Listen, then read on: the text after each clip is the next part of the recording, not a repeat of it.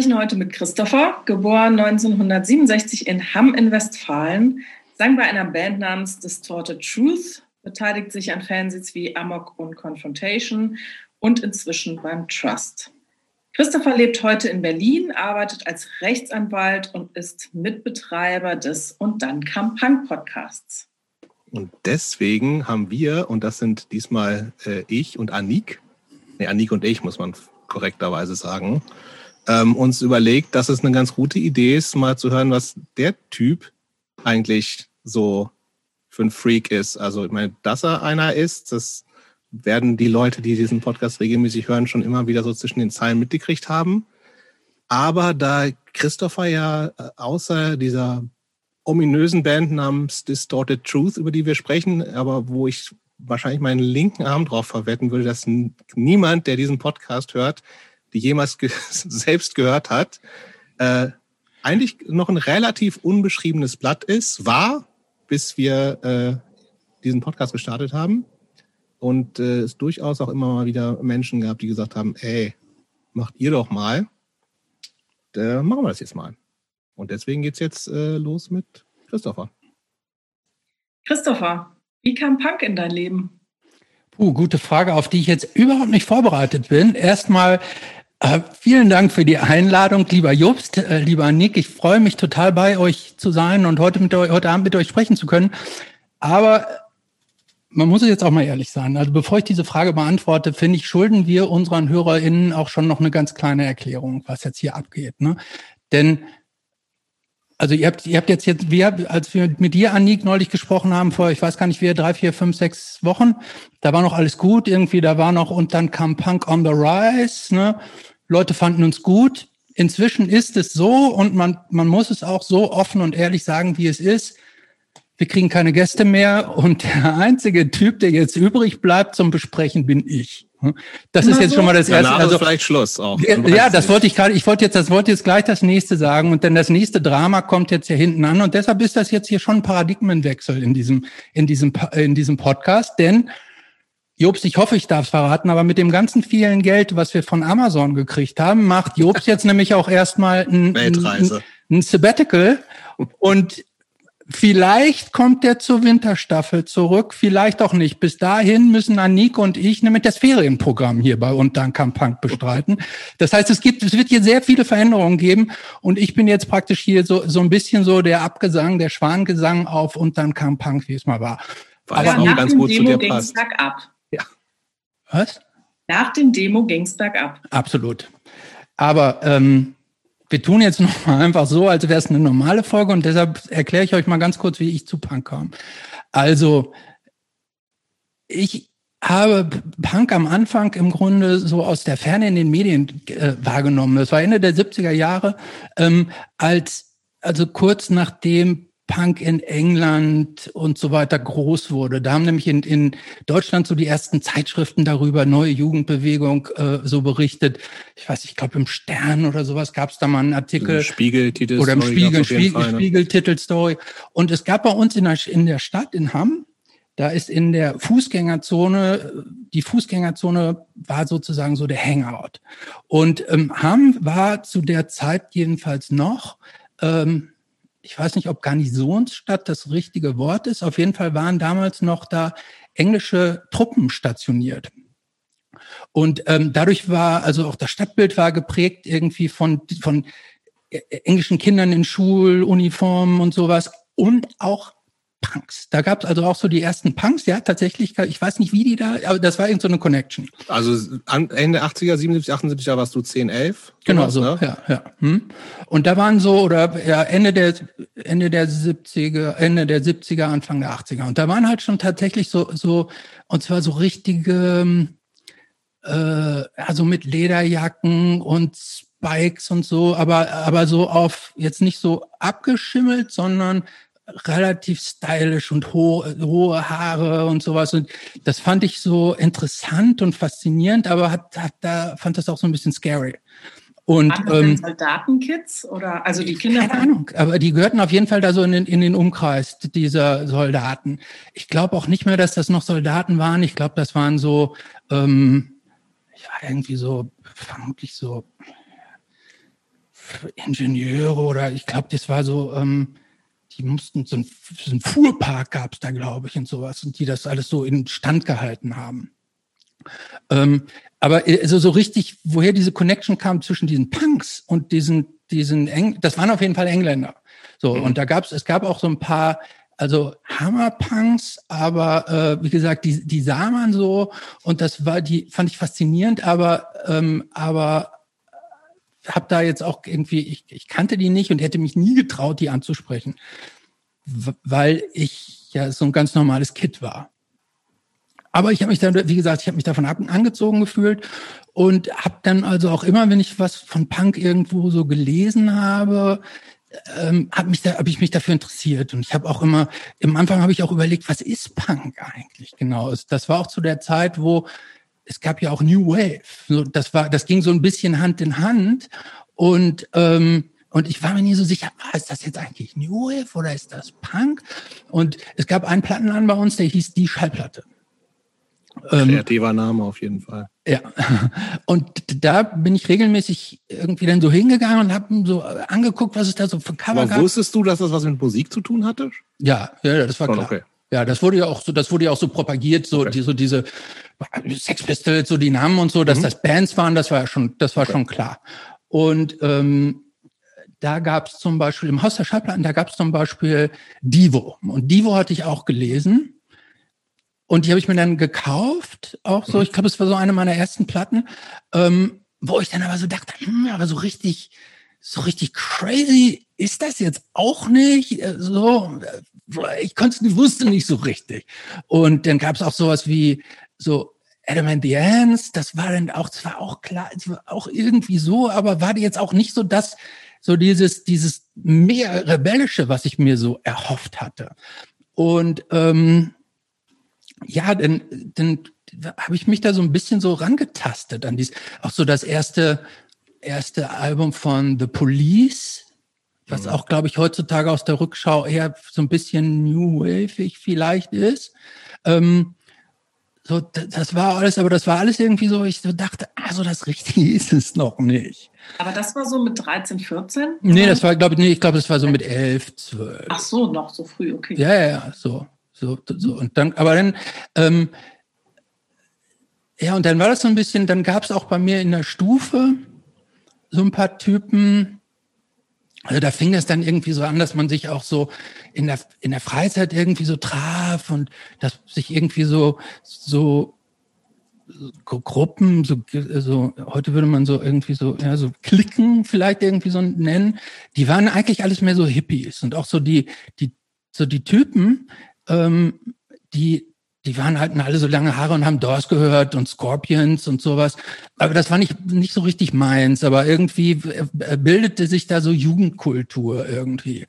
Und die hatten, ähm, und ich weiß, die, da war mal irgendwo dann so eine der ersten Partys, auf denen ich war, aber da war noch ganz jung. Ähm, da, da war die Party war irgendwie so samstags nachmittags.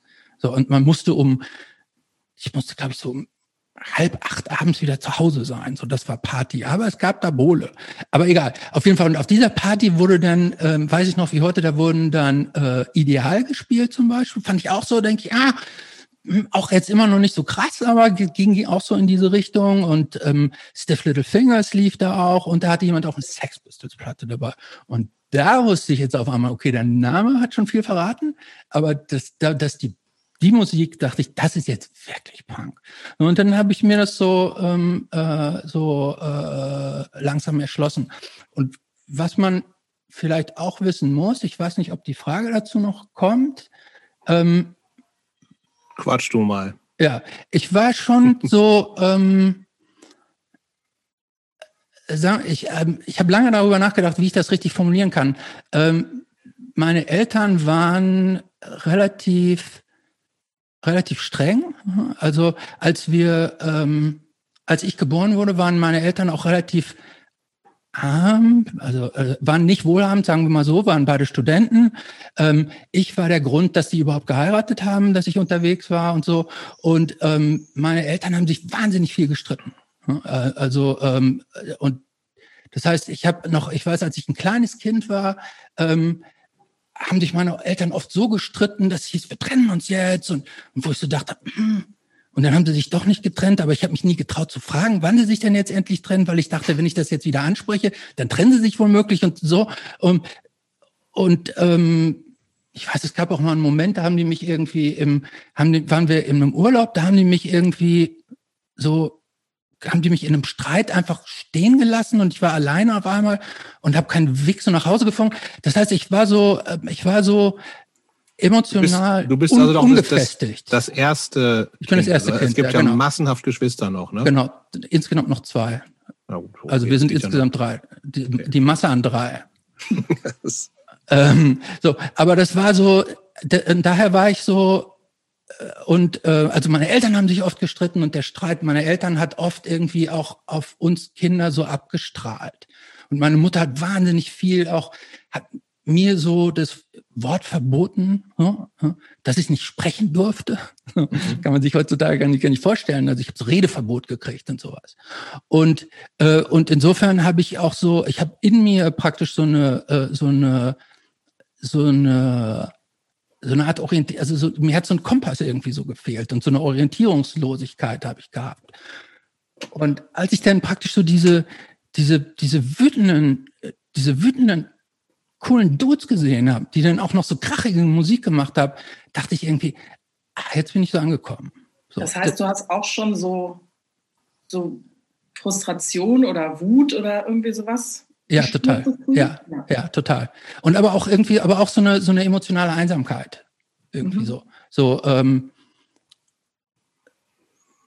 ja. Hat Musik vorher eine Rolle gespielt? Ja, Musik hat schon eine große Rolle bei mir äh, gespielt. Aber und was und auch, war das dann so vorher? Ja, also ähm, Musik hat bei uns in der Familie eine große Rolle gespielt, weil mein Vater auch ein großer Musikliebhaber war. Und ich habe vorher auch, ich habe vorher so ein bisschen Beatles gehört. Ich habe aber auch so eine, ich glaube, meine allererste Band, ich, äh, äh, die ich mir gekauft habe, waren The Teens. Hm. Ähm, Gute Band eigentlich. Naja. Doch, die haben ein paar Hits. Ja, ja, aber. aber da, also, also ich bin die, ich habe auch immer so, ich habe auch immer im Fernsehen so die Hitparade geguckt und ich habe mir auch immer selber wie so ein kleines, wie, wie so ein, die Charts, so, so ein Einsteckding gemacht, wo man jetzt, jetzt ist auf Platz Nummer eins Song dieses und zwei, wo ich mir so selber so Karten gemacht habe, die man so rauf und runter stecken konnte. So, und insofern war ich immer, ich war schon sehr früh, früh so Musik interessiert. Also Musik war für mich da immer wichtig und ich war auch im Grunde noch, meine allererste Show, wenn man die so nennen will, war, und da, da muss ich auch so 10, 11 gewesen sein. Ähm, es gab damals so einen Radio-DJ, der hieß Mel Sandok. Mel Sandoks Hitparade hat der gemacht. Der, das war einmal die Woche praktisch so, ja, so ein Chart-Radio-Show. Ähm, und die habe ich immer gehört. Und Mel Sandok war irgendwann so auf Tour, praktisch dieser Radio-DJ, und hat so, so Bands der Stunde so mitgebracht. Das waren irgendwie, glaube ich, so, äh, äh so, so spät 70er, so ein bisschen Glam, Rock, dieses Ding, so. Und diese Show, die war sonntags nachmittags, also da durfte ich dann so hin. Also musste, musste dann irgendwie, ich glaube ich um 19 Uhr wieder zu Hause oder so. Ich, es war alles immer streng, so ich durfte nichts so. Und ähm, und auf jeden Fall auf dieser Live-Dings von Mel Sandogs Hitparade, der zwischendurch auch immer, der so die, die Bands anmoderiert hat auf der, auf der Bühne und so weiter, äh, da. Kennst äh, du den noch, Anik? Nee, ne? Nee. Mir sagt er auch noch was. Der war, der war einfach irgendwie, ich kenne den Namen, obwohl ich, glaube ich, auch nie was von ihm gehört habe, aber der war so, so der erste, erste DJ Deutschlands irgendwie so gefühlt. Ich weiß auch nicht so. Ja, der hat also so, der hat also praktisch, steht. der hat so diese, der hat so, eine, so einmal die Woche so eine Radiocharts-Show gemacht und wir hatten zum Beispiel auch keinen Fernseher. Ich glaube, meine Familie hatte keinen Fernseher, bis ich acht war. Ähm, äh, so und als wir einen Fernseher hatten, das war es logischerweise total reglementiert.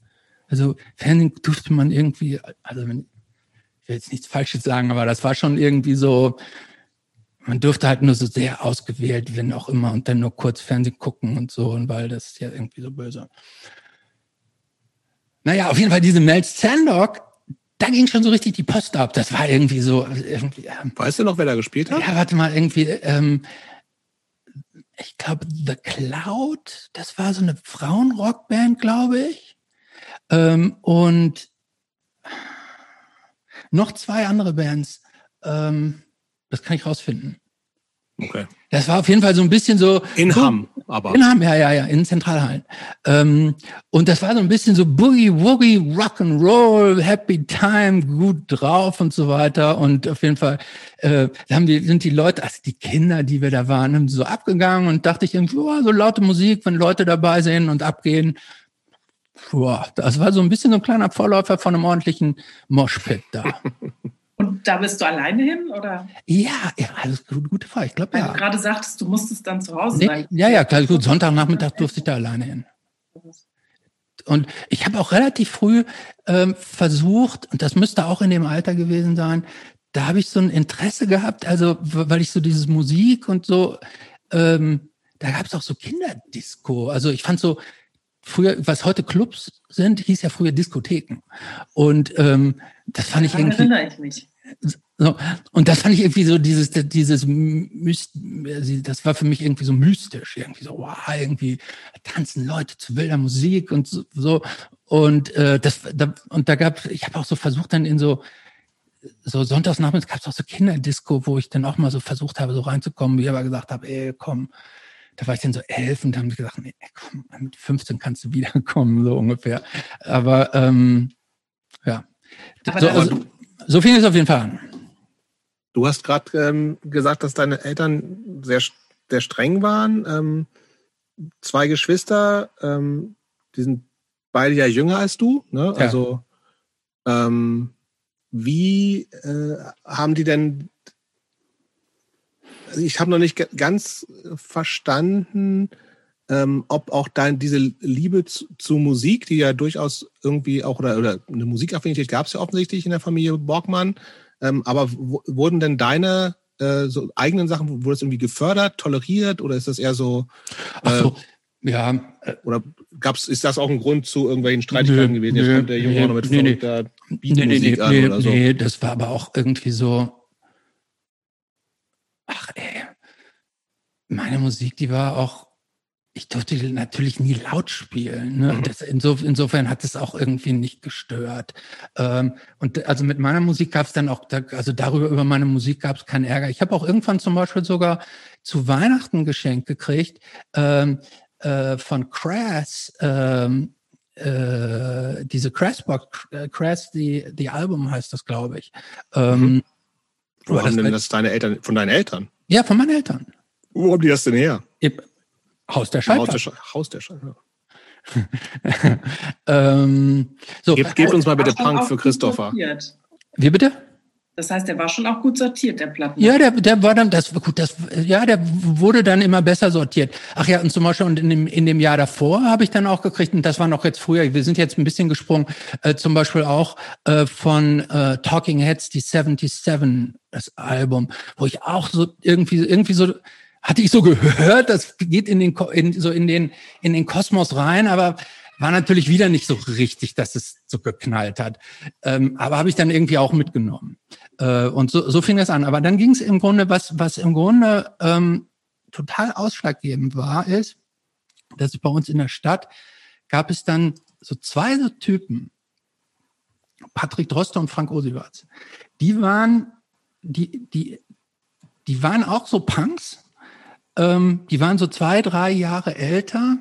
Ähm, aber die waren nicht so, die waren nicht so krass wie diese, diese Lederjacken, diese englischen Punks, die da waren, sondern die gingen auch aufs Gymnasium und waren mehr so, waren mehr so wie ich, nur halt irgendwie auch schon so, die hatten dann so Bondage-Hosen, aber alles irgendwie so auf, so ein bisschen so modisch. Das heißt so ein bisschen wild, aber so, so ein bisschen mehr accessible sozusagen.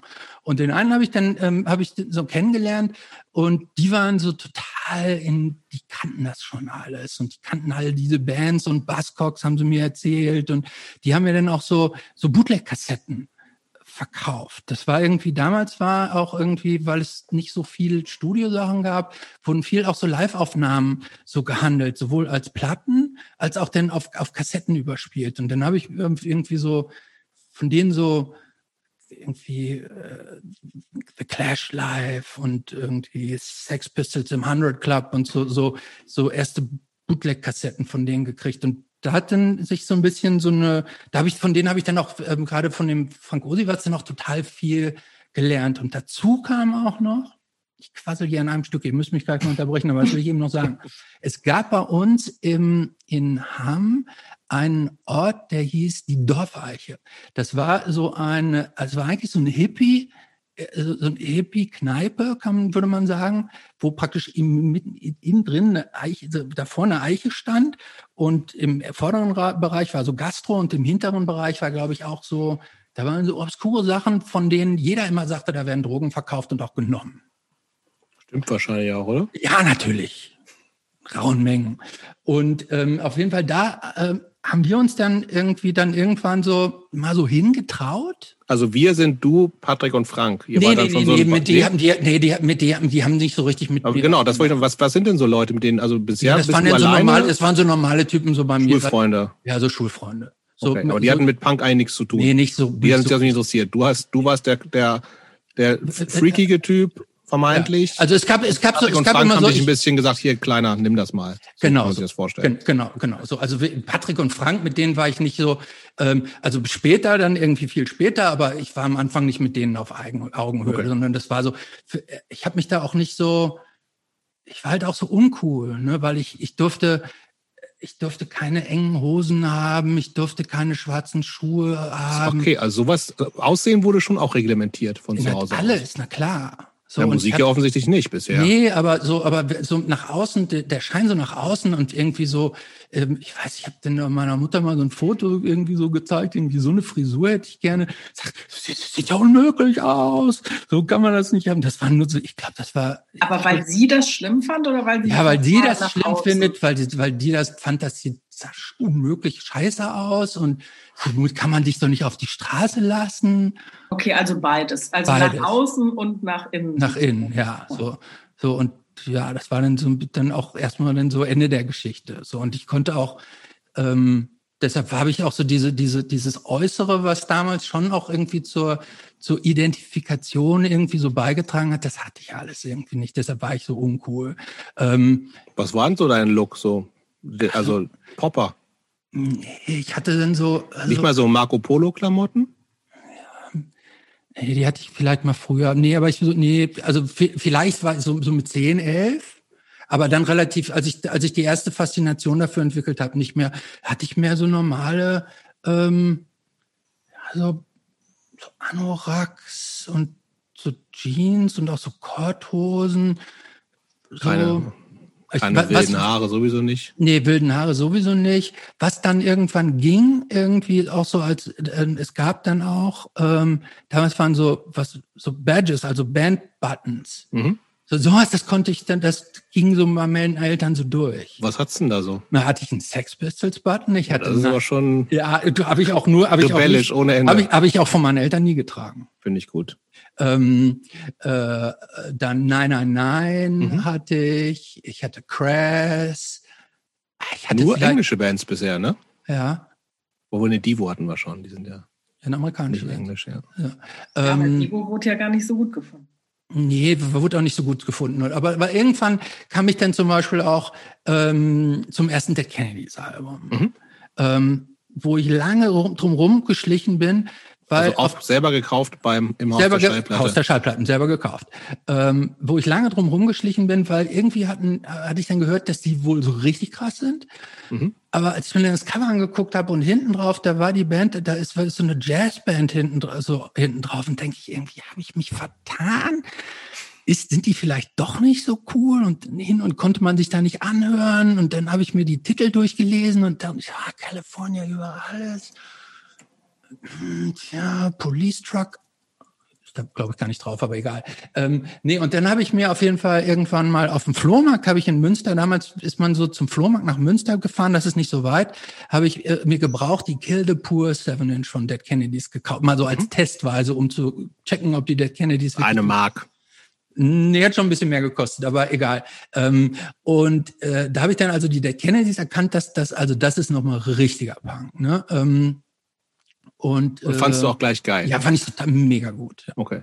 Ja. Aber das heißt, das, wir sind jetzt schon so bei 14, 15 oder sowas. Nee, noch früher, noch so, nee, okay. ich nicht, sondern immer noch so 13. Krass. Und dann wollte ich nämlich sagen, in der Dorfeiche, Ne? Da lief nämlich irgendwann mal, wurde, war Filmvorführung hinten in diesem Kifferraum, Punk in London, der Film. Und da äh, bin ich dann hingegangen und habe mir diesen Film angeguckt und da war ich auch total geflasht. Äh, weil da dann irgendwie auch äh, Adverts waren da drin und The Damned und The Jam und so diese ganzen frühen äh, diese ganzen frühen englischen Punkbands die, also so die mit mhm. denen die wurde ich praktisch dann so konfrontiert und über hier den Frank irgendwie die haben ja auch Buzzcocks, die fand ich dann auch irgendwie cool. Die waren zwar auch melodisch irgendwie so, sollte schon irgendwie härter sein, aber auch. Riesenband übrigens. Ja, Riesen, absolut also, Riesenband. Absolut, absolut Riesenband. Und dann habe ich auch irgendwann, und ich habe dann in den weil es bei uns in Hamm gab es praktisch das Haus der Schallplatten und es gab noch so einen anderen Schallplattenladen und noch so zwei andere, aber das ging nichts. Und dann habe ich in den in den Sommerferien habe ich mir ähm, immer so, da konnte man so ein Busticket für ganz Nordrhein-Westfalen lösen, wo man in ganz Nordrhein-Westfalen umsonst mit dem Bus fahren konnte. Und weil der Zug so teuer war, bin ich dann mit dem Bus von Hamm zum Beispiel nach Münster gefahren. Ich glaube, das hat mit dem, das sind, ich weiß, das sind glaube ich 30 Kilometer dauert mit dem Auto eine halbe Stunde. Ich glaube, mit dem Bus hat es, glaube ich, so knapp vier Stunden gedauert. Und bist du eigentlich auch dann über diesen äh, seltsamen, was war das, ARD-ZDF-Film Gelangweilte Teenager gestolpert? Hm, nee. Kennst du den denn? Ja, ich kenne den. Ja, Aber ich, ich durfte damals ja sowieso nicht so viel Fernsehen gucken, deshalb war das irgendwie. Ich kenne den nicht, nee. Ja, stimmt. Was ist das ja, auch Anfang der 80er auch, oder was? Genau. Anfang der 80er, glaube ich, ist der auch rausgekommen spielt in Düsseldorf und Köln. Mhm. Es geht um einen riesen Edwards-Fan, der eben zum Edwards-Konzert in Rose Club will. Und seine Freundin, die Friseurin ist, will dann mit. Und dann äh, ist er verknallt sich so ein bisschen oder hat so einen Crush auf die Bassistin. Und sie schleppt aber dann irgendeinen anderen von denen ab. Und dann, ja. Aber es ist ein Spielfilm oder was? Ja, ein Spielfilm. Cool, den muss ich, ich kenne den nur vom Namen, den muss ich mir mal, muss ich mir mal äh, ansehen. Ja, Ja, abends, nachts betrunken witzig. Mehr weiß ich nicht. Ja gut, ist dann ja nichts für Jobs, ne? Dann das nee. mit dem, ja. Aber vielleicht ist es, also Straight Edge haben ja eh einen anderen Humor, glaube ich. Oder keinen, würde ich eher sagen. ähm, okay, Christopher ist, äh, ist jetzt ein bisschen angefixt, ist aber immer noch ein 13-jähriger Typ in einer strengen Familie, der älteste Bruder. Ähm, jetzt weiß ich ja zumindest äh, von deinem Bruder, ja, dass der ja, hm. ja, du hast ja nur einen jüngeren Bruder, genau. einen. Insofern, ähm, for the record, ich habe äh, lange Jahre mit äh, Christophers Bruder in einer Band namens Highscore gespielt. Und ich habe ähm, übrigens, das ist mein eigentlicher Punk-Fame.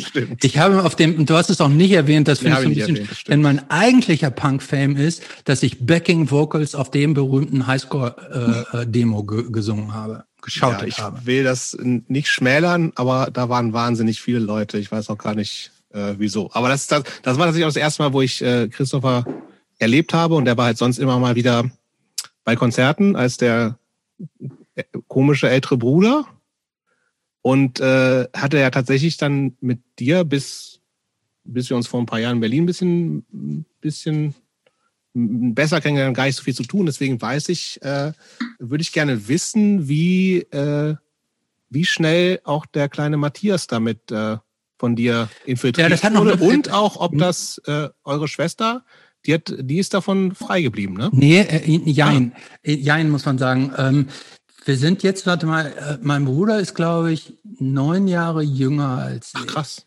So, das, das heißt, in dem Alter, in dem wir uns bei mir jetzt befinden, da war der noch, da war der noch so unglaublich klein, dass, dass es noch nicht ausschlaggebend war. Und meine, Schw meine, Schwester war auch noch so unterhalb der Schallgrenze so ein bisschen. Okay, okay. Ähm, aber das heißt, die haben da noch gar keine Rolle gespielt. Nee, nee, die, die haben nur genervt. Das waren kleine, das waren kleine also Geschwister. Die Schwester ist dazwischen oder? Genau. Die, ja. Schwester ist dazwischen. Mhm. Aber die, also die, noch, die, die, ja, genau, die ist auch immer noch dazwischen. Ja, und die nerven aber auch immer noch, oder? Nö. Nee? Nö. Mich schon. Aber die kleineren, meine Geschwister nerven mich hm. nicht. Nee. Okay, das ist gut. Nö, ich finde, also ich finde, ähm, Ich, ich glaube sogar, das würden die auch umgekehrt von mir sagen. Also die würden vielleicht sagen, ich nerv manchmal so ein bisschen, aber äh, ich, ich würde sagen, ähm, dass wir Geschwister ein gutes Verhältnis zueinander haben. Unter anderem auch dadurch, weil wir, weil wir häufig so eine Leidensgemeinschaft waren, äh, meinen Eltern gegenüber. Mhm. Und weil wir da auch irgendwie so durch Deep Shit irgendwie so gegangen sind mit auch tragischen richtig, richtig unschönen Erlebnissen irgendwie so, die man Kindern nicht wünscht, die wir so geteilt haben. Und mhm. insofern würde ich sagen, auch wenn wir ähm, zum Teil sehr unterschiedlich sind als so in, von der Persönlichkeit her, würde ich schon sagen, dass wir ein sehr gutes Verhältnis haben. Aber wahrscheinlich, also das heißt, in, in dem Alter, von dem wir jetzt noch sind, wie gesagt, also wenn dein, wenn dein Bruder neun Jahre jünger ist, da war der drei, vier, also da, da gab es wahrscheinlich einfach noch, nee, noch nicht viel miteinander zu tun gehabt. So, ne? Nee, also, nee überhaupt nicht. Ja, ja. Ähm, und ähm, ja, aber, zu, aber darauf kommen wir noch zurück. Also ich, ich habe meine kleinen Geschwister, ich habe meine kleineren Geschwister dann schon auch irgendwie so mehr so reingeholt. Mhm. Ähm, aber äh, was bei mir dann so der nächste Step so ein bisschen war, ist, dass ich ähm, irgendwann in den Sommerferien ähm, äh, so Sprachkurse in England gemacht habe. Das haben wahnsinnig viele Leute damals gemacht oder auch paar Jahre später noch, ne? Ja. Für so ein zwei, drei Wochen in irgendeine englische Familie, genau. Hafenstadt, genau. Familie und dann genau. drei Stunden äh, Unterricht und der Rest saufen. Nee, saufen war. war das gar nicht. Nee? Mhm. Nee, Wie kann man denn da dran? Das, also musste man bezahlen. Das, ich glaube, es war genau. nicht günstig. So, ne? Nee. Also ähm, das sind waren so Organisationen, die das organisiert haben. Die haben praktisch englische Familien und dann so Unterricht organisiert und dann ist man mit dem Bus nach England gefahren, hat in so einer Familie gelebt. Ich glaube, das waren sogar drei Wochen. Und ja, ja. Ähm, dann hat man vormittags Unterricht gehabt und nachmittags so zur freien, Ver freien Verfügung. Ja, ich kenne wahnsinnig viele Leute, die das gemacht haben. Vielleicht war das, obwohl nee, ist ja. Ja, ich kenne also ich so kenne auch einige. Ding, aber ist ja haben auch nicht so richtig. Ja. Ich wollte auch gerade sagen, es liegt am Dorf, aber das kann ja auch nicht sein. Nee. Hm, ich glaube, damit hatte es auch irgendwie so nichts zu tun. Okay. Naja, okay, auf jeden England, Fall. Und dann war ich irgendwann in England. Das war irgendwie schon so spannend. Und das war, ich glaube, ich war drei oder vier Mal da. Mhm. Und am Anfang äh, in, in Guildford. Das ist, glaube ich, so anderthalb Stunden von London entfernt. Äh, und dann später auch in Nord-London. Und ähm, da in Guildford gab es natürlich dann auch schon so Plattenläden und da habe ich dann irgendwie auch dann so das erste GBH-Album, irgendwie Discharge, Hear, Hear Nothing, See Nothing, Say Nothing. Und das war irgendwie schon irgendwie so, wow. Mhm. Ähm, ähm, und äh, dann ist man praktisch dann am Wochenende nach London gefahren, samstags irgendwie auf dem Portobello Market und da gab es dann auch so Plattenstände und so weiter. Und das war dann, war ich total angefixt da. Ich hatte nie richtig viel Geld. Das heißt, ich konnte mir nicht so richtig viel leisten. Aber ich habe mir nicht so alles angeguckt und irgendwie wollte dann auch irgendwie so, mir so meine Teile rausgesucht und gab es ein, was auch total wichtig war, es gab, nannte sich äh, Record and Tape Exchange. Das war auch so ein in, mit mehreren Filialen, glaube ich, in ganz England sogar, ähm, wo praktisch so wie so ein Gebrauchtplattenladen, aber wo auch ganz schnell Platten irgendwie gebraucht reinkamen. Und da konnte man wirklich für kleines Geld viele tolle Platten kaufen. Und da habe ich dann irgendwie auch so erste Damned und so und Ach so, ähm, auch ähm, was übrigens auch äh, Susie and the Banshees war auch eine meiner ersten mhm. Bands, weil die auch im, die liefen auch im Fernsehen, die hatten so einen Rockpalast-Auftritt live in Köln, fand ich mega, ist auch auch heute noch finde ich eine super Band. Mhm. Und ähm, ja und dann auf diesen, wenn wir, als ich dann irgendwann auch so in, ach so nee, meine erste Show, die war dann in Deutschland. Meine, Aber kurz vorher nochmal. Ja. Du sagtest ja, du hättest äh, klamottenmäßig nicht viel gedurft. Wie hättest du denn am liebsten ausgesehen? Ach, ich, ich glaube, ich hätte, es hätte mir gereicht, wenn ich so eine einigermaßen enge, also ich war da so, ach, also man, man formt ja so seine Wünsche so ein bisschen im Rahmen von dem, was so einigermaßen noch so geht. So nach dem Motto. Also so, ich glaube, vermutlich hätte ich auch gerne so eine schwarze Lederjacke gehabt, aber das war so jenseits von allem, so dass das gar nicht überhaupt nicht in meinen Fokus gekommen ist. So, also so, was die Iro war überhaupt gar nicht. Gar, gar nicht dran zu denken. So, ne?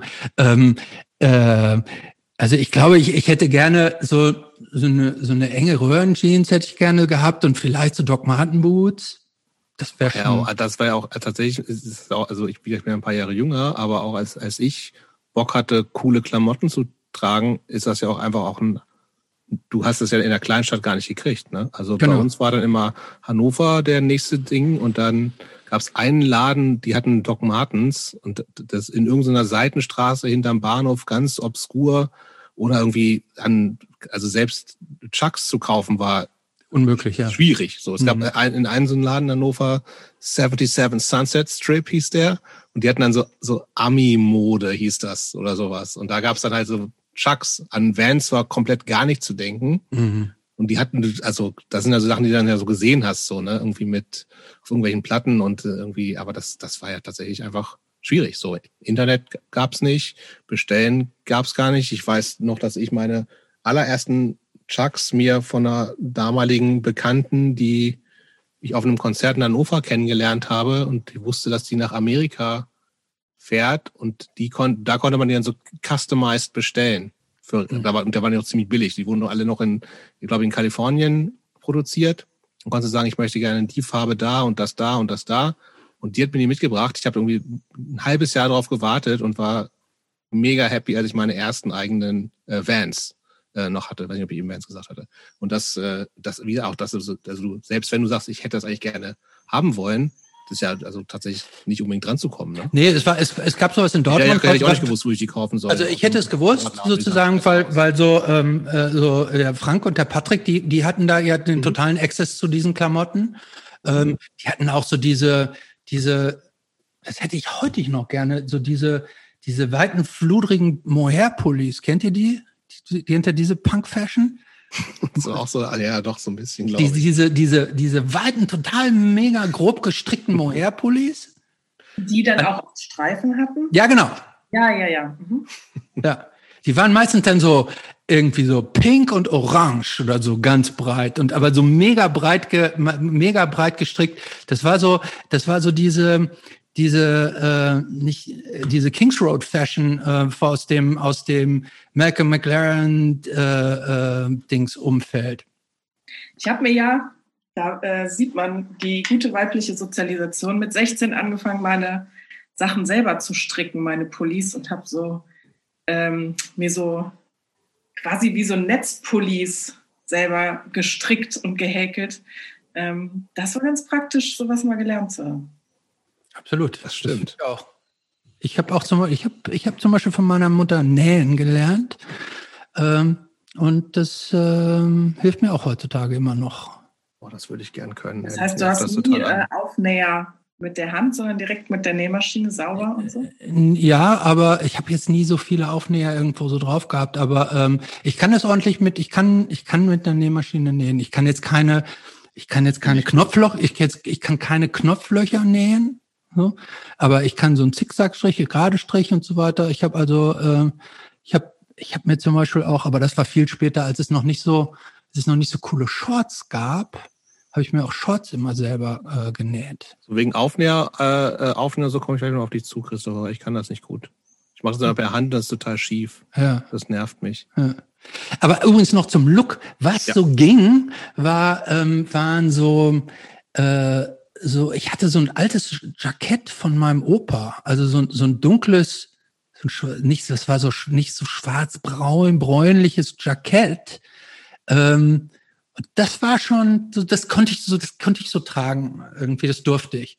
Und ich habe mir dann auch manchmal so, ähm, also so eine Mischung aus diesem schwarzen Jackett und dann so mit Penatencreme, so ein, so ein ja, so diesen, diesen weißen, so wie Adam Ant, ich weiß, du kennt ja diesen, diesen Adam Ant-Look, wo der praktisch so dieses Piratenmäßige, so, so einen weißen Strich, weißen Strich über der Nase hat. Das habe ich praktisch mit Penatencreme. ähm, also mit dicker Penatencreme, diesen Adam Ant-Look zu diesem, zu diesem Sakko, äh, viel zu großem Sakko von meinem Großvater. Das ist schon Punk irgendwie. Und dann ans, ans am Revers dann so, nein, nein, nein und Sex Pistols Button.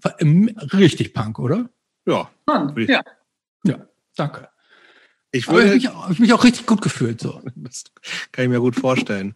ähm, äh, dann machen wir vielleicht diese, die ganze Geschwistergeschichte später, weil die wahrscheinlich erst später eine Rolle gespielt haben. Ähm, es gab zwei Sachen, die du mir im Vorfeld äh, gesagt hast oder uns im Vorfeld gesagt hast. Einerseits gab es mal so eine, eine Fanzine-Geschichte und halt die Band. Und, ja, das kommt alles äh, noch. Ja, aber was willst du denn vorher noch erzählen? Du hast bis ja, warte, du weißt noch gar nicht, an. Du weißt, weißt du noch gar nicht sagen, was, ich, was es da noch alles Wichtiges gibt. Ich muss dir erstmal meine erste Show erzählen. Ach so, ja gut. Erst, ja, erste eine Show. Mega Revelation war das. Nämlich okay. abwärts oh. im Orpheum in Dortmund. Das war 1982. Da warst du ja dann auch 15. Ja. Ne? Doch. Ja. Kann das ja mal nicht rechnen. Sieben, ja, da war ich 15 15. Und, so, und das war ein Riesenakt, dass meine Eltern das erlaubt haben, sozusagen. Ja, aber wie, warum denn überhaupt? Weiß ich auch nicht, wie das passiert ja, mit 15 würde ich meinen Sohn auf keinen Abwärtsshow gehen lassen. Ja, die wussten ja nicht, dass es war. Und ich, wie das irgendwie geklappt hat, weiß ich auch nicht. Ähm, äh, aber äh, da war ich auch von den Älteren so ein bisschen mitgenommen worden mhm. und hatte mir, ähm, weil ich wusste von Frank so, und Patrick? Ja, genau. Die waren da und noch so ein paar andere. Und ich glaube, Patrick, Frank, ich weiß nicht, der waren, der, aus deren Umkreis gab es so ein paar, wo ich so versucht habe, so ein bisschen so reinzudingsen. Und dann, ähm, und ich hatte mein Kassetten, weil, weil irgendwie so, ich wusste so irgendwie in, den, in diesen Pogo-Pit, da du konnte, würde ich sowieso nicht rein, so zu klar, ähm, habe ich mir einen Kassettenrekorder mitgenommen und habe das praktisch gebootleggt, die Show. Mhm. was ich danach Hast auch später, ja, habe ich noch. Habe ich noch. Ähm, und ich, das habe ich übrigens über die Jahre hinweg ganz häufig immer wieder gemacht, mit Shows aufgenommen. So. Und witzigerweise ähm, ein, ein digitalen Dings von meinem von meinem Abwärtsboot habe ich irgendwann Jahre später im Internet gefunden. Weil du die auch vertauscht hast dann und so. Ja, genau, vertauscht habe, genau so. Mhm. Und ähm, das war so ein Walkman-großes Ding, ne? Mit dem Nein, ich habe, ich habe, ich hatte so, ich, eine Bandmaschine. Nein, so ein richtig großer, also so, so, also so groß wie ein DIN A4-Blatt, größer, so ein richtiger Kassettenrekorder, ein klassischer Kassettenrekorder. Das, das durfst du doch gar nicht wieder reinnehmen. Ja, das war ich. Ich war auch, ich hatte, ich hatte so eine weite Jacke an und hatte mir mit dem Gürtel um, um das Oberkörper rumgemacht und das Mikro so in den Dings rein. Ich habe tausend Tode bei dem, bei dem Bouncer irgendwie so gestorben, aber weil ich so klein war und irgendwie hat keiner von mir erwartet, dass ich, ich sich draufstellen sollen. Ja. Und in deine Plateauschuhe einarbeiten sollen. Ja, nee, aber äh, das war aber auch, war ich auch, und da habe ich auch während der ganzen Zeit praktisch den Arm so hochgehalten, damit das auch das so über die Menge so aufgenommen hat. Aber ähm, ja. Ähm, so war das. Ich dachte, ich dachte, du, du hast mir das auch schon erzählt. Nein. Ich dachte, es geht um diese kleinen. Nein, sowas habe ich später auch noch. Nee, nee, sowas habe ich, sowas habe ich später dann auch mal gehabt. Nee, aber am Anfang war es ein richtiger klassischer Kinderkassettenrekorder. Mono. Mit dem, mit dem Haken, also wo man so. Genau, genau, genau ja mit diesen großen Tasten, die so Klicken machen und so weiter. Und muss immer auf die Uhr gucken, irgendwie, oh, muss, wann muss ich, wann muss mich umdrehen und so weiter. Ähm, totaler Stress. Totaler Stress. Aber es war ja alles so exciting und insofern und man alles ja, war klar, dass du da nicht in den Pit konntest, ne? Nee. Das Ding ja kaputt. Nee, aber erstens, da gab es jetzt auch nicht so ein richtig mega Pit. Und wie gesagt, ich habe auch, ich war, ich habe mich da ja nicht so ich habe mich ja gefreut, dass ich da war. So irgendwie, ich habe mich, es war mich ja, ich, ähm, also dass ich da so überhaupt geduldet war, das war für mich ja das Größte. Und da irgendwie so in so einem Pit zu gehen, das war alles aus, außerhalb meiner Reach. Also ich war da so ganz zufrieden mit allem. Und ah, das und jetzt das, was du dir immer erträumt hast. Also ja, das war das, das war das war das Schönste, so laute Musik und praktisch so so so sub, subversive Gestalten so in einem Raum, wo ich so dachte irgendwie so, hier bin ich Mensch, hier darf ich sein. Das ähm, heißt, du hast dich schon auch so damit identifiziert. Ja, so, aber so als Outsider praktisch, so als praktisch so in, in so und das, und das war auch, das waren diese formativen Jahre, das war schon so ein bisschen, das war so wie, als wenn da so ein, so ein Betriebssystem auf mich aufgespult wurde. So, das, das war praktisch wie so eine, wie eine, wie eine Software, die in mich so reinging, die so in meine DNA so reingegangen ist. Ähm, und deshalb, und das ist auch so, ähm, auch finde ich auch jetzt interessant, auch in, in Abgrenzung, glaube ich, zu fast allen, die wir jetzt hier so haben, ist deshalb, das war immer was so für mich, so, wo ich das gesagt habe, irgendwie, das spricht mich an, irgendwie so, hier bin ich zu Hause. Das war für mich nie so ein, nie so ein richtig groß, wie so ein Club, irgendwie, wie, wie so ein Verein, wo ich musste mich nicht mit anderen Punk-Interessierten so groß sozialisieren. So, ähm, das war, das hat mir gereicht sozusagen, weil ich äh, so war. Ähm, aber ähm, noch, noch ganz kurz, weil ich und dann, dann springen wir auch. Ähm, und was auch, als ich dann so in London war, das was auch total dann irgendwie so Next Level war, da habe ich dann auch im 100 Club UK Subs gesehen. Ich habe Exploited gesehen. Ich habe irgendwie One Way System. Ich habe diese ganzen UK 82 Bands habe ich da so gesehen. Und ich dachte irgendwie, wow, und dann, und Achtung, jetzt kommt. Aber, aber Moment mal, das will ich gerne mal wissen, mit weh, also war das alles während dieser Sprachreise? Ja, genau, während der Sprachreise. Und wenn ja, warst du da alleine oder? Nee, war da war ich dann, da war ich dann, da war ich dann mit meinem Kumpel Dr. Schulte. Das war, der war praktisch aus meiner, der war aus meiner Stufe, das war, der hat auch, äh, war auch so, ähm, auch so Punk interessiert. Okay. Woher wusstest du, dass die Konzerte sind? Das, das habe ich im, im, im Timeout. Timeout, genau, so. Und What's on ja. in London. Genau. Da hat man das nachgelesen. Ich habe, äh, äh, als ich mal, ich glaube, Klassenfahrt oder sowas in England war, das war auch eines meiner ersten so Punk-Konzerte, äh, habe ich Peter and the Test Tube Babies Boah, ja. Im, Ma im Marquis, glaube ich. Boah. Mega scheiße, finde ich die. Boah. Immer noch. und damals hat es mich auch total so irritiert, weil ich auch total jung gewesen und dann, äh, dann in England war ja auch dieses Bands anspucken halt ein Riesenthema. Ja. So, ne? Und das, das habe ich überhaupt nicht geschnallt. Das ist halt irgendwie dann die Punks äh, es geil finden, die Bands anzuspucken und das, aber gut, egal. Yeah, ja. Ähm, so, und jetzt kommt noch was ganz Wichtiges. Und zwar jetzt, jetzt müsst ihr aufpassen, weil das auch noch wichtiger ist für, für etwa. Wir machen uns Notizen. Weil das jetzt wichtig ist für etwas. Liebe Hörerinnen, aufgepasst. Ah, genau. So, also jetzt, so, jetzt so ein, so ein mentales Post-it jetzt hier bitte an diese Information, weil die braucht ihr, über um zu einem alles zu verstehen. Nein, nein, nein, zu einem Thema, über das wir in circa einer Stunde sprechen. Da wird das ganz, ganz wichtig. Du bist sehr gut vorbereitet, Christopher. Absolut. Ähm, und zwar habe ich dann nämlich, hat nämlich auch von dem Frank, Frank Odeberts, ähm, was der noch erzählt hat, ist, dass man auch Punkmusik, ähm, dass es, dass man die auch noch so im Radio hören könnte. Und zwar weil auf BFBS ähm, lief John Peel's Radio. John Peel, alter englischer äh, äh DJ. Und der hat einmal die Woche praktisch so seine äh, Radio-Show gemacht. Die ging, glaube ich, mal so zwei Stunden endlos lang. Und der hat äh, alles Mögliche, auch so Dub und Experimental und so, also ein riesiger eklektischer Mischung, aber halt auch immer gerne Punk. Und das habe ich dann religiös gehört. Ich habe mich also durch diese ganze andere Musik so durchgehört, die ich nicht verstanden habe, aber um dann wirklich so innerhalb von zwei Stunden dann vielleicht so drei Punklieder zu hören. Und ich war äh, so heiß drauf, die lief praktisch zum ersten Mal, lief die samstags nachts, glaube ich, zwischen zwei und vier und dann die Wiederholung mittwochs ab 21 Uhr. Und weil ich nicht auf den Mittwoch warten wollte, habe ich mir praktisch so mit Zeitschaltuhr mit meinem Kassettenrekorder so eingestellt, dass ja praktisch, habe ich mir eine 120 Minuten Kassette gemacht, um dann möglichst viel denn die erste Stunde schon aufzunehmen, damit ich die schon vorher hören könnte. Und da bin ich, und jetzt wird's Achtung, und da hat nämlich irgendwann hat John Peel Stücke vom Flex Your Head Sampler gespielt. Ah. Und das war ja die das, das war dann auf einmal, da ging eine ganz andere Tür nochmal auf. Weil ich dachte irgendwie, wow, äh, so diese ganzen englischen Punks mit Iros und so weiter, schön und gut bin ich sowieso nicht. Das klingt jetzt hier auf einmal ja nochmal wieder ganz anders. Und dann habe ich tatsächlich John Peel eine Postkarte geschrieben und habe gesagt, oh, dieser, dieses Flex Your Head, kannst du dann, can you, can you play another song? Und dann hat er tatsächlich eine Woche später, und this is for Christopher, who wrote the, uh, ja, das ist süß. Uh, postcard and here's another track from Flex Your Head. Und dann hat er irgendwie Faith oder irgendwie sowas für mich gespielt und ich war so, ah, ich bin gestorben. Hast du es auch noch auf Kassette aufgenommen? Ich habe es auf Kassette aufgenommen, aber wo diese Kassette ist, weiß ich leider nicht mehr. Die hätte ich Gibt's so. das nicht alles digitalisiert von? Ja, aber, aber der hat so viel, der hat ja, so ja. viel gemacht. Also das so rauszufinden ist total irre. Ja. Naja, und dann ging's, also dann merkte ich auf einmal, boah, da gibt es also dieses, dieses englische Hardcore, was ich schon so kannte, das ist all gut und schön, aber Jetzt gibt's ja hier noch ein viel besseres Hardcore, nämlich dieser US-Hardcore, Ami-Hardcore, wie der vorher hieß.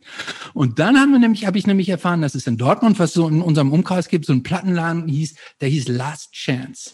Und da gab's gerüchteweise dann nur den richtig heißen Shit, nämlich sowas wie Flex Your Head. Und da bin ich dann irgendwann, ich musste immer Geld sparen, um irgendwie so dahin zu mich da hingekommen.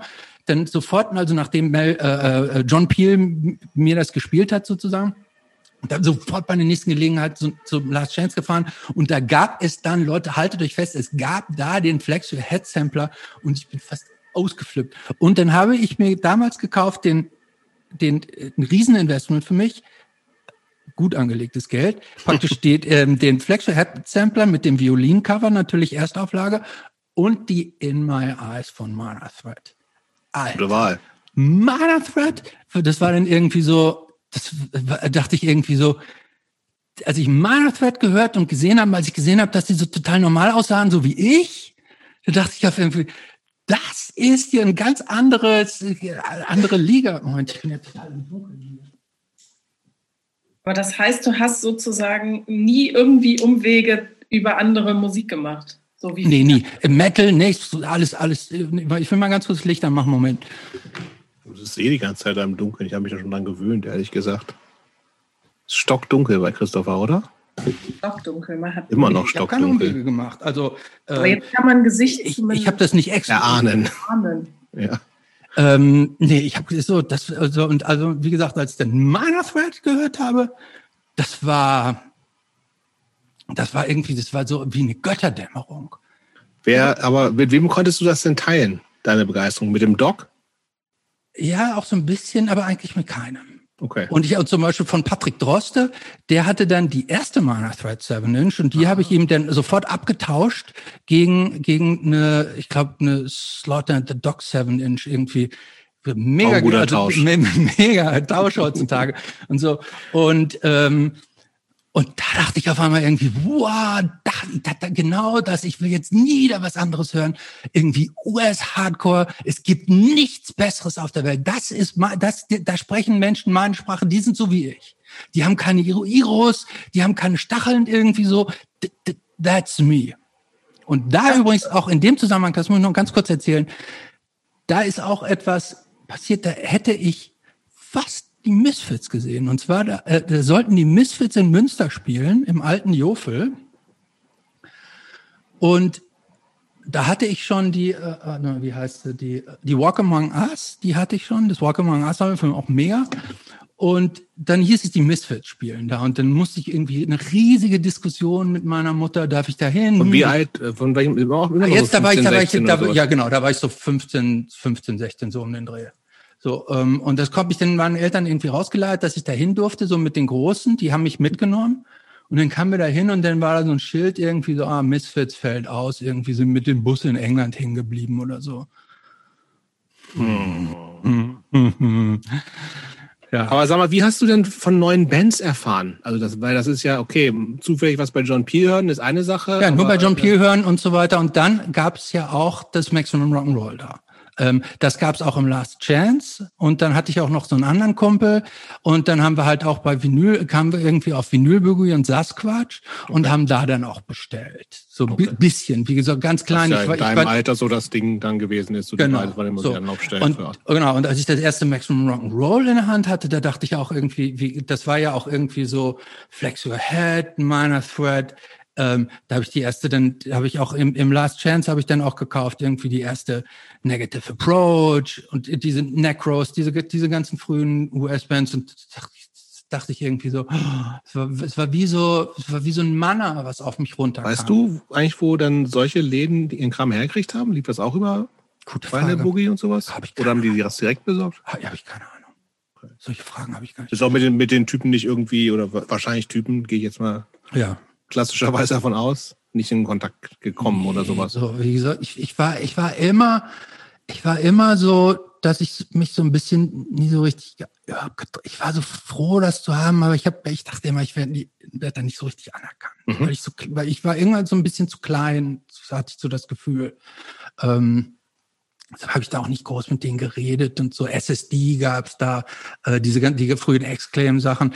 Das war so, das hat mir gereicht, das irgendwie so zu haben. Mhm. So und zu hören und Texte zu lesen und Maximum Rock'n'Roll. Ich habe im Maximum Rock'n'Roll jede Kleinanzeige von gelesen. Und zwar von der ersten bis zur letzten Seite. Ich habe ja. je, jeden Punkt und Komma habe ich gelesen und fand so, fand so mega. Und dann war ich übrigens auch mit, glaube ich, mit 16 war ich in Kalifornien dann im Sommer.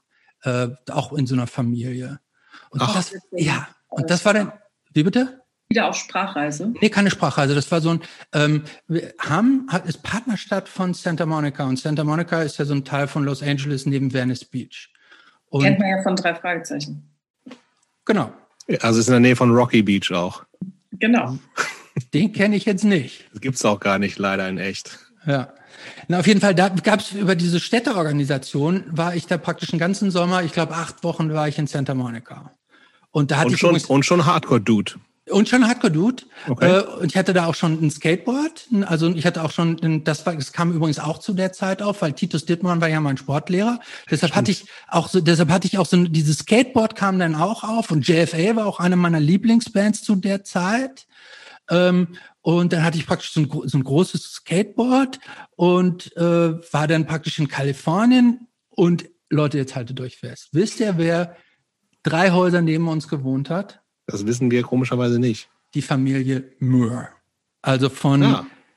Mike Moore, Psych Suicidal Tendencies.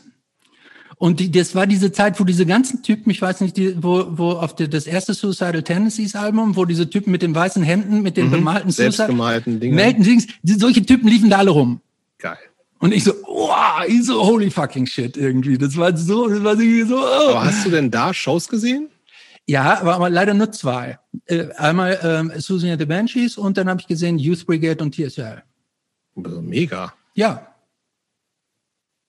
Und wie, was war denn äh, in der, wie, wie hast du hast vorher schon Shows in Deutschland, England und, und in England gesehen? ja. Was war in den USA anders?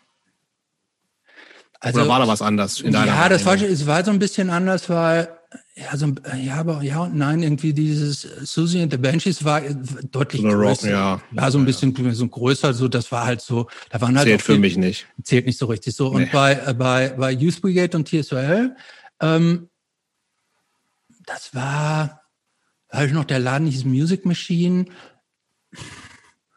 Das war halt, wie viele von diesen kleineren amerikanischen Venues so sind. Das ist halt so, da hätte jetzt auch so eine Countryband in dem Club spielen können oder irgendwie so eine so eine äh, Coverband oder eine mexikanische Band. Aber war da was los? ja, ja, da war was los und das war auch relativ violent so. Also die haben, Mhm. da habe ich zum ersten Mal einen Circle Pit gesehen. Das kannte ich noch nicht so richtig. Ähm, und Aber mitgemacht hast du immer noch nicht? nee, nee. Da war ich, da war ich 16 und die waren, die waren irgendwie, das war, das war mir, die waren auch. Ich bin auch auf der Straße dauernd irgendwie so angesprochen, ob ich zu irgendeiner Gang gehören würde und so. Das war mir, es war so, puh, das war zu undurchsichtig. Und da war ich auch nicht cool, da war ich irgendwie nicht cool genug, um dann so mit denen abzubrowen oder irgendwie so, so sondern ich habe das. Ich hab Du bist damit halt- niemand in Kontakt gekommen oder so? Nee, also ich war so, da wo ich gewohnt habe, ich war ja aus der Moore Family, da war ich mit einem Typen, mit denen habe ich so geskatet und da hat mich auch einer mit zu der Show mit, mitgenommen, aber der flog dann, nachdem wir, der flog dann sofort raus aus dem Club, weil er irgendwie zu hart ge, ge, ge, geslammt, hat man damals gesagt und Mhm. So. Und deshalb war es irgendwie so, ja, es war, war ja, es war jetzt, es war toll, aber es war jetzt auch nicht so mega. Also ich war jetzt Okay. nicht, ich war jetzt nicht in diesen tollen Clubs so im Cathay D Grand, das gab es damals und ich war auch nie im Olympic Auditorium. Das waren damals so die diese großen Los Angeles Dinger war ich irgendwie nicht. Aber das war auch egal, irgendwie so, das hat mir gereicht, irgendwie so diese, diese, diese Vibes da, so diese ganzen Suicidal-Typen, die da so, die da rumskateten den ganzen Tag und so, das, das war good enough. Ja, voll. Aber sag mal, irgendwann hat es ja dann nicht mehr gereicht, es nur zu hören, sondern irgendwann hattest du ja auch eine Band. Ja, aber da, da habe ich schon angefangen zu studieren. Also das war, das war deutlich später. Ähm, äh, Also ganz, um das kurz abzusagen, du hast wahrscheinlich Abitur gemacht. Genau. Und, Und dann, habe ich dann- übrigens auch angefangen, irgendwie meinen kleinen Bruder zu infiltrieren. Dem habe ich nämlich immer so Mixtapes gemacht. Und, ich, und meine Schwester, die habe ich auch dann zum Teil so zu Shows mitgenommen. Ähm, die habe ich tatsächlich am Anfang so ein bisschen missbraucht. Ähm, äh, der habe ich gesagt, irgendwie, ich nehme dich mit und ich box das bei unseren Eltern durch, äh, wenn du die Shows für mich bootlegst. Das heißt, Sie muss dann da mit dem Kassettenrekorder stehen. ja. Ähm, Ging darum fairen Deal, finde ich. also pass the torch. Ähm, und insoweit, und mein Bruder habe ich halt dann irgendwann so Mixtapes gemacht. Und dann, der hat übrigens diese so Hardcore-Mixtapes, die kann er vermutlich immer noch irgendwie so in der Reihenfolge runterbeten, wo dann so ähm, Seven Seconds, Youth Brigade, Minor Threat, so die viel so ähm, DC und California Hardcore.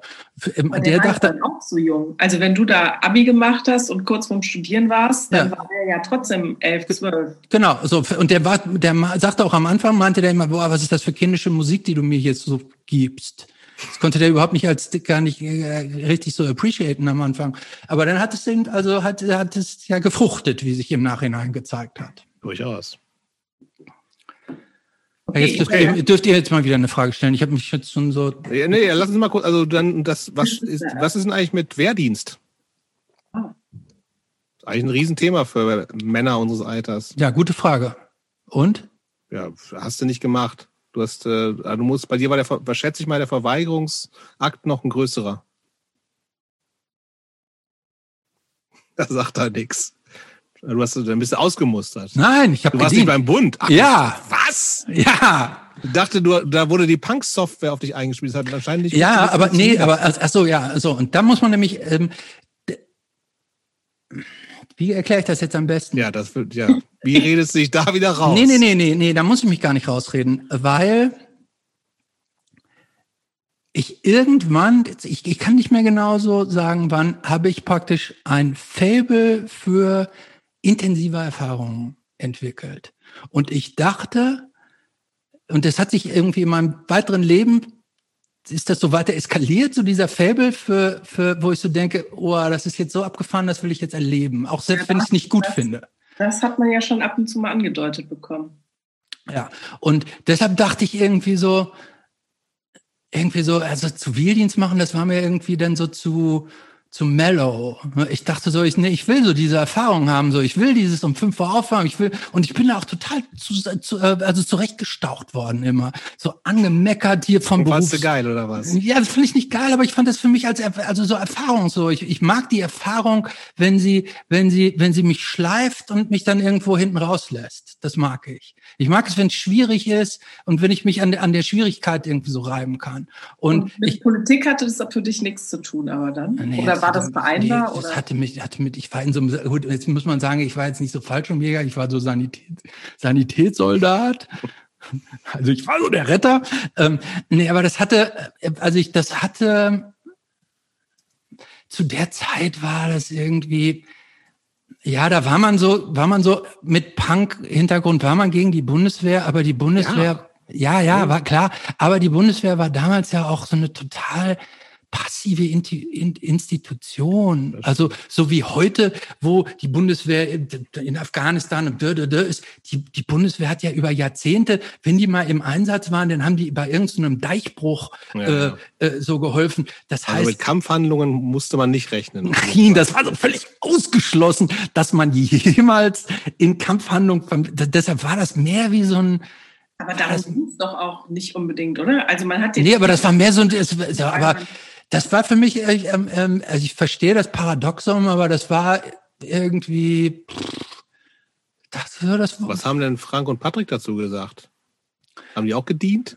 Weiß nicht, glaube ich nicht. Und, nee, dann, nee. und der Doc, wie heißt er? Doc Schröder? Dr. Schulter, Dr. Schulter, ja, der hat auch gedient.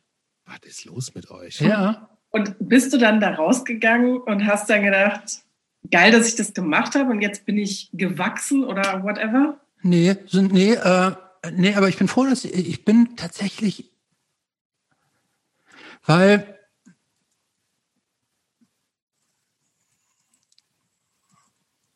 ich finde es gut für mich als Mensch, mich außerhalb meiner Komfortzone zu bewegen. Und das fand ich, und das hat da, das war irgendwo angefangen. Das habe ich auch später immer häufiger, habe ich das gemacht.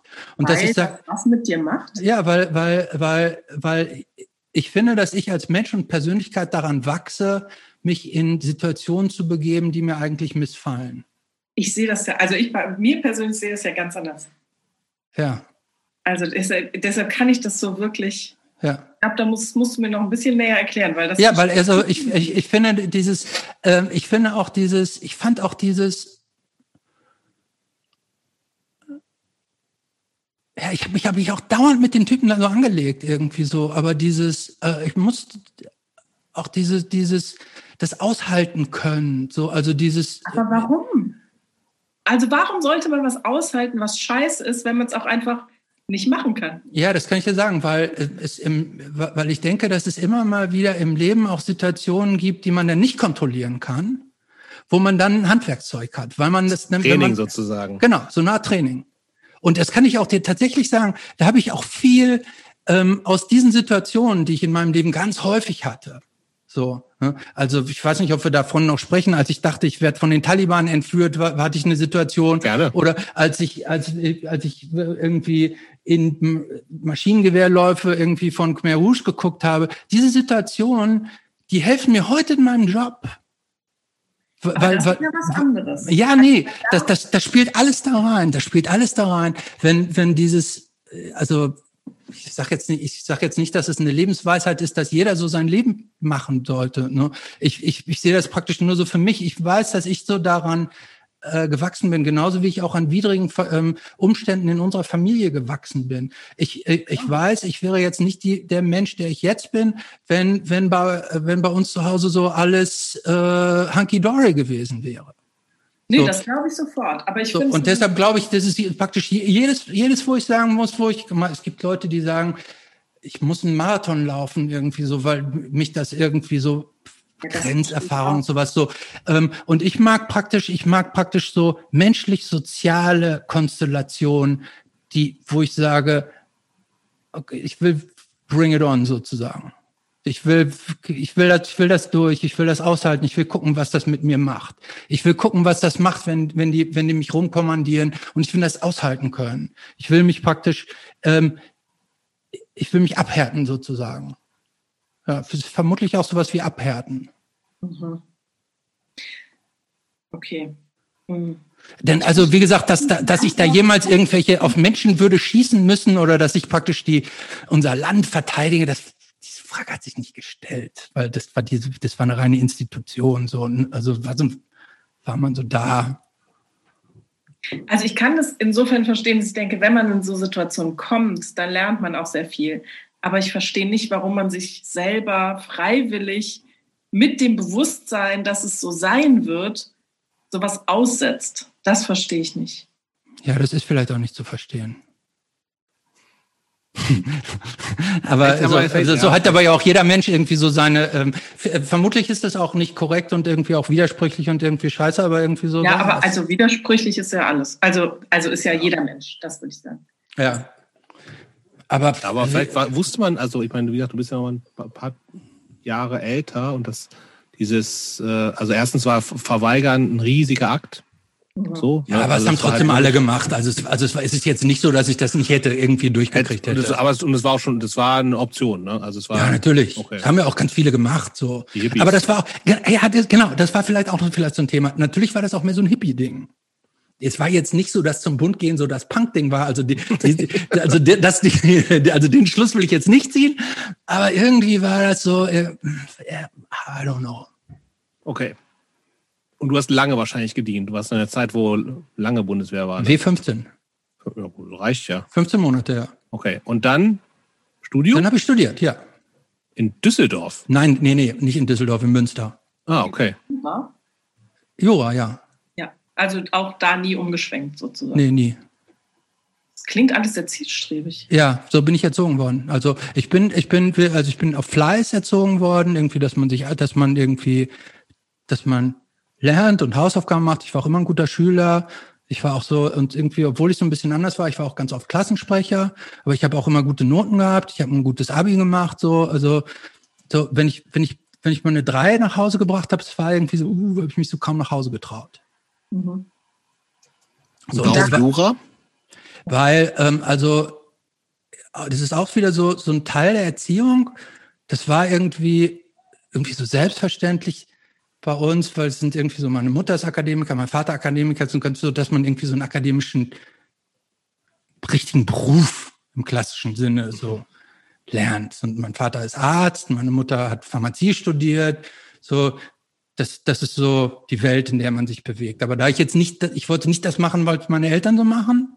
Also da wollte ich mich von abgrenzen und ich wollte praktisch was Eigenes machen und weil ich irgendwie so dachte, ich war, ich war aber auch immer so, so, dass ich mich um Gerechtigkeit gekümmert habe und wenn Leute gestritten haben, habe ich mich auf die Seite des Schwächeren gestellt und so, hab, so das habe ich so und ich dachte, wenn man Jura studiert, habe ich äh, also diese, den irrsinnigen Glauben nicht unterlegen, dass man da irgendwie so Recht schaffen kann, was natürlich totaler Quatsch ist, aber ähm, das irgendwie so, aber es war jetzt auch nicht so mega reflektiert. Sondern es war irgendwas muss ich machen und irgendwie irgendwas, womit man später auch Geld verdienen kann. Also sowas wie, sowas wie Germanistik und Philosophie.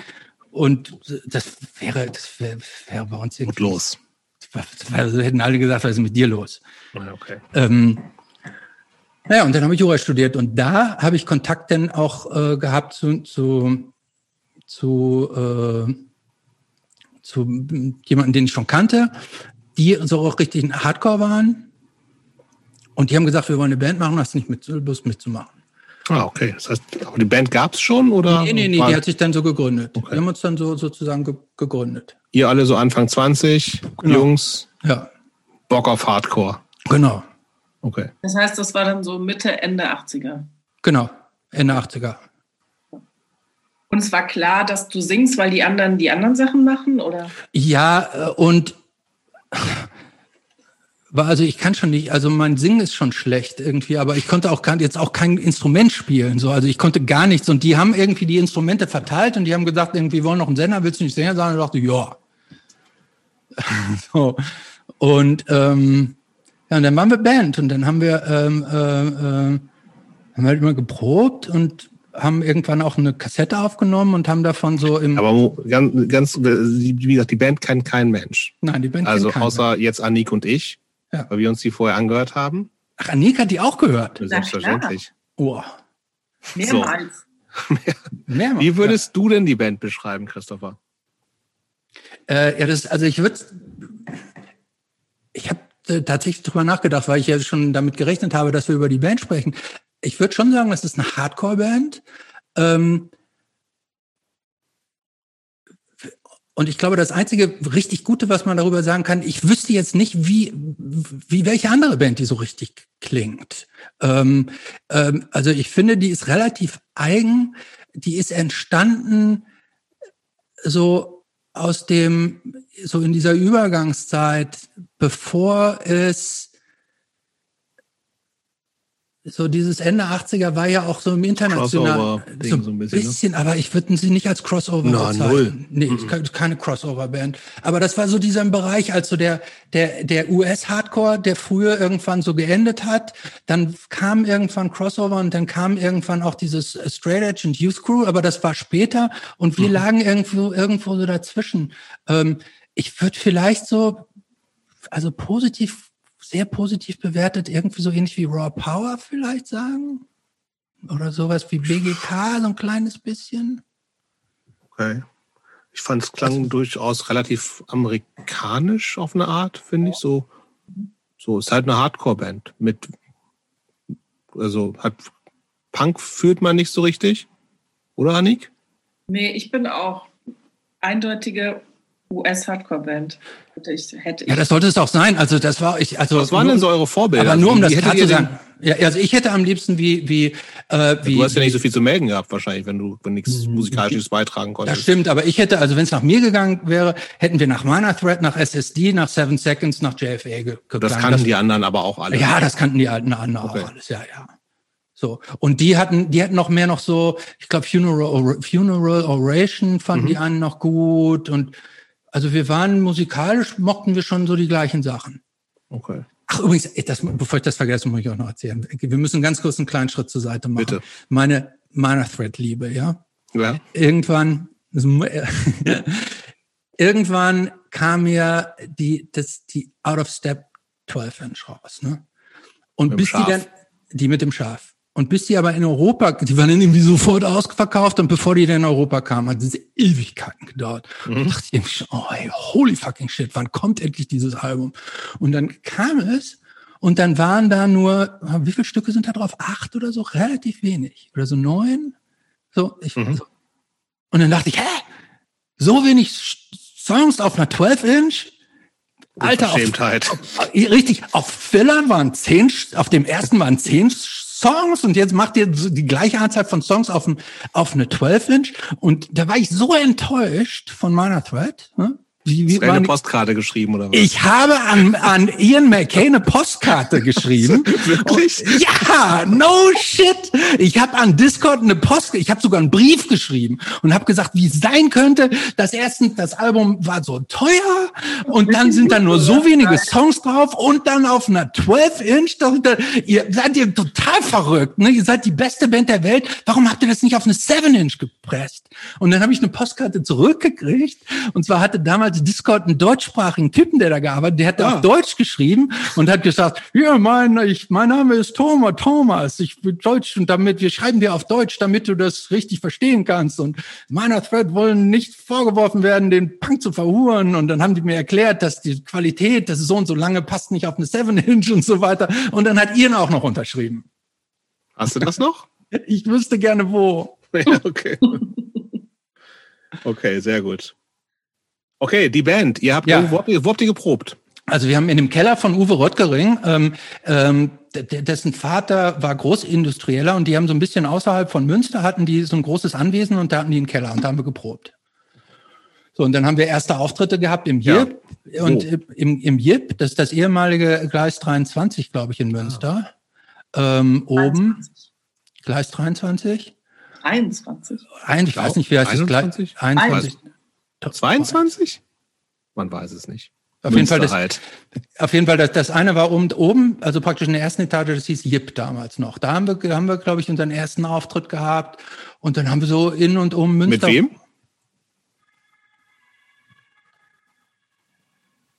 Sunny Domestos vielleicht? Sagt mir gar nichts. Also lokal, lokal, lokal deutsche kleinere Bands. Ja, so und so Münster, Münsteraner Bands. Okay. Habt ihr irgendwie mal nicht mal irgendwelche Support-Shows für größere Bands irgendwo gespielt? Ja, wir haben, äh, wir haben für, äh, für SNFU haben wir im ah. Chichi Club in, in Holland gespielt. Aha. Ja. Und ihr habt dann wie lange geprobt und wann war der Auftritt? Ach, ich glaube, wir haben so zwei Monate geprobt und dann war der erste Auftritt. Okay, also es ging ja schnell. Ja, aber entsprechend schlecht war es ja auch. Ich würde das gar nicht, also ich finde, du spielst das runter. Also das war jetzt, wird jetzt nicht, ist nicht meine Lieblingsband geworden, aber für die okay. Zeit, also wir hatten, Annik und ich wussten beide nicht genau, von wann das ist. Wir hatten es beide ein bisschen früher getippt, ne? Ja. So, also ich hätte eher so Mitte der 80er getippt und nicht Ende der 80er. Ja, aber es aber war so Ende gut, der, es war so, es war so, ich glaube so 87, 88 so um den Dreh. Okay.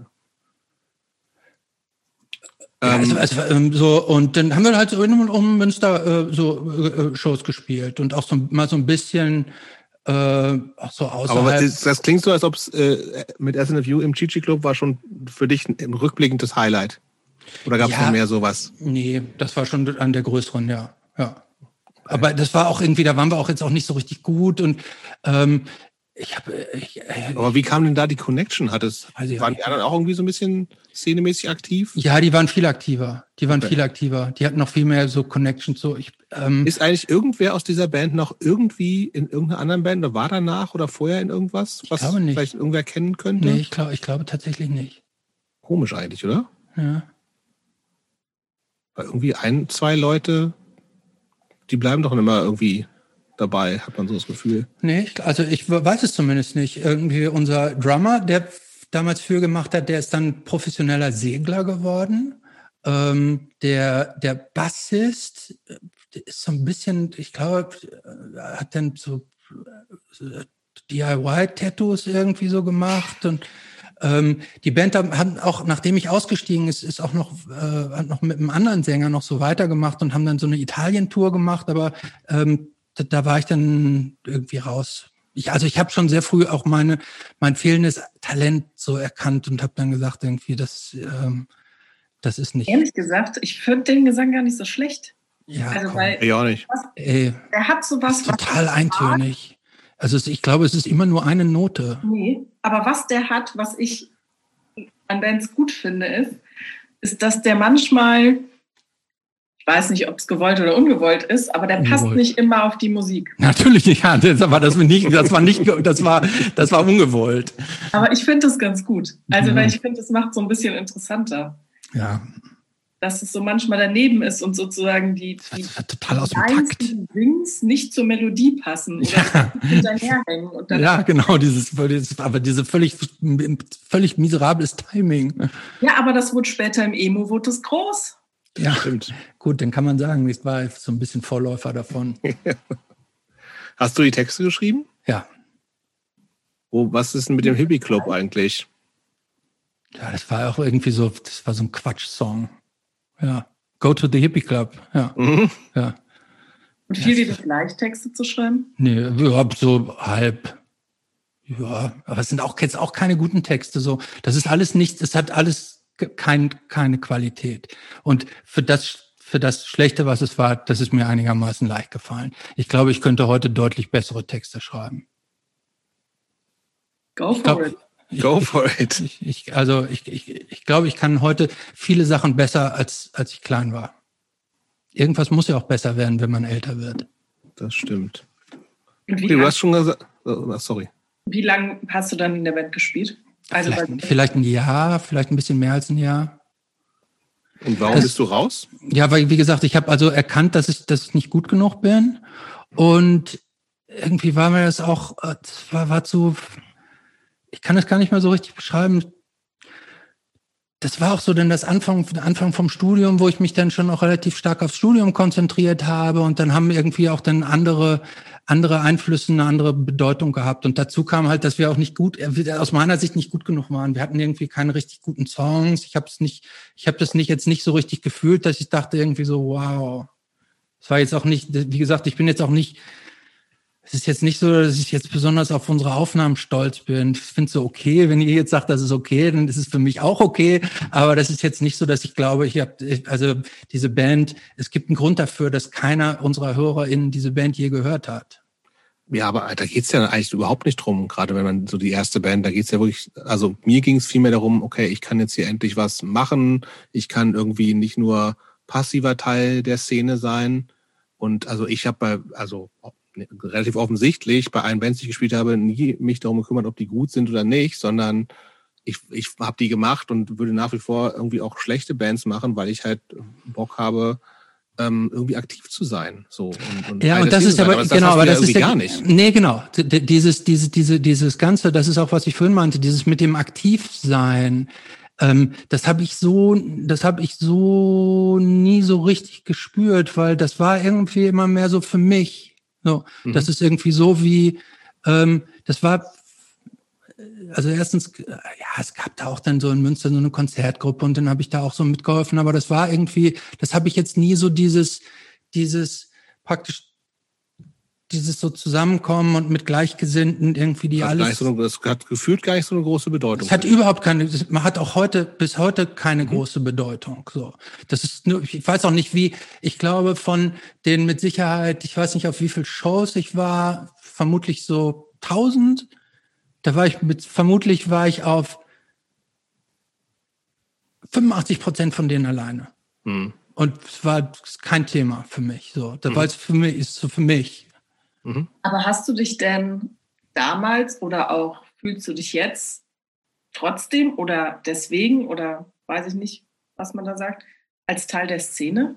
Also fühlst du so eine Szenezugehörigkeit oder würdest du sagen, dir ist die Musik wichtig?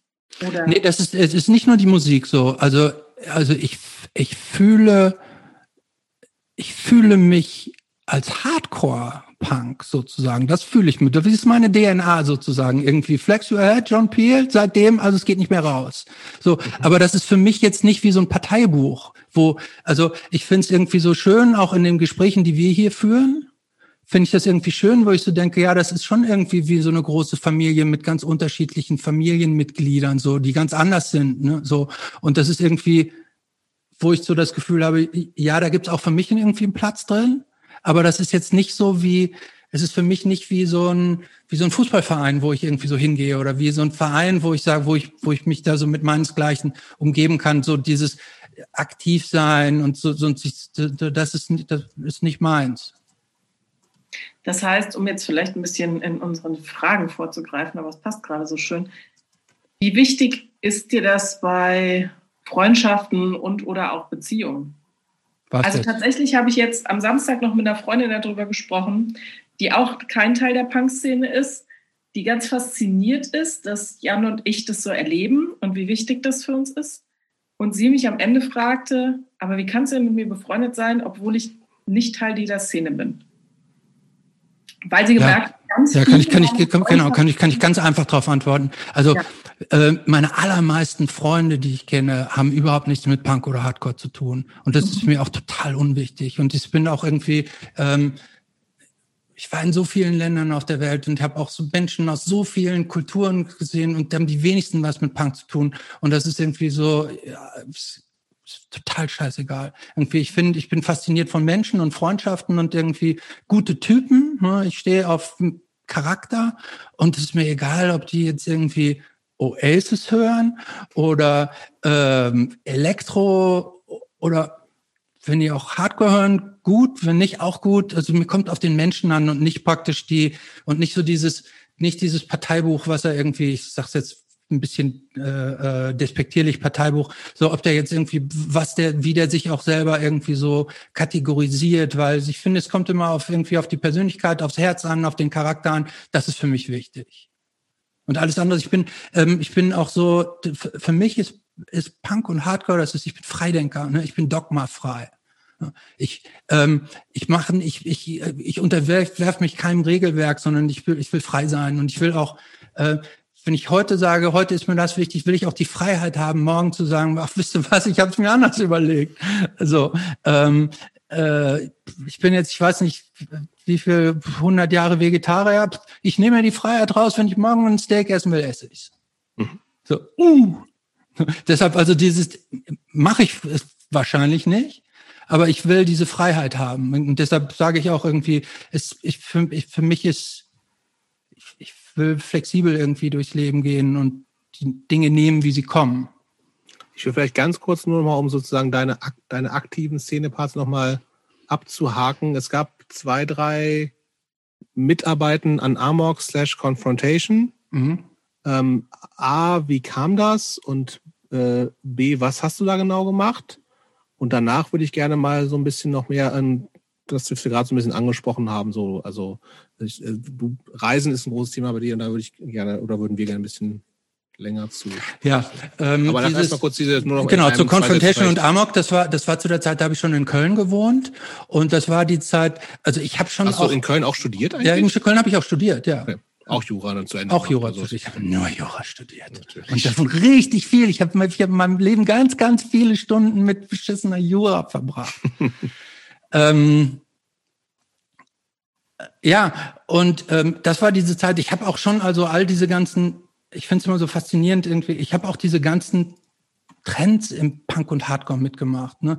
Ich habe halt dann irgendwie dann auch irgendwann natürlich Youth of Today Tour, dann habe ich also auch, dann war ich auch mal Straight Edge übrigens und so und ich habe die dann irgendwie diese ganze Ebullition Dings habe ich mitgemacht und während dieser Ebullition Zeit da war ja auch irgendwie dieses Amok und das Confrontation. Ich habe also diese, das war ja praktisch diese, diese deutschen, deutschen großen Fanzines da so. Und irgendwie habe hab ich dann irgendwie gedacht, ach, das mache ich, schreibe ich auch mal. Und ich habe da, glaube ich, dreimal eine Kolumne oder so geschrieben und das war's. Aber ich habe keinen von denen jemals von jemals irgendwie groß eng mit den Redaktionssitzungen oder so. Hingeschrieben und gesagt, hallo, ich bin Christopher, hier ist meine genau. Kolumne. Ja, genau so. Weißt du noch, was da drin stand? Nee. Dein, hast du dein, dein Freidenkertum schon vorangetrieben? Nee, glaube ich, das, ich glaube, das habe ich noch nicht so. Ich glaube, dieses, äh, das habe ich auch, es gibt auch manche Sachen, die habe ich für mich erst über die Zeit so erkannt. Mhm. So, und die sind auch tatsächlich auch erst später so geworden, weil ähm, ähm,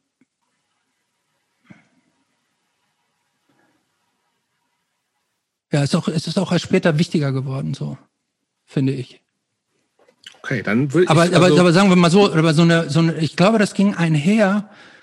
Ich glaube, das ging tatsächlich auch so ein bisschen her mit dem, was du eben angesprochen hast, so mit dem Reisen. Ich habe irgendwann angefangen, sehr intensiv zu reisen. Ähm, genau, wann hat das angefangen? Und wieder, ich äh, weiß, dass du wirklich, also ich habe das, also das war auch bevor du diese NATO-Erfahrung hast, da war irgendwie so, ja, da kannte ich dich nur so entfernt und eher so über Matthias und so, dann war, warst du immer der, der ältere Bruder, der, der äh, in Anführungsstrichen so, so Krisengebietstourismus gemacht hat. Mhm. So.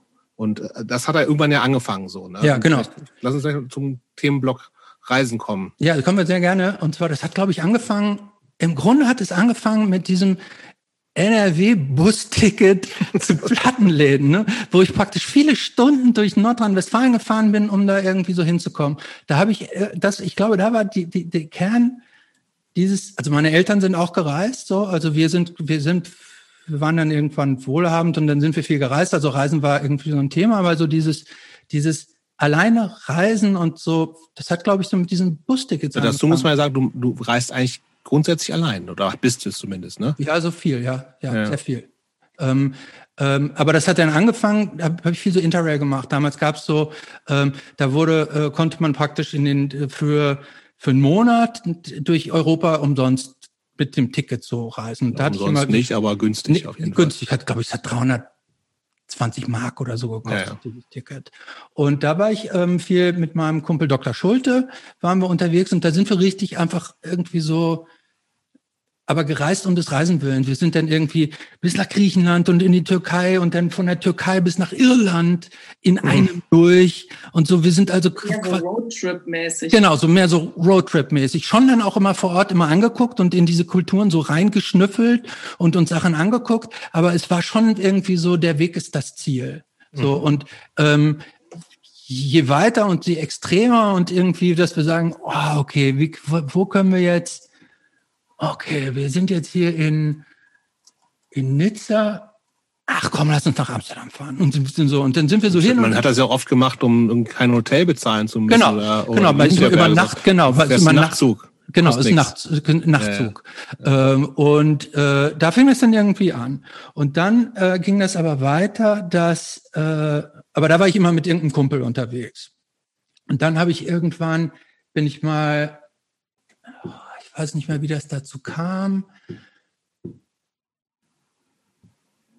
Dann bin ich irgendwie auf die Idee gekommen, ich will nach Brasilien. Ach nee, das war später. Nee, und dann war ich auch mit, mit Kumpels, haben wir, waren wir irgendwann in, in Amerika und haben da zwei Monate Autos überführt. Also mhm. praktisch erst nach New York geflogen und dann praktisch mit, mit in drei, irgendwie konnte man so Autos delivern. Das nannte sich damals so, ich weiß nicht, ob es das jetzt noch gibt, äh, Auto Drive Away. Das konntest du in gelben mhm. Seiten nachgucken. Da hat jemand, wenn er an der Ostküste wohnt und zur Westküste umzieht, dann hat er sein Auto da abgegeben und so Dudes wie wir haben dann das Auto gefahren. So, mhm. und dann, man hat das Auto gekriegt und man musste selber nur Sprit bezahlen. Mhm. Und sind wir praktisch so in drei Tagen von New York bis nach San Francisco gefahren und dann nach Los Angeles getrennt und dann von Los Angeles bis nach ähm, bis nach zur Ostküste bis nach New Orleans Autos überführt und dann die ganze Ostküste hochgetrennt. Und so ging es dann irgendwann weiter. Und dann war ich irgendwann allein in Brasilien und dann ging es nach dem Studium, habe ich meine erste größere Solo-Reise sozusagen gemacht. Ähm, da war ich erst vier Monate in Japan, weil ich da ähm, äh, in der Referendarzeit so eine Stage gemacht habe. Ah, okay. Ähm, und dann war ich da in Japan und danach war ich dann nochmal vier Monate in Südostasien unterwegs. Dann habe ich da so eine klassische Rucksack. Südost Rucksack, ja, ja, Rucksack, genau. So. Und Bus Im, und sowas alles. Genau, genau, so Bus überall so. Und da war ich ähm, so eine Klasse, die klassische Südostasienroute war ich dann irgendwie in Thailand, Laos, Vietnam, Kambodscha, Indien und Nepal. Okay, das machen ja noch viele. Das so, machen noch ne? viele, genau. Das also machen das noch viele. so, genau. Absolut. So, und dann ging es. Das heißt, du bist jetzt so Ende 20 in der genau, Zeit? Genau, ich bin jetzt Ende 20. Aber da hast du in Japan hast du dann auch gearbeitet? Genau, in so einer, so, so ja, gearbeitet. Aber auch dann viel so andere Sachen mich da mir so, so beschäftigt. Danach habe ich für anderthalb Jahre, äh, war ich in Südostasien habe dann anderthalb Jahre in Madrid gelebt. Mhm. Ähm, und dann irgendwann, Arbeitend. Arbeitend, ja. Erst, Als deutscher Rechtsanwalt. Ja, ich habe eigentlich nur, einen, ich wollte eigentlich nur einen Sprachkurs machen und dann hat es mir da irgendwie so gut gefallen und dann dachte ich und habe da dann erst in so einer Kanzlei so ein bisschen nebenbei gemacht. In der spanischen oder was? Ja, in der deutsch-spanischen Kanzlei. Ah, okay. Und die haben dann gefragt, ach, willst du nicht bleiben? Und dann habe ich gesagt, ja, bleibe ich halt. Und dann habe ich da gearbeitet. Mhm. So lange, bis ich herausstellte, dass der deutsche Chef irgendwie crackabhängig war. und dann die ganze Kanzlei irgendwie so zerbröselt ist. Und ähm, so, auf jeden Fall habe ich dann anderthalb Jahre in, in Spanien gelebt. Und irgendwann dachte ich dann, warte mal, in welcher Reihenfolge war das dann? Dann war ich, es gab dann verschiedene prägende große Reisen, die ich gemacht habe. Ich bin dann war einmal in Zentralasien ähm, in, durch von Ta Tadschikistan nach Kirgisistan, umgekehrt von Kirgisistan nach Tadschikistan. Dann war ich ähm, in Afghanistan und im Iran. Das aber alles jeweils allein, ne? Das alleine, ja. Und, und dann, dann auch sozusagen als private Reise und nicht beruflich. Eine private Reise, ja, ja. Ja. Mhm. Und was, was buchst, also du suchst dir irgendwas aus und wie geht das dann vor? Also du buchst genau, es geht, einen Flug erstmal und dann stehst genau. du da mit dem Rucksack und guckst, was passiert, oder? Genau, ja, ja, genau, genau. Das, das ist genau das, was ich so liebe. Ich will da so hinkommen und eigentlich eigentlich gar nichts wissen. Mhm. Ähm, und so am liebsten ist es irgendwie, ich komme irgendwie so mitten in der Nacht an, ich kann die Sprache nicht lesen und kann keinen verstehen und mich dann irgendwie so durchschlagen. So, das, das that's my favorite. Ähm, so, das war jetzt zum Beispiel in, Afghanistan war das jetzt nicht so, ähm, weil man da schon so ein bisschen mehr auch aufpassen muss. Als ich da war, da war, wurde ein Lösegeld auf alle Euro, also auf Deutsche von 600.000 Dollar von den Taliban aus, ausgesetzt. Also es war dann schon so ein bisschen, dass man aufpassen musste. Und es war da auch zum Beispiel, das ähm, ist eine schöne Geschichte. Da war ich, ich bin nicht praktisch so durchs Land auch so gereist und war dann ähm, in, in, in, in äh, im äh, Westafghanistan und wollte am nächsten Tag weiter in, in den Iran. Und ich wusste, da gab es so Busse, aber ich wusste nicht so richtig, wo das losgeht und was das kostet und wie man da so ein Ticket für kriegt. Und ich hatte so eine ungefähre, ist ja eine mega gute Geschichte, eine ungefähre Information, wo es so diese Bustickets gibt. Und dann gehe ich da zu dieser Straße. Ich habe mir also dann äh, zu dieser Straßenkreuzung, wo es so gibt, sah so nichts nach Bus aus und nur so ein komischer Markt wo dann halt so die Homies da mit ihren Kutschen stehen und Stuff verkaufen. Ich meine so, oh. und die sehen ja auch alle dann genauso aus, wie man sich die so vorstellt, ne? also so sympathisch und nicht mehr immer so schnell bewegt, weil irgendwie nicht so lange.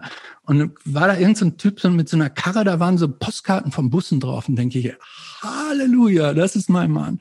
Und dann habe ich so ein bisschen Farsi gelernt und habe dann praktisch in meinem allerbesten Farsi gesagt, okay, hier Busticket morgen hier nach Mashhad, Iran. Und der dann so, so geantwortet. Und ich wieder meinen Spruch aufgesagt. Ich konnte natürlich nur so drei Sätze in Farsi. So, und der dann wieder hin und her, ich meinen Satz, er seinen Satz, und ich merkte, ah, okay, wir kommen nicht zusammen. Ich wurde dann schon auch so nervös. Und abgehauen weitergesucht, irgendwie denke ich, muss jetzt hier mal weg, aber es war keine gute Atmosphäre. Dann habe ich irgendwann so ein kleines Kind getroffen, das Englisch sprach und ich dachte, okay, den kann, den kann ich fragen, der hilft mir. Und dann habe ich gesagt, hier, ich will morgen in den Iran fahren. Und dann ging der mit mir wieder zu dem gleichen Dude zurück, zu diesem, zu diesem Homie da. Und dann mit dem gelabert. Und dann die gelabert, gelabert, gelabert, gelabert. Und dann kommen noch mehr Leute da zusammen. Laber, laber, laber. Handys gehen raus. Dö, dö, dö, dö, dö, dö, hin und her geredet. Und ich so, oh, okay, Leute, warum müsst ihr, was redet ihr jetzt hier so lange? Und dann noch mehr Handys, dö, dö, dö, dö, dö, reden. Und dann, dann der Junge mal, you, you wait, you wait, you wait, we help. Und ich so, oh, hu, hu, hu. Und dann auf einmal fährt da so ein kleines Auto vor, wie so ein alter, so ein Lader und so, wo dann so, wo dann da so, so Mujahideen-mäßige so vier Dudes aussteigen und dann der Kleine hier so, oh, go, go in the car, other side of town, other side of town, bus ticket. Und ich so, also, okay, let's roll. Und ich dann zu den Typen in dieses Auto gestiegen, rechts einer neben mich, links einer mit vorne, hier so diese Bärtigen in, die, in diesen schönen Umhängen und so weiter, alle klassischen, so optischen Dings so erfüllt. Keiner spricht ein Wort und dann fahren die so durch die Stadt, und ich so, Stadtgrenze fahren raus. Fahren raus, fahren raus, fahren raus. Und ich so, ey Leute, Bauer, äh, Start, Ticket hier. Kein Wort gesprochen. Ich so, oh scheiße, jetzt geht's los. Und wir fahren, fahren, fahren, fahren. 20 Minuten in die Wüste rein, nichts passiert. Und ich denke, oh, und ich habe schon, ich sah, ich sah da drüben. Wir haben keinen Ton gesagt. Kein Ton, kein Ton gesagt.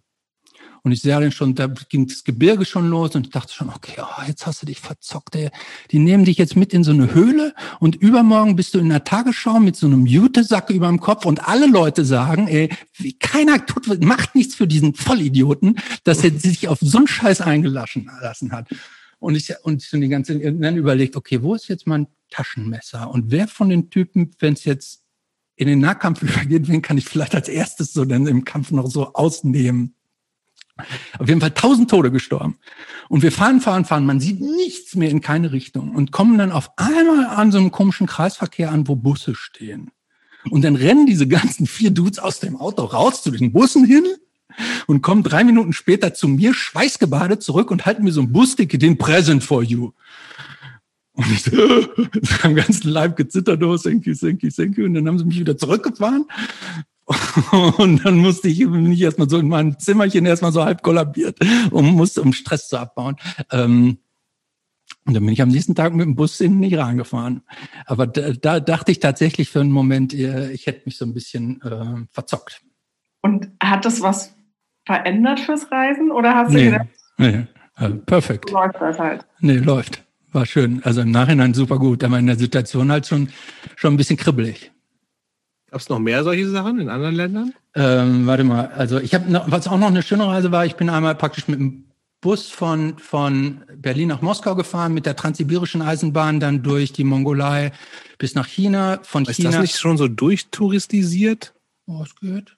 Ja, es geht. Da sind doch schon viele Ja, ich war ja Touristen mit drin, ne? ja, also waren, es waren nicht so viele. Okay. Ja, da sind so ein paar, aber jetzt nicht viele. Das ist so die tr- transsibirische Eisenbahn ist zu der Zeit, als ich gefahren bin, war schon eigentlich eher so ein Transportmittel für die Russen. Mhm. Vielleicht zu anderen Zeiten ist es anders als ich. Ich war da im Winter. Da, da habe ich, ich habe es nicht so als touristisch empfunden. Und dann bin ich von China, bin ich nach Nordkorea gefahren. Ich war in Nordkorea mehrere Tage der einzige Ausländer, also einzige Tourist. War Wie bist du denn da überhaupt reingekommen? ja. Nach Nordkorea bin ich gekommen. Das konnte man über so eine, in China konnte man das über so eine Agentur buchen. Und da wollte ich hin. Also ich finde, das ist das irgendwie, mich interessiert so das Abseitige. So dieses, dieses, ähm, ja, so wie, wie sind die anderen Menschen da so? Und wie sind die Menschen auch so in diesen Regionen, wo, wo, wo die Leute denken, irgendwie, die sind da alle nur irre. Oder ähm, so, und das also nicht, dass ich mir einbilde, durch meine kleinen Stippvisiten in diesen Ländern äh, einen wirklichen tiefen Eindruck so zu kriegen, aber ich, äh, ich glaube zumindest so die Atmosphäre und mit den Leuten, mit denen ich dann so spreche, äh, da schon auch äh, etwas aufzusaugen, was man jetzt so aus den, aus den Mainstream-Medien heutzutage hier nicht so mitkriegt. Das heißt, Ähm, du gehst dann auch einfach auf Leute zu und redest mit denen und Ja. guckst, wie die reagieren. Und ja, ja, ja, so, ja, so. Das ist zum Beispiel, das ist auch sowas, was ich gelernt habe, zum Beispiel so diese im im um im, mich im, im Umgang mit diesen vermeintlich ungeübten Situationen umzu, umzugehen und praktisch dann also auch auch auf diese Leute so einzugehen und mich in, in, in deren in deren Groove reinzukommen. Also das muss man das muss man ja auch das kann man ja nicht automatisch, wenn man das so nicht gemacht hat, so diese auf den so, so eine auf so eine Augen eine Augenhöhe aufzubauen und mit denen dann so sozusagen und irgendwie das Beste ist natürlich, wenn ich dann irgendwann gehe und wenn ich das Gefühl habe, irgendwie so, wenn die mir so auf die Schulter klopfen und zu denken, irgendwie so, ah, ein guter Typ, so, so aus Deutschland, der so hier war. Und das bist du dann, also ist das, na, wie stelle ich die Frage? Bist du, da, also was mich, also mich würde einiges dann nerven, wenn ich mich nicht auf alles so einstellen kann. Aber ist es, bei, bist du grundsätzlich nicht genervt von Menschen, Nee, von Abläufen, nee, nee, oder nee. ist es einfach? ich bin, gut, ich bin auch genervt. Ich bin auch genervt. Also es gibt, gibt, ich habe auch ganz viele Situationen, wo ich so denke, oh nee, puh, das muss jetzt so nicht so sein. Und ich habe auch Situationen gehabt, wo ich so dachte, oh, ich wäre jetzt auch gerne so in so einem Club Mediterranee oder so. Aber, aber, ähm, aber eigentlich mag ich das. Ich mag, ich mag das, diese, ich mag die Reibung. So, ich mag, ich mag das, diese, diese Challenge. Und das ist genau das Gleiche wie mit der Bundeswehr. So, ich, ich mag nicht, dass ich das jetzt miteinander vergleichen würde, aber ich mag's, ich mag's, wenn es schwierig ist und wenn ich da so durchkomme, so durch die Stromschnelle, weil die dann so aus der Rückblick, die nehme ich mir da überall was draus mit. Ich war zum Beispiel, ich war im, ich war auf der gleichen Reise, war ich dann noch, ich war, nachdem ich in Nordkorea war, war ich in Myanmar, dann bin ich in, nach, in Kongo gefahren, in, nach Afrika, gleiche Reise. Im Kongo war mega, mega, mega krass, weil ich da so in so viele Gewehrläufe reingeguckt habe, bedroht wurde, äh, mich freikaufen musste, verhandeln musste, irgendwie meine ganzen. Aber wie kommt man in die Situation? Oder wie bist du da reingekommen? Einfach weil du da bist? Ja, weil ich da bin, weil du denn der einzige. Weil du als weißer Mensch da bist, ja, sofort. Ja, und selbst wenn ich ja so abgeranzt habe, wie ich da so rumläufe, also auch untereinander, zum Beispiel im Kongo, das ist, das kann man sich gar nicht vorstellen, wie viel Gewalt da die, die, die Leute auch so untereinander so haben. Wie, mhm. wie da diesen ganz anderer Beat so in den Ländern herrscht wie viel roher der Umgang von Menschen mit Menschen ist und wie viel Menschenleben wert ist und wie, wie, wie die sich, wie so Dinge durchgesetzt werden. Das, wo, wo dann, wenn die sich streiten, schlagen die sich mit der Keule auf den Kopf. Das, klingt mega nach Klischee. Ja, wollte ich gerade sagen. Jetzt, ja. so, ähm, das, das ist natürlich nicht überall so. Ne? Ja. Aber ich wollte wollt sagen, ähm, das ist tatsächlich im Vergleich zu unserer Welt gibt es Länder, und äh, das habe ich zum Beispiel im Kongo so erlebt, wo das alltägliche Gewaltpotenzial viel höher ist. Also ich habe das manchmal so aus der Ferne beobachtet, wo dann so Brot verkauft wurde auf der Straße und da gibt dann ein Wort das andere und wie schnell dann so, so kleine Situationen eskalieren und zu Waffengewalt führen, wo ich so dachte, ich habe nicht verstanden, worüber redet, aber das war jetzt so eine Brotverkaufssituation. Wie konnte das jetzt gerade so eskalieren? Und ich würde auch dauernd, muss man denn, halten die Leute die Hand auf und sagen, hier, bezahl erstmal, um jetzt das und das und das und so zu machen. Ich habe einmal gezählt, musste ich irgendwie von meinem Zimmerchen 30 Dollar ohne Toilette, also ohne fließend Wasser, aber mit einer Stahltür davor und man musste sich dann einmal Wasser holen, um die Toilette abzuspülen und Zähne putzen. Man musste abends dann so sich entscheiden, putze ich mir die Zähne oder spüle ich die Toilette ab. So. Und allein, was ich da dann erlebt habe, um auf der Straße, das waren so Dinge, die hatte ich so noch nie erlebt. So, dauernd verfolgt worden. Natürlich kann man irgendwie sagen, warum fährst du da überhaupt hin? Irgendwie, du gehörst da nicht hin. Ne? Also warum treibst du dich in diesen Ländern rum? Aber mein Anspruch ist dann schon da irgendwie auch so eine Connection irgendwie so ein kleines bisschen aufzubauen und hinter die, hinter die Kulissen so, so ein bisschen zu schauen. Aber gab es für dich auch Sachen, wo du gesagt hast, das Risiko gehe ich jetzt nicht ein? Also, weil das hört sich ja nicht gerade so nee, an. Nee, nee, nee. Und war das auch da, wo du dann irgendwann diese Drogenerfahrung hattest, von der du dann erzählt hast? War das auch auf Reisen? Da hatte ich, ich hatte zwei so richtig cool. Ich hatte einmal mal, als ich Crack geraucht habe, das war, ähm, ähm, das war in, in Russland mal, nee, in St. Petersburg, in so einer Trabantenstadt, wo ich, wo ich, ich war erst so mit Freunden abends aus und dann sind Was wir heißt denn Freunde? Es waren so Freunde, Freunde die von du da kennengelernt nee, hast. Nee, die, kann, die eine so, kannte okay. ich sogar schon, die hatte ich in Spanien kennengelernt. Okay. So. Aber da waren wir irgendwie so mit Freunden irgendwie so aus. Und dann waren wir erst.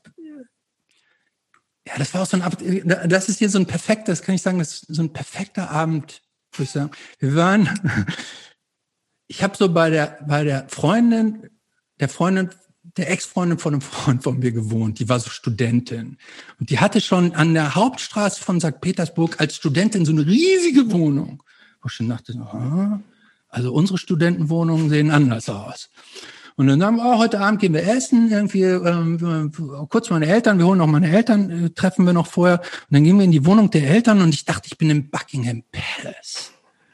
Und die sprachen auch irgendwann nur so von Ordinary Russians und Us. so.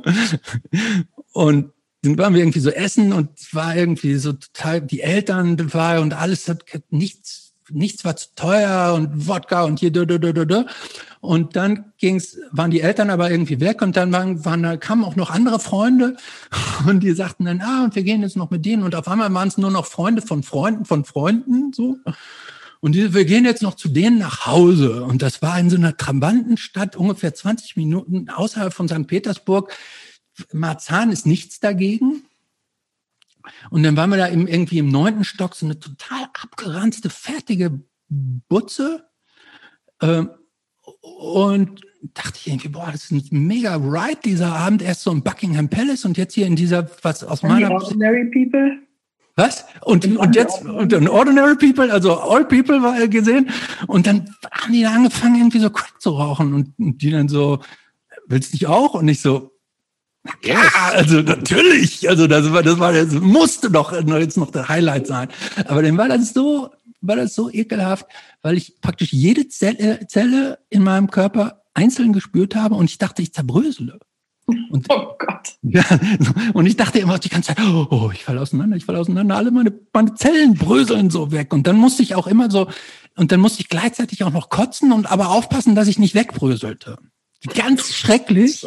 Ganz schrecklich. Ja. Und, wie, geht, wie geht sowas denn wieder weg? Oder wie ging das? Ja, das war, das war faszinierend. Ich hatte so den letzten Rest Vernunft, dass ich dachte, boah, wie komme ich hier überhaupt jemals wieder weg? Kenne ich hier überhaupt noch irgendjemanden? Vor allem, wenn du zerbröselt bist. Ja, ja, ja, ja. Und wie komme ich jetzt wieder zu dieser Bude zurück? Und irgendwie bin ich dann am nächsten Morgen in meinem Bett aufgewacht und es war nichts. Ich hatte noch nicht mal einen Kater. Das heißt, du weißt nicht mehr, wie du von. Ich weiß nicht mehr, wie ich nach Hause gekommen bin. Wie du angebröselt weggekommen bist. Ja, ich habe ja dauernd, ich habe mir die Seele aus dem Leib gekotzt, gekotzt. Es war total endfertig. Ich habe alles über Kreuz gesehen und nur noch so Visionen gehabt. Und ich dachte die ganze Zeit, ich zerbrösele. Also wie gesagt, meine ganzen alten Zellwände, die hatten sich ja aufgelöst. Und so total Panik über meines Körpers, dass der verschwindet. Ja, und dann nix. war ich bisschen nix. Klingt jetzt nicht wie so eine Werbung für Nee, nee, würde ich auch jetzt nicht Irgendwie empfehlen. schon, finde ich, ehrlich gesagt. ja. Wenn du nix, also wenn du einmal so crazy Erfahrung, danach alles wieder gut. Ja. Also, also ich also bin ich uninteressiert. Ich muss es jetzt nicht jeden Tag so machen, aber das war also so als Erfahrung mega gut. Und ich habe einmal, in, dann hatte ich noch eine andere Sache, was auch eine, eine Lieblingsdrogenerfahrung von mir ist. Ähm, da war in Kambodscha, wir ganz früh in Kambodscha, jetzt fährt ja jeder nach Kambodscha, es war relativ früh, wie war ich in Kambodscha, wo also auch noch Khmer Rouge überall war. Ähm, und äh, da haben die, habe ich sie unbewusst mit so einem Travel Buddy, den ich da kennengelernt habe, und so einer kleinen Japanerin, die wir da auch kennengelernt haben, die noch total jung war, so ein Space Cake zu dritt haben wir gegessen, ohne zu wissen, dass es ein Space Cake war. Und dann sind wir mit so, mit so Local Dudes auf ihren Motorrädern durch, durch Phnom Penh und so ein Killing Fields und so gefahren. Und auf einmal äh, total halluziniert. Das war so abgefahren, weil hier, äh, alles hat verschwommen und die das Wahrnehmung hat sich verschoben. Und dann sind wir noch so Maschinengewehrschießen gefahren. Ähm, so, das heißt, wir, wir waren total weggespaced. Diese, diese kleine Japanerin konnte gar nicht mehr sprechen. Und dieser andere Kumpel, Sake Bursa und ich haben ein Maschinengewehr geschossen auf so einem Schießplatz, während wir, während wir, wir dachten, wir würden fliegen. Also wir haben so fliegend geschossen. Wisst ihr denn, was da drin war? Das klingt Nö. ja jetzt nicht nach Haschig. Keine Ahnung, was da drin war. Egal. Ja. ja. So, aber das waren, das waren eigentlich so meine, meine, meine einzigen richtig guten. Ich bin eher eigentlich so. Was waren die schlechten? Ich habe sonst glaube ich, ich habe keine schlechten. Ich finde, ja. ich finde, ich kann so normal, ich, ich bin eigentlich kein großer Freund davon. Ich finde zum Beispiel, so Dope macht mich müde, es gibt mir gar nichts. Und so diese anderen Sachen, die geben mir gar nichts. Aber ich finde so bei so, ich wünschte, ich hätte mehr, sagen wir mal so. Ich hätte wünschte, ich hätte ja, da was mehr. Was hält dich denn davon ab? Du wohnst in Berlin. Ja, Kannst du alles es, kriegen? Hast ja, aber, es, aber, das, ja, aber es muss, es, ich finde, der Rahmen muss schon noch passen. Ne? Also wenn man einmal in Bergheim so einer, reicht nicht, sagst du. Nee, also, weiß ich nicht. Vielleicht. Köpi also, reicht nicht. Nee. Okay. Ja, ich würde jetzt nicht in Köpi gehen und da irgendwie. Nee. Also ich würde ich finde es schön, wenn es so passiert und wenn ich es nicht einfach so mache. Okay. So, also wenn sich das so aus der Situation ergibt und so, das finde ich gut. Wenn es dann, Angst also, ist aber kein Thema dabei. Nee. Gibt es denn Grenzen für dich? Oder ja, also Grenzen gibt es, also wenn andere Leute irgendwie davon zu Schaden kommen, klar. Und wenn ich das Gefühl habe, ich, ich gefährde mich wirklich hart, dann würde mhm. ich das, also ich glaube, ich würde mir jetzt nicht Heroin spritzen. Mhm. Vermutlich.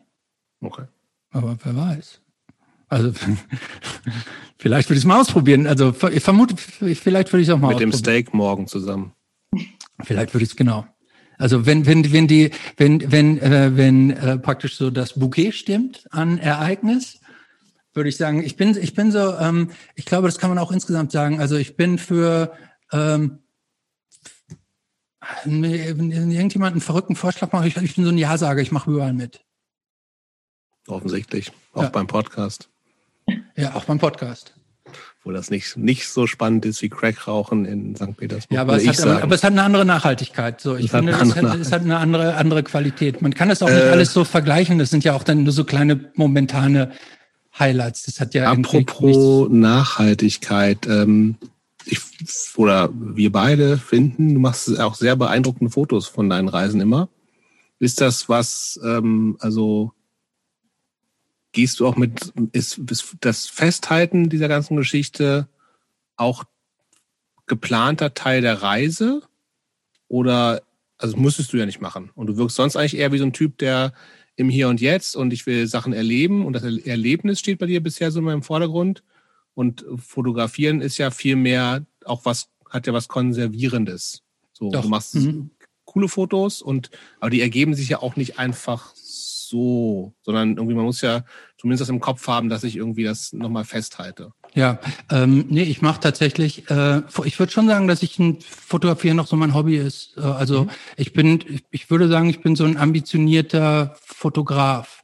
Ich habe irgendwie meine erste Kamera, glaube ich, gehabt mit äh, 13, 14 und ich habe irgendwie zum Examen haben mir meine Eltern meine erste Nikon-Kamera geschenkt mhm. und so und ich habe auch immer noch meine alten Objektive. Ich habe schon noch eine sehr hochwertige Fotoausrüstung. Das heißt irgendwie fotografieren als solches, sowohl auf Reisen als auch so. Ich fotografiere auch so gerne Menschen. Das mache ich schon sehr gerne. Also ich, ich halte es schon auch gerne fest, so ähnlich wie Bootlegs übrigens. Die habe ich ja auch früher schon konserviert. Ähm, äh, ja. Doch, okay. dieses, das Fotografieren ist, auch das ist zum Beispiel für mich so eine Sache irgendwie, wo ich, wo ich auch so eine Connection dann zu Leuten aufbaue.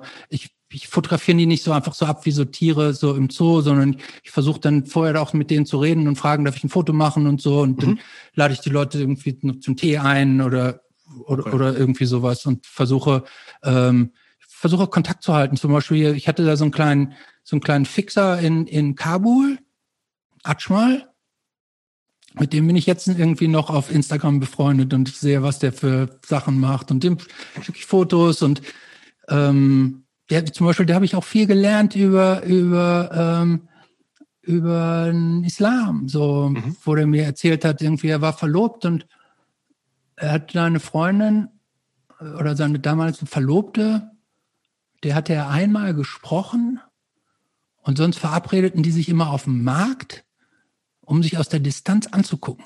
Mhm. fand ich schon irgendwie, also fand ich total faszinierend, irgendwie das also auch dann so aus deren Sicht viele Sachen erklärt zu kriegen. Also viele Dinge, die wir auch heutzutage auch zum Verhältnis von Mann und Frau, wo, wo wir ja sagen, boah, es ist Islam, was müssen die Leute verschleiert und all dieses ganzen werden verheiratet und so. Ähm, die viele Dinge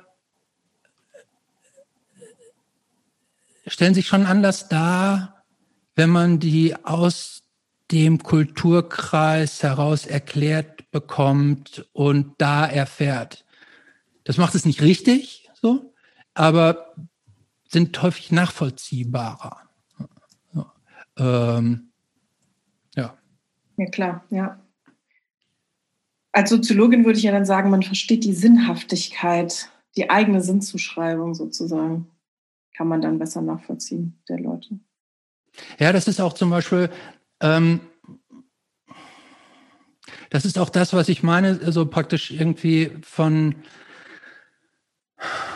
es kommt mir so auf den Menschen an. Ähm, gerade auch so in diesen arabischen und islamischen Ländern, in denen ich unterwegs war, die ja wahnsinnig, also äh, patriarchalisch geprägt sind, ne? äh, wo man jetzt so als Ausländer auch dann mit Frauen sogar keinen Kontakt richtig hat, wo, wo dann so die Männer zu mir kommen und mir dann anzügliche Fragen über Sexualpraktiken im Westen gestellt haben, wo man so denkt, so Leute, really, das soll ich euch jetzt hier erzählen? Ach echt, was? Also weil das für die, weil die andere haben oder? Ja, so also die fragen, fragen irgendwie, hattest du schon mal mit einer Frau Oralverkehr? Und die, oh! Und dann waren sie so ganz erstaunt. Really? Ist das, ist das nicht, ist das nicht dirty? Und, kommt drauf an. So. Aber es war, es ist dann schon irgendwie, wo man denkt, irgendwie, ah, warum wollt ihr es wissen? Jeder macht so, so.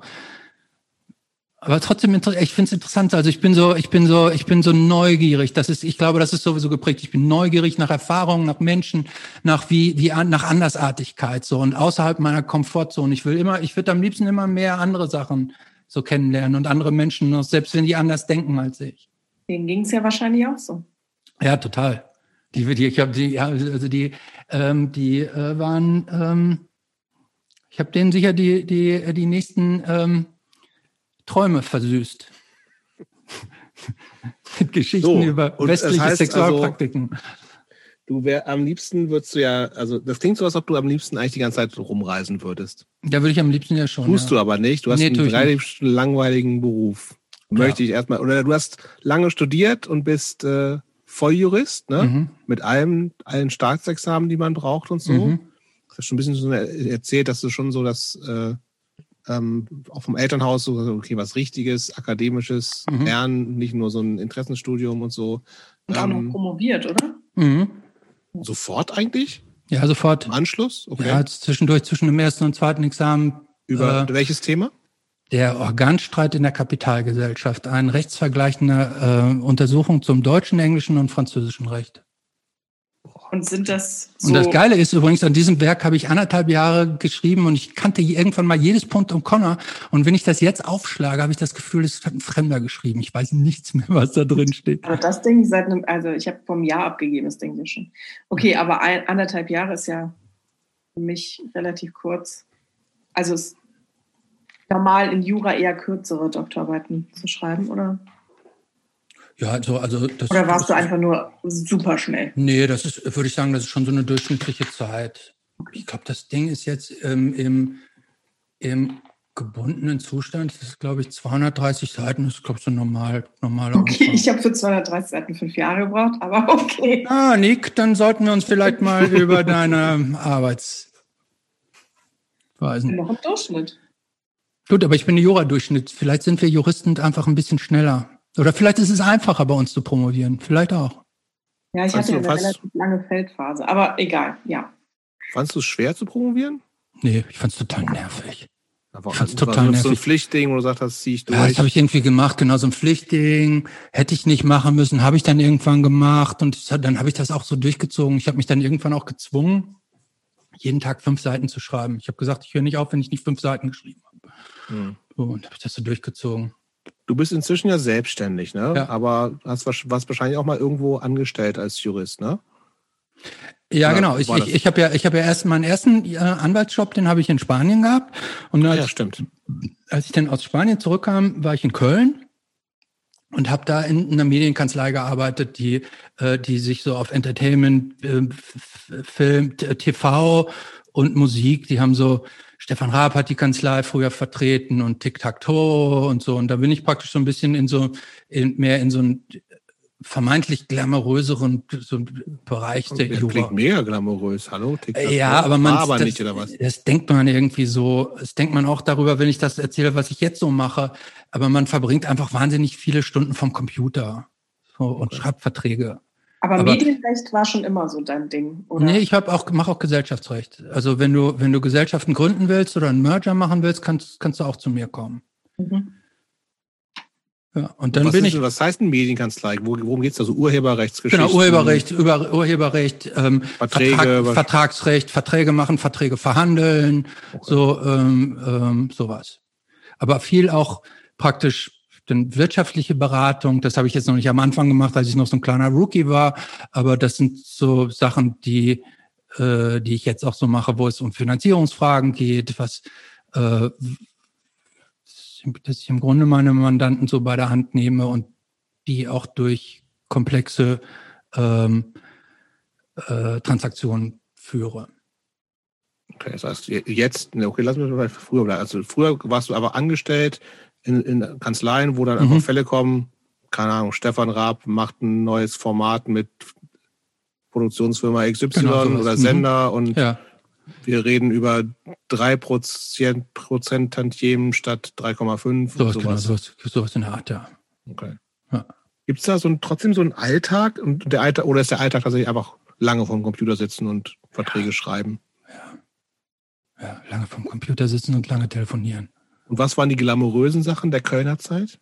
Ach, da habe ich gar keine glamourösen gehabt, weil ich dann nur so ein Hinter Hinterzimmeranwalt war. Da war ich ja, habe ich das ja alles erst gelernt. So, da durfte ich, da durfte ich, ich durfte ich auch nie so richtig bei Mandantengesprächen dabei sein und so. Da habe ich das praktisch nur so, habe ich praktisch den, den erfahrenen Anwälten so zugearbeitet. So, und ich habe praktisch den bei uns in der Kanzlei mal so Nino oder Angelo durchgehen sehen, so aus meinem Hinterzimmer oder so. Aber das war's. Also da habe ich, das war, da habe ich viel gelernt, aber das war jetzt nicht, wo ich sagen würde, das war, da habe ich irgendwelche mir besonderen Meriten verdient. Das heißt, dann, und dann bin ich aber nach, äh, nach Berlin umgezogen sozusagen, bin in eine andere, in eine, so eine Großkanzlei gegangen und habe da eigentlich auch viel mehr so Gesellschaftsrecht gemacht und aber auch Medienrecht. Und da habe ich, äh, habe ich einen, einen großen Mandanten, also ein großes Filmunternehmen, Berliner börsennotiertes Filmunternehmen gehabt. Für die habe ich eine große Transaktion gemacht irgendwie und habe Tag und Nacht dafür die gearbeitet. Und die haben mich dann gefragt, ob ich nicht zu denen überwechseln will. Und dann war ich, äh, war ich in dem Filmunternehmen erst so als Legal Vice President Legal and Business Affairs. Und das ist Senator, von dem wir schon genau, sprechen. Ja, genau, genau. Und da habe ich mich dann scheinbar offensichtlich so ganz gut angestellt und bin dann praktisch so ähm, die rechte Hand vom Vorstandsvorsitzenden geworden. Und der hat mich überall mitgenommen. So, ich bin praktisch zu allen Verhandlungen irgendwie Harvey Weinstein, ich war dabei. Ähm, und also wir, ich war mit denen auf, ich war dann irgendwie auf Yachten in Cannes und wir sind irgendwie für zwei Tage nach Los Angeles zu Verhandlungen geflogen und nach New York und hin und her. Und wir waren, der hat mich praktisch so ein bisschen unter seine Fittiche genommen und hat mir viele Sachen, so viel Business-Know-how aus der aus dem Filmwelt habe ich dann gelernt und da bin ich praktisch dann mehrere Jahre und dann war ich irgendwie Geschäftsführer von Tochtergesellschaften und ähm, dann hat praktisch der dieser Vorstandsvorsitzende, dessen rechte Hand ich eine ganze Zeit lang war, irgendwann abgedankt und dann habe ich praktisch dessen äh, Posten als Vorstandsvorsitzender übernommen. Das klingt ehrlich gesagt nach ganz viel Geld. Äh, nach ganz viel Geld. Ist das so? Sieht man mir jetzt nicht an, wie stinkreich ich bin? ja, da verdient man schon richtig gut. Ja. Ja, kann ich mir vorstellen. Und ja. das, das war auch einfach, also das war auch einfach cool, so viel Kohle zu haben, Jet Set. Nee, das, ach, mit, ach, das mit dem Geld, irgendwie das Geld das Geld hat mir, nie eine Rolle für mich gespielt. Das ist irgendwie dann so, irgendwie so das Schönste zu haben, aber das war für mich nie wichtig.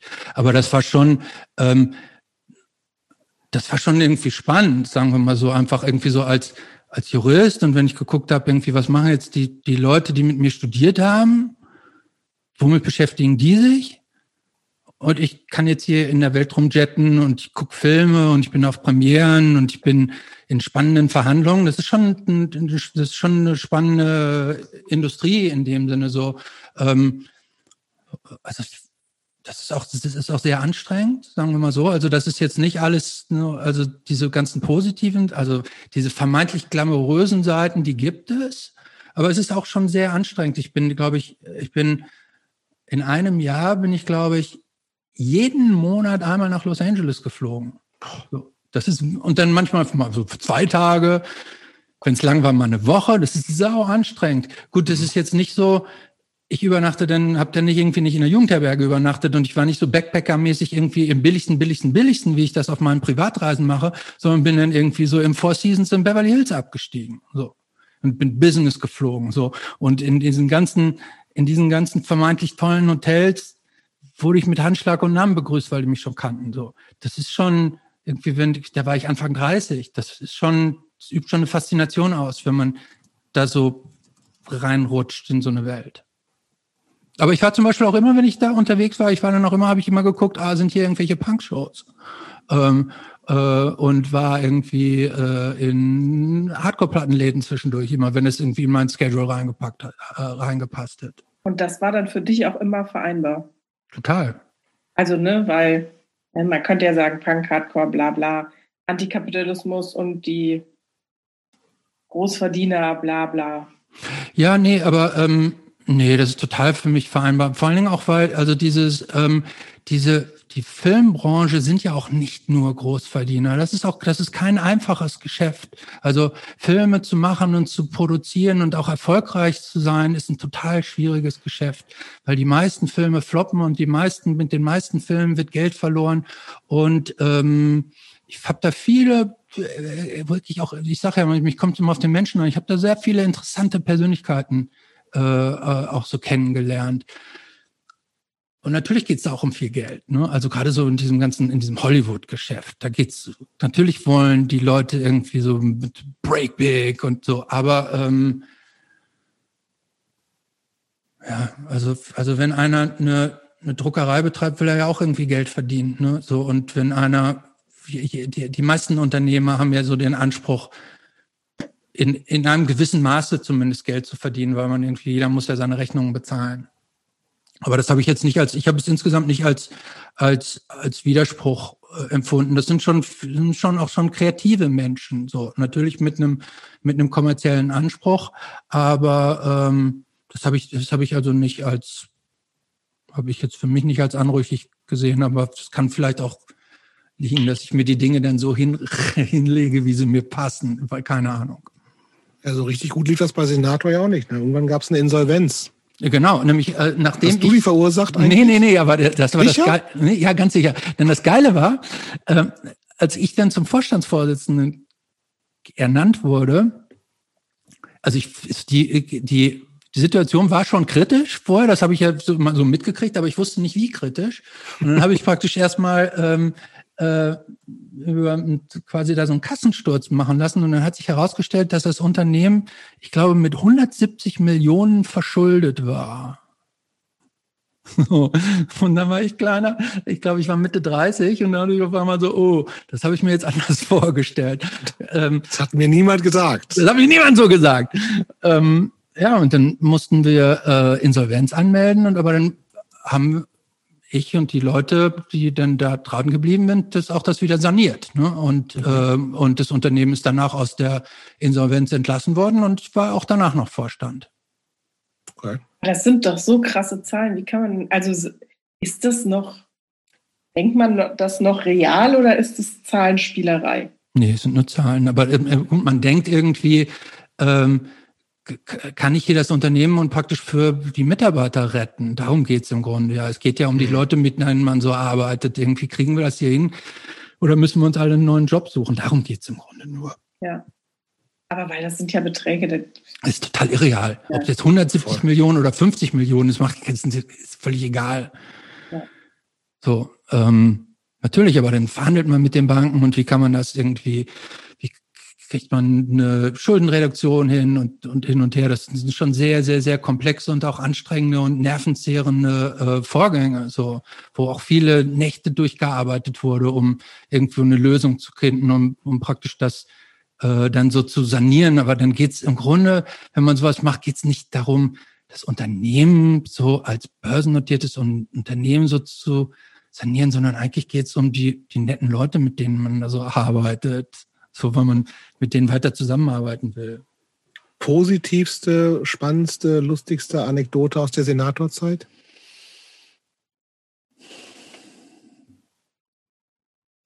Oder das Verrückteste? Ach, weiß ich jetzt gar nicht. Oder vielleicht auch der Film, an dem du am liebsten am viel reingesteckt, irgendwie auch immer mitgearbeitet hast, Ach, der am meisten bedeutet. Nee, hat. gibt's, gibt's nichts. War alles scheiße. Nee, war gar nicht alles, war gar nicht irgendwie so alles scheiße, aber ich bin da, da bin ich irgendwie so ähm, sentiment, sent, sentimentalitätsfrei. Okay. Ja, aber also ich meine, bei also, da gab es viele, also es gab viele so ähm, lustige und tolle Momente und so und ähm, tatsächlich sind so sind so jetzt so an Ereignissen sind natürlich so diese diese diese klassischen Filmpartys, die so sind, wie man sie sich klischeemäßig vorstellt, die es tatsächlich auch so gibt. Mhm. Natürlich sind die schon lustig. Mhm. So. so, also die sind, ja. Offensichtlich hat dir das ja irgendwann nicht mehr gereicht. Bist du direkt danach eigentlich, hast du dich selbstständig gemacht? Ja. Und warum? Ja, das hat mir nicht gereicht, sondern ich wollte da raus, so weil ich warum?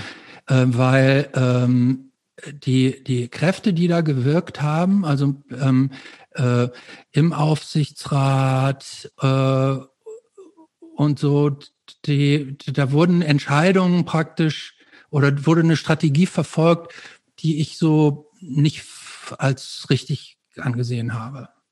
Und wo ich dann auch nicht mehr so Teil dieser Maschinerie sein wollte, sondern weil ich gesagt habe, ich will jetzt nicht nur, um an den Job zu kleben, jetzt allem mitmachen, wo ich jetzt nicht von überzeugt war, dass es richtig war. Und deshalb habe ich dann irgendwie lief mein Vertrag aus und habe ich gesagt, ich würde nicht verlängern. Ah, okay. So wie beim Fußballtrainer sozusagen. Man wird für eine Zeit gebucht. Genau. Also so Vorstandsverträge sind immer praktisch im, im, entweder drei oder fünf Jahre oder so. Ah, okay. Und dann werden die verlängert und entweder entweder die wollen nicht verlängern oder der eine will nicht verlängern oder wie auch immer. Und ich habe dann, die hätten mit mir verlängert, ähm, aber aber ich wollte dann nicht. Aber ich bin praktisch, ich habe dann mich dann praktisch selbstständig gemacht, auch mit einer Kollegin zusammen und ähm, habe die dann praktisch als Anwalt das Unternehmen dann auch noch weiter betreut. Also das war alles amikabel und ich war da auch immer noch irgendwie, das war auf on good terms sozusagen. Aber für dich war klar Selbstständigkeit und nicht mehr woanders im Wechsel. Ja, ja, aber es war auch jetzt nicht so super reflektiert. Weil diese Selbstständigkeit ist schon auch irgendwie, ist schon auch irgendwie, ähm, empfinde ich jetzt auch nicht als sonderlich positiv. Also jetzt, ich bin zwar, ich bin hier mein, mein eigener Chef sozusagen und ich kann jederzeit von überall arbeiten, wo ich will. Keiner sagt mir irgendwie, du musst jetzt hier sein und darfst dann jetzt gehen. Trotzdem ich habe zum Beispiel, ich habe nie so richtig Urlaub. Ich kann mich nicht erinnern, wann ich das letzte Mal Urlaub hatte, wo ich nicht mindestens jeden Tag halben, halben Tag gearbeitet habe. Mhm. Es ist dramatisch eigentlich so. Also wie, wie beschissen das so ist. Ähm, ja. Und hast du aber nie darüber nachgedacht, was anderes zu machen? Doch, habe ich schon ganz oft drüber nachgedacht, aber ich weiß nicht was ich dachte jetzt ja Podcaster, aber irgendwie damit habe ich dann jetzt im Nachhinein festgestellt, kann man wenn, auch kein Geld Wenn der Chef endlich mal die Amazon-Gruppe überweist. wenn der Chef Check mal endlich kommen würde. ich warte auch drauf. Ich dachte, Jobs teilt nicht, der geht doch auch jetzt auf Weltreise. Ja, der hat ja seinen Share schon gekriegt. Ich habe meinen schon, genau, der von ja. Christopher ist. Keine Ahnung. Ja, Jobs, hat besser gegangen. Äh, äh, Jobs hat besser verhandelt da. Ich, ich, hab, das ist eins war wieder zu gut Eine meiner vielen Qualitäten wahrscheinlich. Ja. Ähm, okay, das heißt, das ist aber die Selbstständigkeit, die du jetzt noch hast. Seitdem ja. nach Senator gibt's Borgman Legal mhm. ähm, und ist immer noch Medien- und Gesellschaftsrecht. So, ja, genau. Hier kommen Leute, die sagen, ich mache hier Business äh, da oder will eins gründen oder wie auch immer. Genau. Und äh, aber immer noch so Medienkram. Überwiegend, auch, ne? über, überwiegend Medien, also überwiegend äh, äh, Film, TV-Produktionsgesellschaften, Internetproduktionsgesellschaften, aber auch so quasi Individuen, also Schauspielerinnen, mhm. Regisseurinnen, habe ich da jetzt keine, aber Regisseure, mhm. ähm, ähm, denen dann hilfst bei irgendwie Verträgen auch und so. Genau. Für die ich, für, für ich die praktisch auch so ein bisschen wie so ein Agent Verträge verhandle oder die ich so aus ihren Lebenssituationen raushole. Und das macht mir eigentlich auch Spaß. Also ich bin mit allen mit meinen Mandanten bin ich quasi befreundet. Mhm. Und ich muss auch zum Beispiel sagen, und das ist auch was, wo ich sagen würde, wo, wo ich auch so meinen Hardcore- und Punk-Ethos auch mache, wenn, ähm, wenn auch Leute zu mir kommen und sagen, boah, ich, hab, ich kann mir dich eigentlich nicht leisten. Mich kann jeder leisten, wenn ich ihn mhm. mag. So, mhm. also ähm, ich arbeite auch, ich habe auch schon ganz viele hier aus der Hardcore-Szene, die wegen illegalen Musik Downloads abgemahnt wurden, habe ich rausgepaukt, ohne dafür einen Cent irgendwie so zu sehen. Irgendwie, mhm. ich, ich unterstütze irgendwie äh, junge, kleine Produktionsfirmen, wenn ich das Gefühl habe, irgendwie, ich mag die, dass ich ganz lange für die umsonst arbeite und dann erst bezahlt werde, wenn die auch Geld verdienen. Mhm. Also ähm, und das ist mir auch ganz wichtig. So, also ich habe ich habe Mandate, die ich gut verdiene und genauso habe ich dann auch welche, für die ich erstmal nichts oder wenig so verdiene. Wichtig ist, dass ich dann, dass ich dann so ein äh, gutes Verhältnis zu den Leuten habe. Und funktioniert es auch andersrum? Gäbe es auch Mandanten und Mandantinnen, die, wo du sagen würdest, nee, mit euch will ich nichts zu tun haben? Ja, klar. Das habe ich auch schon ganz oft gehabt, dass die sagen, die, dich will ich nicht. ja. Es gibt immer mal wieder auch so medienwirksame oder Medien, Sachen, die in den Medien stattfinden. Also wenn man dich googelt, gibt's äh, diesen den Fall mit der Promi-Masseurin Dr. Dot. Den Fall ah, ja. in einem BZ-Artikel von 2001. Die wurde irgendwie ange, also es ist, in Berlin war die eine Zeit lang relativ bekannt, weil sie halt eine Promi-Masseurin war, dann eine äh, Amerikanerin, glaube ich, ne? Mhm. Und jetzt irgendwie Dr. Dot genannt und sie war natürlich kein Doktor. Nein. Irgend, ist irgendwie auf die Idee gekommen, das geht doch nicht. Ja, wegen Amts angezeigt. Ja, genau. Und mhm. so, wie auch immer. Ewig her, äh, 20 Jahre offensichtlich. Ähm, was sind noch so Sachen, wo du sagst, also, also Vertragsrecht klingt wieder so ein bisschen, ja gut, das muss gemacht werden. Aber was sind noch so Sachen, von denen du vielleicht erzählen kannst, die so, wo du sagst, also sowas Beklopptes, äh, weil Leute kommen vor Gericht, weil sie keine Ahnung was gemacht haben oder werden angezeigt. Also das gibt, gibt ja auch. Ne? Also das heißt, du hast Mandanten, die werden wegen irgendwas angezeigt und dann. Ja, aber die, also normalerweise mache ich sowas ehrlich gesagt nicht. Also okay. ich, ich, ähm, äh, äh, bin eigentlich schon so, dass ich sage, ich bin hochspezialisiert auf die Sachen, die ich so mache. Mhm. Und wenn jemand angezeigt wird, also wegen irgendwelchen strafrechtlichen Sachen, mache ich das normalerweise nicht. Es sei denn irgendwie, die liegen mir irgendwie so ganz besonders am Herzen und oder und die sagen, ey, komm, Christopher, das kannst du auch. Mhm. Und dann habe ich irgendwie, hm, so, und dann frage ich noch bei, bei Kollegen, die das wirklich können, mhm. so, und hol mir dann irgendwie so die Sachen drauf und dann mache ich das. Ähm, aber das, also das sind Sachen, die eigentlich mein Profil auch verwässern. Da gibt es auch okay. ein paar Sachen, ähm, die, die, die mache ich eher nur aus Gefallen und da habe ich kein, kein da habe ich keinen besonderen, kein besonderes Interesse dran. Ich bin auch okay. relativ selten vor Gericht. Ich mache halt sehr viel nur Verträge und Vertragsverhandlungen. Mhm. Deshalb irgendwie, selbst wenn ich euch jetzt hier meine Mandantenliste aufzählen würde, dann würde die sagen so, wow, toll. Oder auch nicht. Ja, oder auch nicht. Also bei ein paar Leuten würdet ihr vermutlich schon irgendwie so sagen, war toll. Und gute Filme auch und so. Ach so, ein Film, an dem ich gearbeitet habe, ähm, ähm, den jetzt noch vor, vor kürzerer Zeit, das war jetzt nicht bei Senator, es war der Systemspringer. Das finde ich ist ein sehr guter Film und an dem habe ich viel gearbeitet zum Beispiel. Vertragsgeschichten dann auch und so. Genau, also jede, jede, jede Filmproduktion braucht immer äh, praktisch rechtliche Begleitung, weil ganz viele Verträge mit allen möglichen, mit Drehbuchautoren, mit Regisseuren, mit Finanziers, mit Förderungen, mit Verleihern irgendwie. Das gibt, das kann man sich gar nicht vorstellen, wie viele Verträge man braucht, um einen so einen Film zu machen. So und ähm, da habe ich zum Beispiel relativ viel für gemacht und das finde ich das ein, ein sehr, sehr guter Film geworden, wo, wo, ich, wo ich sagen kann, da bin ich stolz, dass ich da so ein bisschen mitgewirkt habe. Ja. Und gibt es auch Sachen an deiner Arbeit oder Sagen wir mal so. Was muss man als Anwalt können, was du richtig scheiße findest?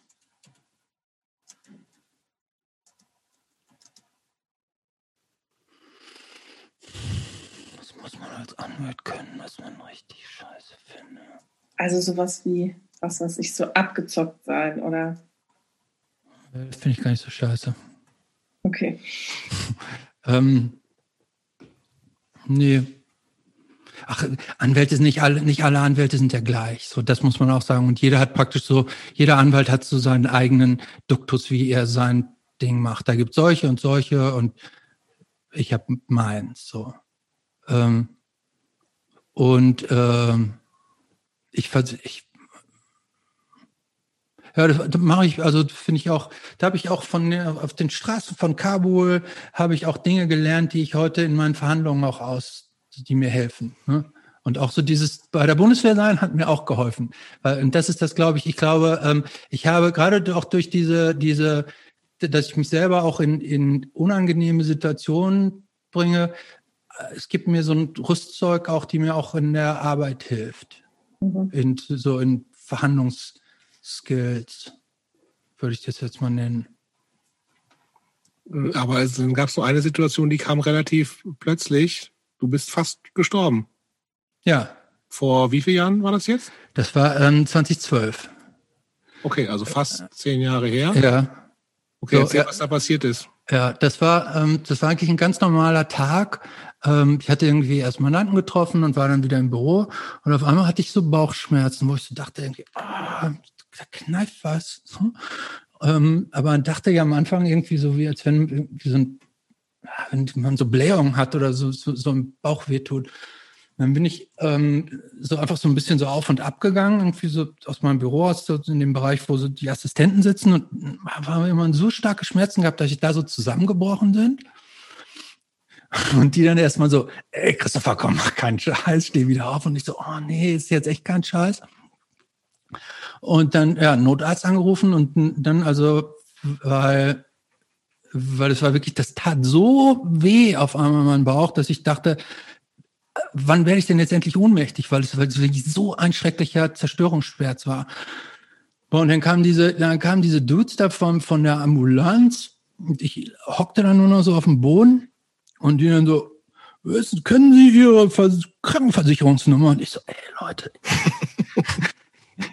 ich kenne meine Krankenversicherungsnummer nicht.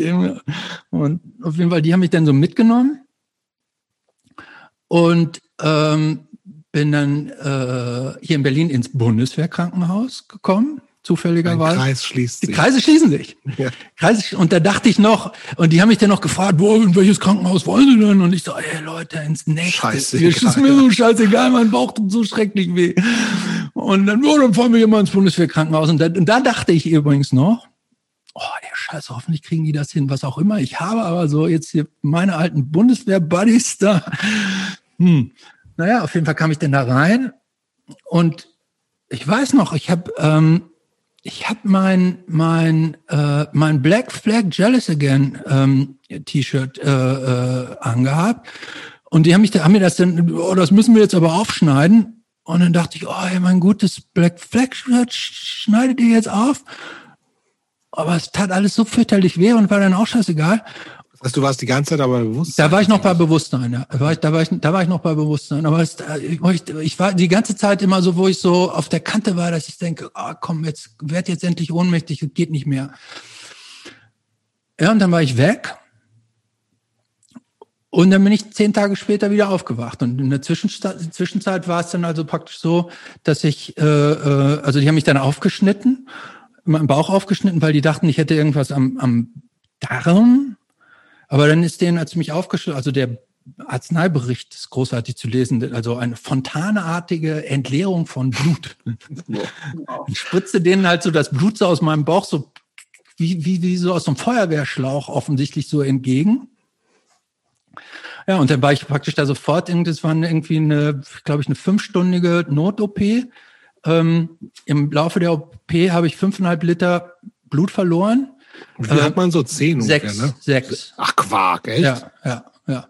Und ich habe und ich habe jetzt auch noch die seltenste Blutgruppe. Ich habe alle Konserven, die die im Bundeswehrkrankenhaus hatten, verbraucht.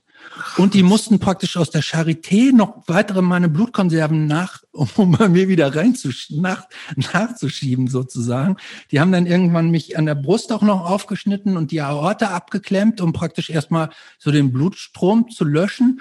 Und da war dann offensichtlich ein totaler Zerstörungsherd bei mir im Bauch. Alles so, alles total am Arsch. Kaputt. Ja, und dann haben die da irgendwie erstmal so, so, irgendwie so zusammengeflickt, wie sie dachten, geht jetzt so vielleicht. Also das heißt, die haben jetzt einfach geguckt, was ist hier, erstmal Blut stoppen und dann können wir mal irgendwie. Genau, erstmal Blut stoppen und dann haben sie das, was kaputt war, irgendwie so weggeschnitten. Die Aorta war, ich hatte einen Gefäßbruch in der Aorta. In, in der, im Pankreas, Entschuldigung, im Pankreas. Mhm. Und dann haben die da Sachen weggeschnitten und irgendwie mehr so Sachen erstmal so weggeschnitten und erstmal so zusammengeschustert, so, um dann so zu gucken, was geht. Und haben mich dann aber sofort in so ein künstliches Koma gelegt. Und dann irgendwie mein, meine Angehörigen und meine Freundin, die haben dann, wurden irgendwie informiert. Und als die dann angerufen haben, irgendwie so abends um elf, haben sie denen gesagt, irgendwie, boah, der ist noch in der OP, aber ob der noch mal rauskommt, wissen wir nicht. Also ähm, das war schon hart, hart, hart auf das Messer schneide. Und auch im Nachhinein hieß es auch irgendwie, ich habe mal eine zwei, zweiprozentige Überlegungschance gehabt. Wow. Ja, und von den, von den fünf Ärzten, die da waren, haben vier schon gesagt, komm, wir packen es nicht mehr, lassen wir es. Lass den. Ja. Lohnt, lohnt nicht. Lohnt nicht, komm. So, ähm, aber hier der Chef da, der, der Flottenarzt, ne, ähm, Lenz, Dr. Lenz, der hat gesagt, komm, ziehen wir durch. Und dann haben die mich also erstmal wieder so zusammengepflegt, ins Koma gelegt und dann ähm, Haben nämlich über mehrere Tage äh, dann irgendwie nochmal aufgemacht, nochmal nachjustiert, nachjustiert, nach, nach, nachjustiert und so weiter. Und das heißt, das ist ja, also die Bauchspeicheldrüse, ne? Die ist ja. irgendwie, wie, wie kann die denn überhaupt kaputt gehen? Ich, das ist, glaube ich, wie so, eine, wie so eine Art Aneurysma. Das kennt man ja irgendwie so aus dem Kopf, wie so Gefäße denn kaputt gehen. Also das heißt, ja, da staut sich was und dann platzt das? So, so, so ich glaube, so ähnlich muss man sich das vorstellen. Okay. Aber so genau weiß es auch keiner mehr, weil als sie da reingeguckt haben, war da alles schon kaputt. Okay.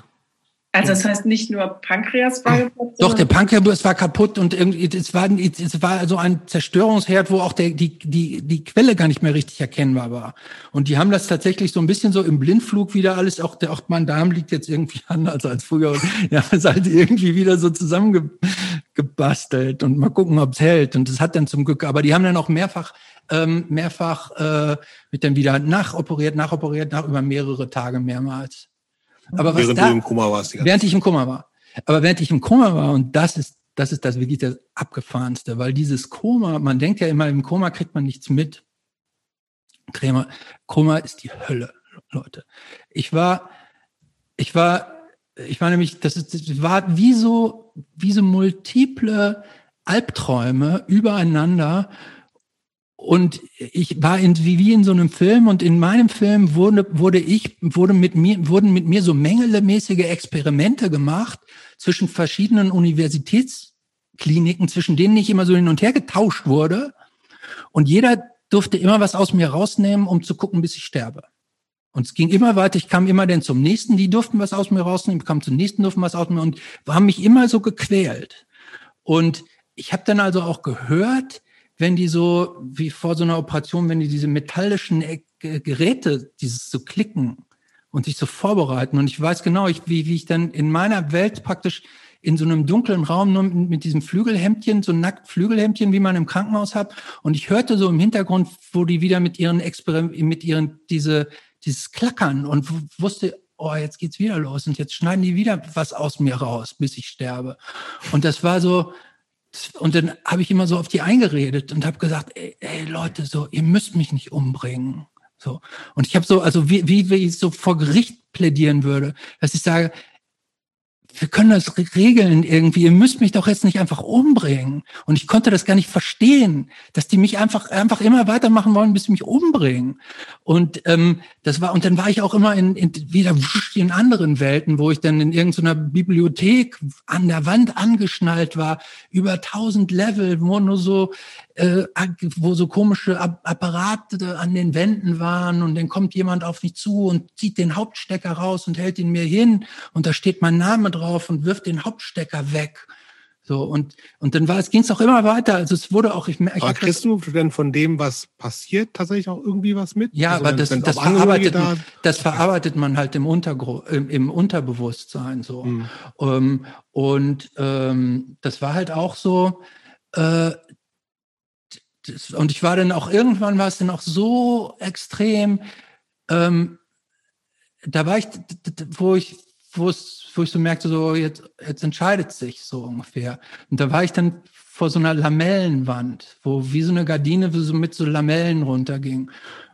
Und dann ging da so eine Hand durch und die hat meine Hand genommen und wollte mich so rüberziehen. Boah, und ich so irgendwie, oh, ich will noch nicht gehen. So, das war, es war so krass, wo ich so, wo, wo, wo ich. Im Film. Ja. Ja, aber das, aber das, aber das Schlimme war, das war so real, wie wir wenn jetzt hier sprechen. So, ja, das wundert mich nicht. Also stell dir, stell dir einfach vor, du bist da irgendwie und bist jetzt gequält worden, alles und jetzt nimmt einer deine Hand und will dich rüberziehen. Und so und ich und ich habe und ich habe immer dann immer so und ich habe gesagt, bitte nimm mich doch noch nicht. So und es war so und, und so, so, so, eine, so, eine, so eine krasse Verzweiflung im Überlebenskampf. Mhm. Das war irgendwie grauenhaft. Und ich war auch immer, zum Beispiel, ähm, es war, es war, ich war auch in, wie, wie in so einer Zwischenwelt, wo es darum ging, es gab irgendwie so eine gute und eine schlechte Welt. Also tot war ich sowieso, das war klar, aber dann musste entschieden werden, wo komme ich hin? Es gab eine gute und eine schlechte, also so wie Himmel und Hölle, sowas in der Art. Und ich konnte die so ein bisschen immer sehen und diese gute Welt, die war, die war so wunderschön und da wollte ich gerne hin. Wenn ich sagen, wenn ich schon tot bin, will ich gerne in diese, in diese schöne Welt. Aber da kam ich nie hin. Und die haben mich immer so zurück, wurde ich, wurde ich immer so zurückgezogen, wie in so ein Morast, in diese fiese, eklige, fiese Welt, wo, wo, wo man keine Luft, die haben ja dann die Luft immer weggenommen. Äh, und es war dieses Hin und Her in dieser Zwischenwelt, das war ganz, ganz schrecklich. Und aber irgendwann gab es dann, und das war auch dann so, das war auch so, es wechselte, es wechseln die Stories irgendwie immer. Dann habe ich, haben die praktisch in England, die hatte ich überredet, dass sie mich freilassen aus diesem Experiment. Und dann haben die Engländer gesagt, okay, Exit X6, wir machen nicht mehr mit. Und dann war ich aber wieder in, in, in der anderen Klinik, ich wurde ja immer so hin und her geschüttet, und dann habe ich zu denen gesagt, okay, ihr müsst mich jetzt auch freilassen. Exit S6. Und dann haben die gesagt, nee, wir machen aber nicht mit, wir machen jetzt noch weiter die Experimente mit dir. Und dann hieß es aber, aber weil die Engländer jetzt nicht machen, die Engländer haben da eine Sauerstoffzufuhr gebracht, die ist jetzt abgeschnitten. Das heißt, bis du jetzt wieder Sauerstoff kriegst, das dauert jetzt drei Stunden. Und ich so, äh, es geht nicht. Geht nicht, drei Stunden. Ich kann nicht drei Stunden und also das waren so, es waren so, so Situationen, für die es keinen Blueprint gibt, wie man damit umgeht. Wenn die dir sagen, ja, jetzt ist drei Stunden, ist nicht mit. Aber hast du da Erklärung für, außer das Offensichtliche, dass halt Leute auch tatsächlich an dir rumgeschnibbelt haben? Also ich ja. finde gerade dieses also man könnte ja da jetzt viel interpretieren mit Engländern und weiß ich nicht was, ne? Aber Japaner waren übrigens auch dabei, aber dann irgendwie, als ich, als ich dieses, dieses mit dem Sauerstoff hatte, dann habe ich über Telepathie Kontakt aufgenommen zu so einer Gruppe von Anarchisten, die auf dem Dach vom Roten Rathaus hier in Berlin waren. Natürlich. Ja. Die hatten mich auf dem Zettel, die wussten von mir und die haben mir praktisch über Telepathie gesagt, sie kümmern sich jetzt um meine Sauerstoff. Versorgung. Das war schon mal gut. Aber würdest du da was reininterpretieren oder sagst du, es ist nee. einfach zufällige Nee, es ist einfach, ist einfach, nur einfach Irrsinn. Ja. ja. Wie ist das, wenn man nach überhaupt, oder wie war es für dich, das ist wahrscheinlich unterschiedlich, nach aus dem Koma wieder, man wird ja so wieder rausgeholt, ne? Ja, aber das, ich habe es, ja genau, ich habe den Übergang gar nicht gemerkt, weil okay. ich war in meiner Koma-Welt, ich habe auch zum Beispiel in meiner Koma-Welt, da war ich ja auch immer in so Krankenhausbettern, ich habe zweimal einen Selbstmordversuch gemacht, weil ich es nicht mehr aushalten konnte. Ich habe mir aus meiner Bettdecke hier so diesen kleinen Kordel rausge, rausgefriemelt und mir dann so in den Kopf gelegt und wollte mich aus dem Bett rausschmeißen. Das heißt, ich war immer im Krankenhaus und dann wurde ich aufgehoben und dann waren auch die gleichen Leute so da. Aber die taten auf einmal so nett. Ich habe denen das erstmal gar nicht geglaubt. Krass. Ja, ich dachte ja, die stecken alle unter einer Decke. Das war für mich alles eins. Das war kein Übergang, das war so eins. Hast Und, du Leute sofort wiedererkannt oder auch nicht? Ja, ja doch, relativ schnell. Angeblich okay. habe ich auch am ersten Tag, habe ich wohl, als ich aufgewacht wurde, in, in unbekannten Sprachen den ganzen Tag gesprochen. Gibt's leider keine Audio. Ja, gibt's leider keine Audio auf. Frag mein Bruder gibt keine Audioaufnahmen, aber die haben sich alle richtig Sorgen gemacht, dass ich, dass ich nur noch in dieser komischen Fantasiesprache spreche. Naja, ach so, ach, das wollte ich noch sagen. Jetzt schließt sich noch der andere Kreis. Auch als es darum ging, komme ich in die gute oder in die schlechte Welt des Todes. Da haben die mir, das war wie so ein Gericht. Da haben die mir meine gesamten Platten im, Schnelldurchlauf vorgespielt. In, in voller Lautstärke. Alle. So, alle so hintereinander durch in voller Lautstärke. Und die so, ey, mit der Musik willst du hier in die gute Welt kommen? no chance. Und ich so, ey Leute, ihr versteht das falsch. So, das ist Hardcore. So, also, das ist nicht schlecht. Und dann habe ich praktisch über auch über irgendwelche Connections, die ich da so hatte, praktisch in der Todeswelt ähm, Kontakt mit John Peel wieder aufgenommen. Und John Peel hat dann vor diesem Gericht ausgesagt, dass die Musik nicht so schlecht ist, also kein Ausschlusskriterium war. Für, jeden Fall echt viel erlebt im Koma in den zehn Tagen. Ja, so, also ich, und ich könnte jetzt noch eine halbe Stunde weiter davon reden. Ähm, äh, so. Und, und dann bin ich aufgewacht und dann hatte ich auch relativ früh so Physiotherapie. Und da war war ich denn einmal alleine mit so einem Auszubildenden von der, von der Physio da so. Und ich dachte, okay, der ist so jung, der kann doch nicht mit denen unter einer Decke stecken. Mit diesen ganzen üblen Typen, die ja alle so, so Mängele Nachkommen waren sozusagen. Und dem habe ich gesagt, so, ich gebe dir 3000 Euro, ruf sofort die Polizei an, die müssen mich hier rausholen. Ich werde dir gegen meinen Willen festgehalten, die machen Experimente. Bitte ruf sofort die Polizei, ich gebe dir 3000 Euro. Und er so, ja, ja, okay, mach ich, mach ich, mach ich, mach. Und der kam dann irgendwie so 1000 Wochen später zu mir ins Zimmer, oh, erinnern Sie sich noch an mich, die haben mir 3000 Euro geboten, wenn ich die Polizei rufe. Ja, aber ähm, ja, das hat relativ kommt lange. Das, kommt das so nach und nach wieder? Ja, das oder? kommt erst so, es kommt so, das kommt so nach und nach. Ich habe auch relativ lange gebraucht. Was denn auch, als ich wach war, was auch am Anfang mega spooky war, ist, dass ähm, wenn ich so Besuch hatte, ähm, waren die so ganz normal, meine Freundin und so. Und wenn die gegangen sind, sind die so weggepixelt. Einfach so. Boah, und da denke ich, ey, scheiße, was ist denn jetzt passiert? Seit wann können denn Menschen so wegpixeln? Also sind die jetzt, sind die jetzt echt oder sind das jetzt nur noch so Avatare? Total, also so, wo ich gar nicht wusste, wie ich das so einordnen sollte, dass Menschen auf einmal so weg und oh, Also das heißt, dir war gar nicht bewusst, wo die Grenzen zwischen überhaupt nicht. War- Nein, ich überhaupt nicht. Was Realität ist, was nicht war, das war alles total.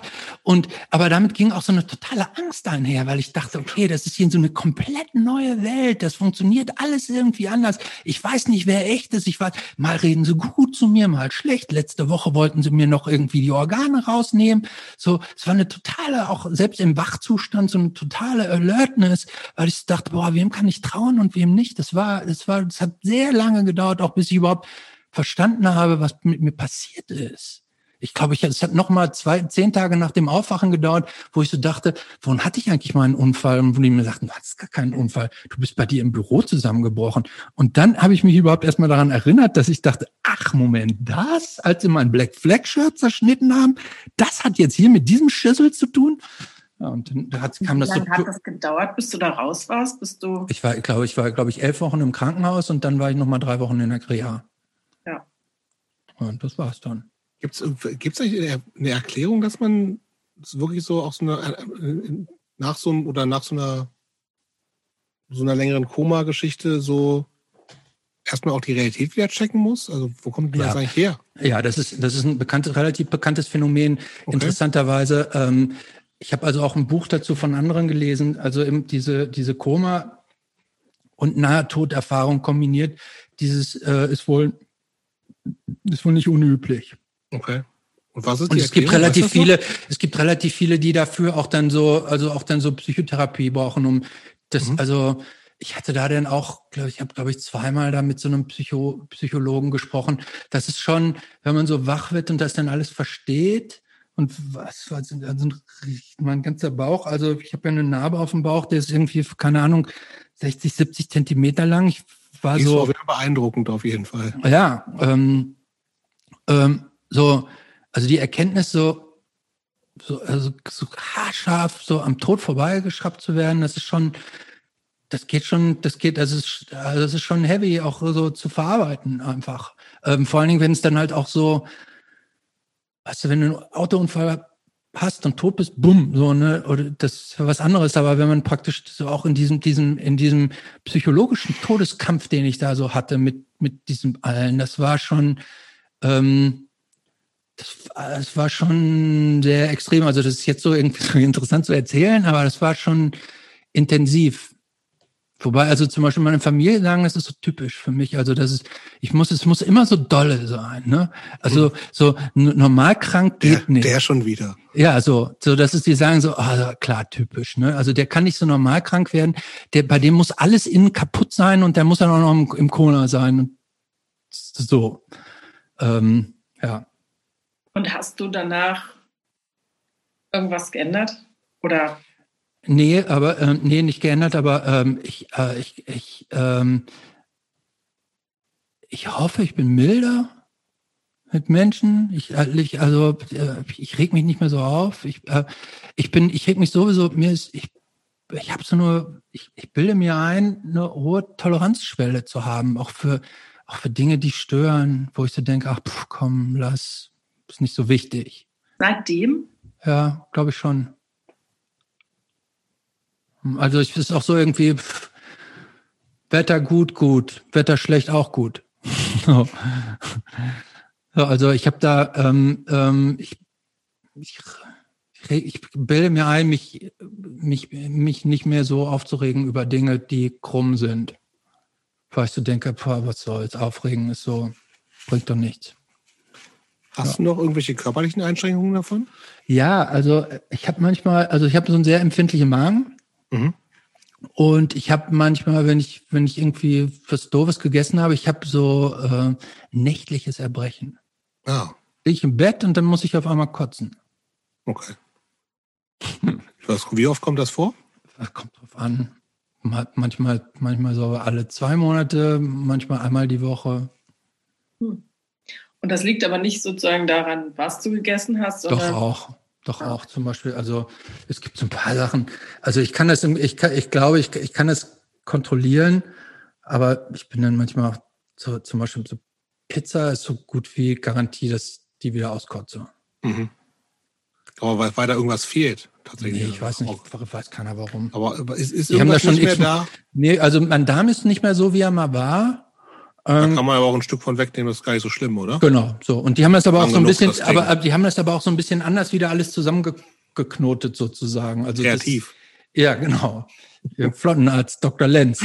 ähm, äh, klingt, klingt, wie so eine Arztromanserie. Ja, aber der ist so, also ich, ich habe auch immer noch mit denen Kontakt irgendwie. Ich schreibe den, ich schreibe den äh, mehrfach im Jahr und ich bin auch mit Facebook mit meinen Ärzten da so befreundet. Ähm, äh, und ich schreibe denen ganz regelmäßig, dass ich denen sage, irgendwie, wie, wie dankbar ich denen dafür bin, dass sie mein Leben gerettet haben. So, und das, ja, irgendwie hast du mal so eine Zeit lang auch gesagt, es gibt so einen, einen zweiten Geburtstag auch, ne? Ja, ist mein zweiter Geburtstag, ja. 7. ist der 7. Juli. Ist mein zweiter Geburtstag. Absolut. Okay. Ähm, es gibt noch zwei Themenkomplexe. Oh, was? Das ist auch schon spät. Der ja. erste heißt Punk und Altsein oder älter. Ja. Ähm, fällt es dir generell schwer, älter zu werden? Ja. Okay. Ich finde ich find, ich find älter werden schrecklich. Warum? Ah, weil ich finde irgendwie, man hat äh, auch jetzt hier ähm, äh, hier für eure Sammlung so alte Fotos von mir durchgeguckt habe. Fucking shit, natürlich war ich mit Mitte 20 besser. Also besser drauf. Vielleicht jetzt nicht so weise, aber irgendwie ich finde, man hat mit, man, wenn man jünger ist, hat man mehr Energie.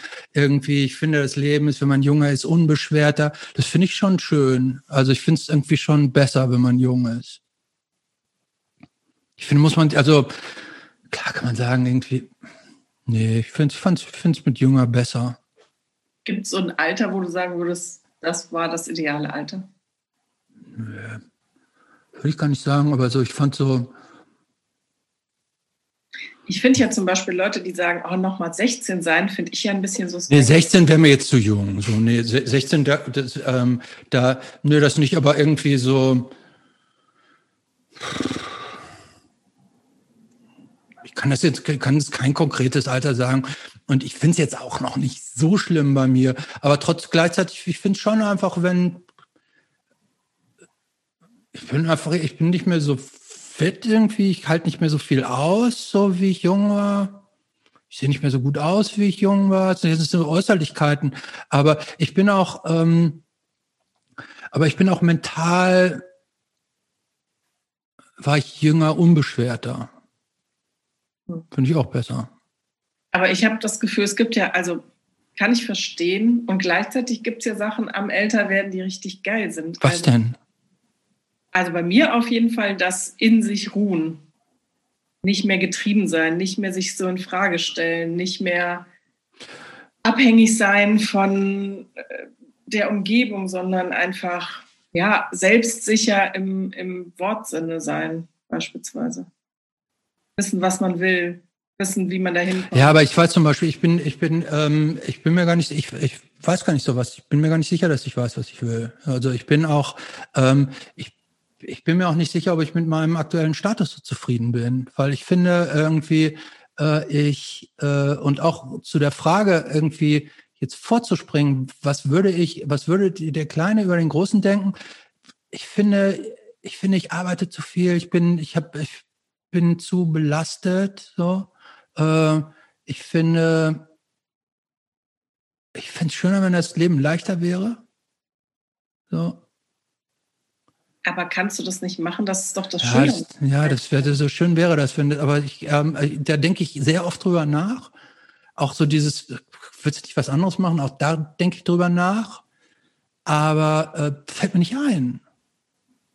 So, ich weiß nicht, wie ich es anders machen soll.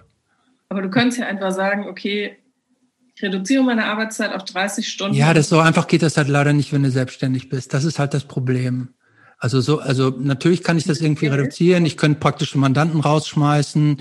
So, ähm, aber dafür ist das ist, ist mein Business dann auch schon irgendwie wieder fragil, ähm, mhm. weil ähm, weil weil das irgendwie musst immer am Ball sein. Ich muss immer irgendwie so am Ball, ich muss immer am Ball sein, ich muss immer irgendwie so präsent sein. Das ist ja nicht wie bei einer Festanstellung irgendwie, wo du sagst, ich arbeite jetzt weniger und ich habe dann jeden Monat irgendwie verdiene ich zwar weniger, aber ich habe das so sicher, sondern mein mein Business basiert schon auch darauf, ähm, dass ich für Leute da bin, so die brauchen mich was mhm. brauchen ist jetzt das falsche Wort, aber die wollen, die wollen halt meinen Rat so haben. Ja, und wenn, wenn du nicht ständig verfügbar bist, dann gibt's dann halt macht jemand anderes. An, so.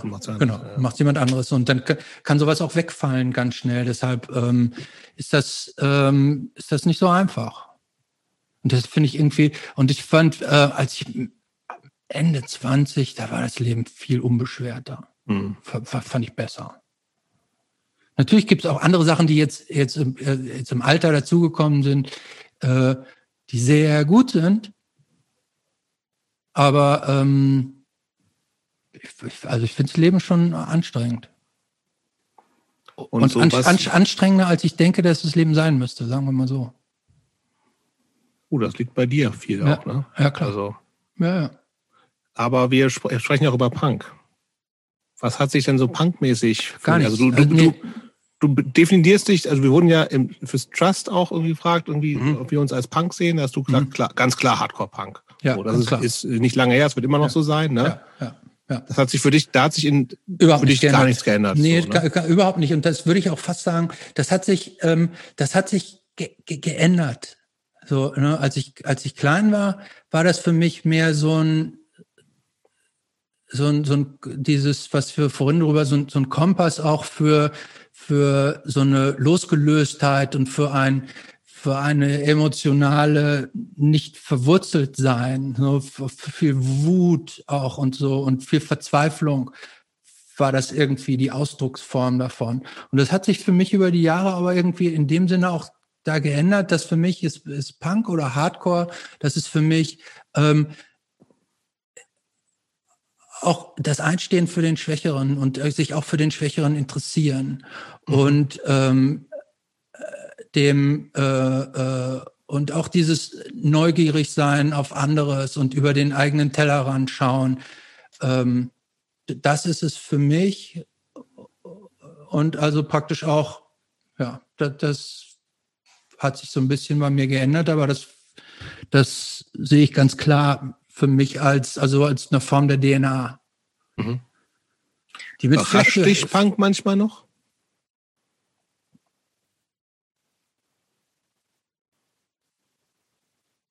Ja, manchmal schon. Also jetzt, jetzt, jetzt muss man sagen, Punk ist jetzt ja ein großer Begriff. Reden wir jetzt praktisch von, von den ganzen Szeneentwicklungen oder reden wir von der Musik oder von irgendwelchen Trends? Ähm, es gibt ja alles Mögliche. Ähm, natürlich nicht mehr so. Also es gibt den, den, ähm, dieses, dieses Gefühl, was ich mit 15 hatte, als ich zum ersten Mal Flex Your Head in der Hand hat, habe, das kommt natürlich nie wieder. Aber ähm, ich finde auch in den letzten Jahren, ich verfolge auch, ich versuche sehr, ähm, sehr intensiv auch immer neue Bands mir zu erschließen, da so am Ball zu bleiben und ich entdecke immer, also wenn man jetzt vom Musikbereich spricht, entdecke immer wieder Bands, die ich total super finde und die, ähm, für die ich mich auch noch begeistere. So. Aber überraschen ist jetzt nicht das richtige Wort. Mhm. Also ich habe jetzt da jetzt nicht, dass ich sage, uh, aber also positiv, ich so sage, irgendwie ähm, geht gut weiter, fand ich schon. Ach, ich muss sagen, überrascht von der Band, der ich überrascht jetzt, jetzt noch vor kurzem, mhm. ist, ähm, äh, sind diese, ich weiß nicht, kennt ihr diese Takbier aus Marokko? Ach so, ja. Mhm. Finde ich, find, find ich total irgendwie, fand ich super. Hat doch ein bisschen was Eigenes, ne? Ist schon ja, so genau. Hardcore auf jeden ja, Fall. Schon, genau. Diese Das ist mit Drumcomputer, dieses Demo, ne? Ich weiß oder? Nicht. So gut kann ich das nicht Klingt rausfinden. irgendwie so, fand ich. Kann, es kann gut sein. So gut bin ich, kann ja, ich das musikalisch nicht einschätzen, aber das fand ich zum Beispiel gut. Du bist ja, gehst immer noch viel oder wieder viel auf Konzerte. Zeitlang mhm. ging das ja dann auch nicht. Ne? Also mhm. wie lange war deine Konzertpause nach dieser ganzen äh, Nahtoderfahrung? Also nicht lange. Ähm, ah, okay. Es ging schon äh, schnell relativ wieder. Ja, relativ schnell. Also ab okay. dem Moment, wo ich wieder laufen konnte, war ich auch ähm, ja, ich war relativ schnell dann auch wieder auf Konzerten. Wie oft gehst du üblicherweise auf ein Konzert? Stellst äh, exklusive also, Corona. Einmal im Monat mindestens, okay. würde ich denken. Aber ist auch überschaubar. Ja, also ein, also zweimal im Monat so. Okay, gut. So würde ich, ich dachte, so das hätte, hätte fast gedacht, es wäre öfter. Es kommt drauf an, wer spielt. Ne? Also wenn, also ich, also wir wohnen in Berlin. Du könntest jeden Tag ins Koma Ja, gehen. aber ja, nee, also also ich gucke mir alles an, was mich interessiert, sagen wir so. Okay, okay. Also ich, es sei denn, ich habe irgendwas anderes vor, aber äh, ich würde sagen, im Durchschnitt gehe ich dann so einmal im Monat, im, ein bis zweimal im Monat. Welche, kann Band, auch mal sein. welche Band hat dich äh, live am meisten enttäuscht? Enttäuscht? Ja. Oh ja, das kann ich dir sagen. Ähm, ähm, Crazy Spirit. Das sagt mir gar nichts. Was ist das? Das ist eine New Yorker New Yorker Hardcore-Band, also aus dieser, aus dieser. Nie gehört. Kennst du die, Annik? Nee, auch nie gehört. Ja, die fand ich total enttäuschend. Die Weil du die halt, Platte geil fandest oder Ja, ich finde die, find die Platten gut. Irgendwie die fand ich live, fand ich die total, fand ich total scheiße. Okay. Weil? Weiß ich auch nicht. Ich, ich fand die nicht gut. Ich, ich kann es noch nicht mal sagen. Also wie wenn, wenn, wenn man eine Band unsympathisch findet oder das nicht funktioniert. Es war auch, ich glaube, es war im SO36, haben die gespielt auf, auf irgendeinem Festival. Die fand ich, fand ich total, also die fallen mir so ganz spontan ein. Okay. Ich bin grundsätzlich eigentlich so ein Gutfinder. Also mhm. ähm, ich, ich bin auch, ich bin auch keiner, der sagt irgendwie, es muss nur die erste Platte sein und die zweite finde ich jetzt schon nicht mehr gut. Ich habe auch nichts gegen Reunions, finde ich auch alles. Ich, also für mich, bin da nicht so negativ. Ne? Ich finde es eigentlich, ich finde Dinge grundsätzlich gut. Ich mhm. bin auch, ich begeister mich auch gerne für Sachen so. Ähm, deshalb habe ich das selten, dass ich das, dass, ich, dass mich was enttäuscht, dann nehme ich, speichere es eher gar nicht ab. Also ich versuche so negative Sachen gar nicht in mich reinzulassen. Ich habe noch so eine allgemeine Frage. Ja. Wie ist es so als Mann im Punk? Als Mann im Punk ist es so wie als Mann in der Restwelt, würde ich sagen. Wie ist das? Wie ist? Bin keiner. Boah, das ist eine Frage, die hätte sie mir mal vorher, da hätte ich ein bisschen drüber, drüber nachdenken können. Aber, ähm, hast, wir haben doch Zeit, Christopher, weißt du? Ja, ja, ich weiß. Ähm, ja, das, das, das Schlimme ist ja, also die Frage, dass du nach dem Mann im Punk und Mann im Leben fragst, suggeriert ja, dass es da irgendeinen Unterschied zu den Nicht-Mann sein gibt. Und das ist ja, ich, da muss ich zum Beispiel sagen, ähm, muss ich sagen, ich habe hier bei uns im Podcast tatsächlich diese, diese Abgrenzung, äh, habe ich Dinge zugelernt, für die ich vorher nicht sensibilisiert war. Mhm. Ähm, ich da, äh, also jetzt mal übertrieben gesprochen, aber ich dachte irgendwie, die Welt ist für alle Menschen gleich. So, so, so, so, ja, ich weiß, ich weiß, dass, ich weiß, dass das, ich weiß, dass das lächerlich ist, aber nee, nee lächerlich nicht, aber es ist für mich so eine ignorant ist. Ja, ja, ja, ist, nicht, ist, ist vermutlich eine sehr ignorante Sicht, aber weil ich die Menschen auch so sehe. Ne? Für mich sind alle Menschen gleich, irgendwie, ob Frauen und Männer, ob trans, bi, egal was für eine Religion. Für mich sind alle Menschen gleich. Und für mich können auch alle immer überall dabei sein. So. Das, das ist zum Beispiel sowas, wo, wo ich ganz schön mit so hadere, was wir jetzt hier auch in den Gesprächen hatten, dieses Flinter, wo dann Cis-Männer nicht dabei sein dürfen, wo ich so denke, uh, Moment, jemand darf nicht dabei, wie jemand wird ausgegrenzt wegen seines Geschlechts. Das habe ich jetzt verstehe ich jetzt so, aber das, das, das sind so Sachen, das muss ich auch das geht bei mir nicht so naturally runter, weil für mich alle Leute irgendwie so gleich sind und alle gleichwertig auch und so. Und ich sag zum Beispiel auch, ich sag meiner Tochter auch irgendwie, die ist fünf Jahre alt, ich sag, du kannst alles werden, du kannst zum Mond fahren irgendwie, du bist genauso gut wie alle anderen. Also für mich stellt sich gar nicht die Frage, dass Leute anders sind. Ich weiß, die sind anders. Und ich weiß, dass es für, für, für Männer viele Sachen auf der Welt einfacher sind aber ich weiß auch, dass ich, dass ich in den privilegierten Zirkeln, in denen ich mich bewege, nehme ich das nicht so wahr, glaube ich, die Unterschiede äh, für, für Frauen und Männer. So, weil, ja. Ich glaube aber, die, ehrlich gesagt, glaube ich, dass die Einstellung ein Privileg ist. Dass natürlich ist sie, ja, kannst. absolut, so, natürlich ist sie ein Das hat, glaube ich, nichts mit den Kreisen zu tun, sondern das heißt, ähm, das ist eher hat was damit zu tun, dass du dir natürlich die Gedanken gar nicht machen musst. So, genau, dass aber natürlich. irgendwie Leute, die äh, nicht männlich gelesen werden, sich das halt, also auch Absolut. in, ja, das in unseren Kreisen so, ne? so, das ist halt. Absolut, das, das verstehe hm. ich auch. Ähm, aber, ähm, aber im Grunde ist das ja auch genauso für, für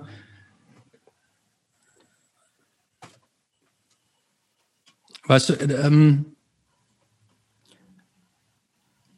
das Problem ist, dass, dass die Welt ja durch Andersartigkeit auch geprägt ist. Hm. Denn selbst wenn wir sagen, selbst wenn ich sage, wir sind alle gleich, sind die Menschen aber ja auch unterschiedlich. Die Menschen untern, also die Frauen sind untereinander unterschiedlich. Klar. Ich finde auch die Männer sind natürlich nicht gleich Frauen. Die sind gleichberechtigt. Ich würde sagen, die sind gleichberechtigt, aber natürlich gibt es andere Attribute, die Männer haben. Ne? Das ist schon allein hormonell auch bedingt. Ähm, weil. Test, Test, Test, Testosteron ist natürlich, hat, führt natürlich zu anderen Verhaltensweisen auch. Bedingt. Also tatsächlich ist das nicht gut? Du bist jetzt eine Expertin da, also ja. ich, und ich bin jetzt hier so ein, ich, ich, ich mache jetzt so eine, ich mache jetzt hier so eine Hobbyanalyse, deshalb ist das ähm, ähm, so ein bisschen. Aber ich will nur sagen, natürlich ist es auch anders für einen Moslem hier in Deutschland zu leben als für einen Christen. Natürlich ist das auch anders. Genau, aber das liegt ja nicht sozusagen am an der Person, sondern das liegt ja an den Umständen. Und das ist ja, das würde ich ja sagen, ist ja das, worüber wir bei so Geschlechtersachen sprechen müssen, nicht ob wir untereinander anders sind, sondern welche Zugänge wir haben und welche Möglichkeiten und was uns zugetraut wird. Also ich habe zum Beispiel äh, mit 14, 15 wurde ich mal von so meinen Black Metal Freunden gefragt, ob ich in der Band spielen will und habe angefangen Schlagzeug zu spielen und die hatten halt schon gelernt Gitarre zu spielen und nach zwei Proben wurde ich nicht mehr gefragt, weil ich halt zu schlecht war, weil mir der Zugang gefehlt hat weil Jungs Musik machen viel mehr zugetraut wurde. Und dann habe ich mir mit 33 selber ein Schlagzeug gekauft, weil ich dachte, ja, scheiß drauf, ne? Und habe es dann halt nochmal angefangen. Ja, das verstehe ich, finde ich auch, finde ich auch gut. Ähm, aber was ich tatsächlich nicht verstehe, ist, wie das, also ich, aber ich habe mich mit dieser Thematik auch noch nicht intensiv genug zu beschäftigen. Deshalb habe ich möglicherweise Gedanken, die zu kurz gehen. Aber ich habe da neulich noch drüber nachgedacht, ist, dass gerade in der traditionellen Welt, so, ne? Also, wo ja Kinder von Müttern erzogen wurden, mehrheitlich, so, historisch gesehen, so. Wo also praktisch die Frauen der wesentliche Erziehungsimpuls sind, wundert es mich, dass die Saat nicht anders aufgeht. Also so, dass also ich würde, ich würde so, aber wie gesagt, das ist jetzt nicht zu Ende gedacht und da gibt es viele, sicherlich viele Argumente, die mir fehlen, weil sie mir noch nie vorgetragen wurden. Aber ich, ich würde, ich, ich, das hakelt da bei mir ist, weil gerade in dieser, in, in dieser historischen Rollenverteilung die Mütter doch so die großen Weichensteller sind eigentlich. Mhm. Aber es geht ja um Identifikation ganz viel. Und es ist zum Beispiel, es gibt Studien dazu, dass Menschen wenn sie denken, sie kriegen einen Jungen, also der ist noch nicht geboren, ne? Baby ist noch im mhm. Bauch, wenn sie wissen, sie kriegen einen Jungen und wenn sie wissen, sie kriegen ein Mädchen, dann schon unterschiedlich mit den Kindern reden. Dazu gibt es Studien. Das glaube ich sogar. Das ist nämlich sehr viel weniger als mit Mädchen zum Beispiel. Das, das glaube ich sogar, aber ist, weißt du, ich, ich, ich finde ich finde das einfach total, ich meine, dafür gibt's ja auch so Leute, die sowas sich da beruflich mit so Themen beschäftigen, so wie du. Und deshalb ist es, ich finde es immer so schwierig, wenn so über so komplexe Themen sich so Leute mit, mit, mit ihrer amateurhaften Sichtweise.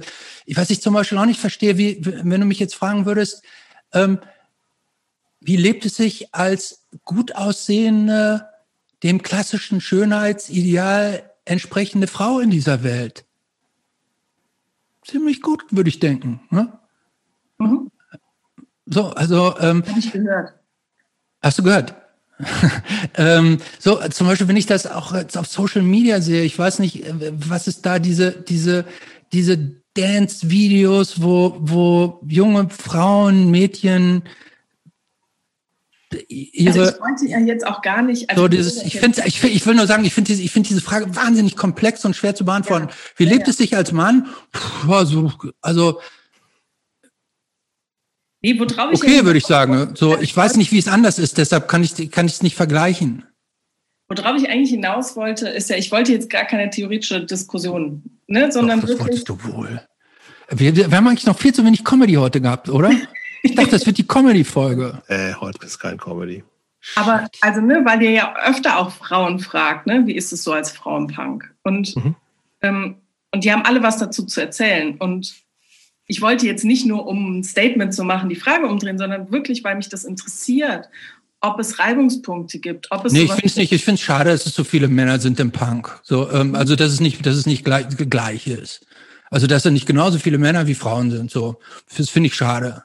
Mhm. So, ähm, ich fände es auch, ich, ich glaube, ich glaube, ich glaube auch der Umgang wäre viel, ich glaube, viele Diskussionen hätten wir auch gar nicht, wenn, wenn es einfach von Anfang an immer gleich wäre.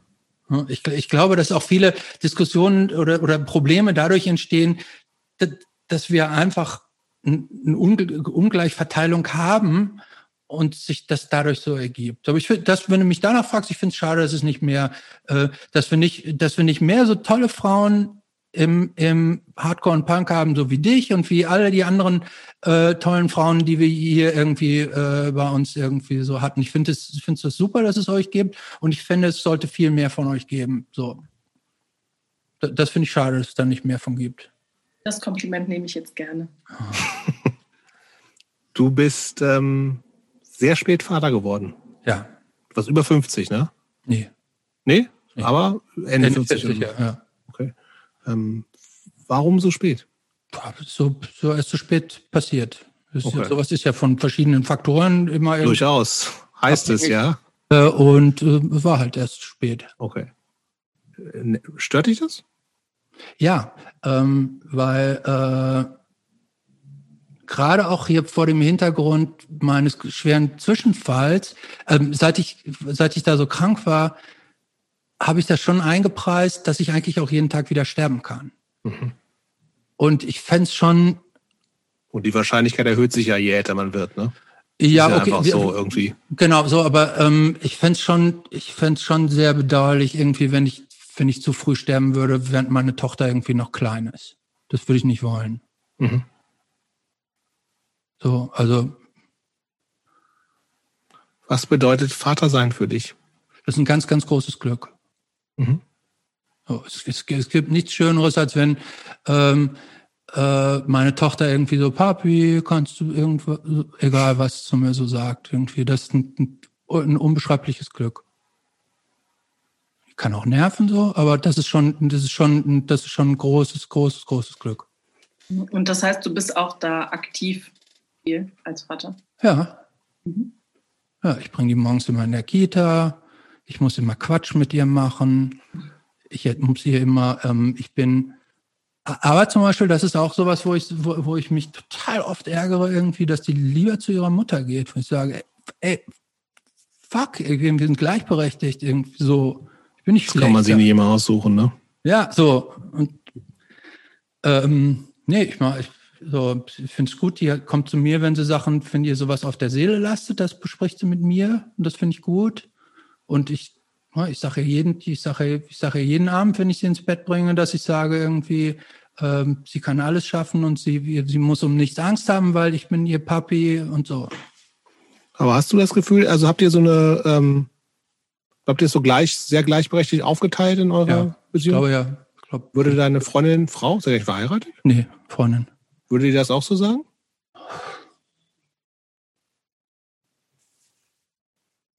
Also die arbeitet weniger als ich, sagen wir mal so. Das heißt, die hat, die hat die schon, muss sich nach, sie kümmert sich schon nachmittags häufiger um sie als ich. Mhm. Aber ähm, also wir bringen die zum Beispiel immer abwechselnd ins Bett. Mhm.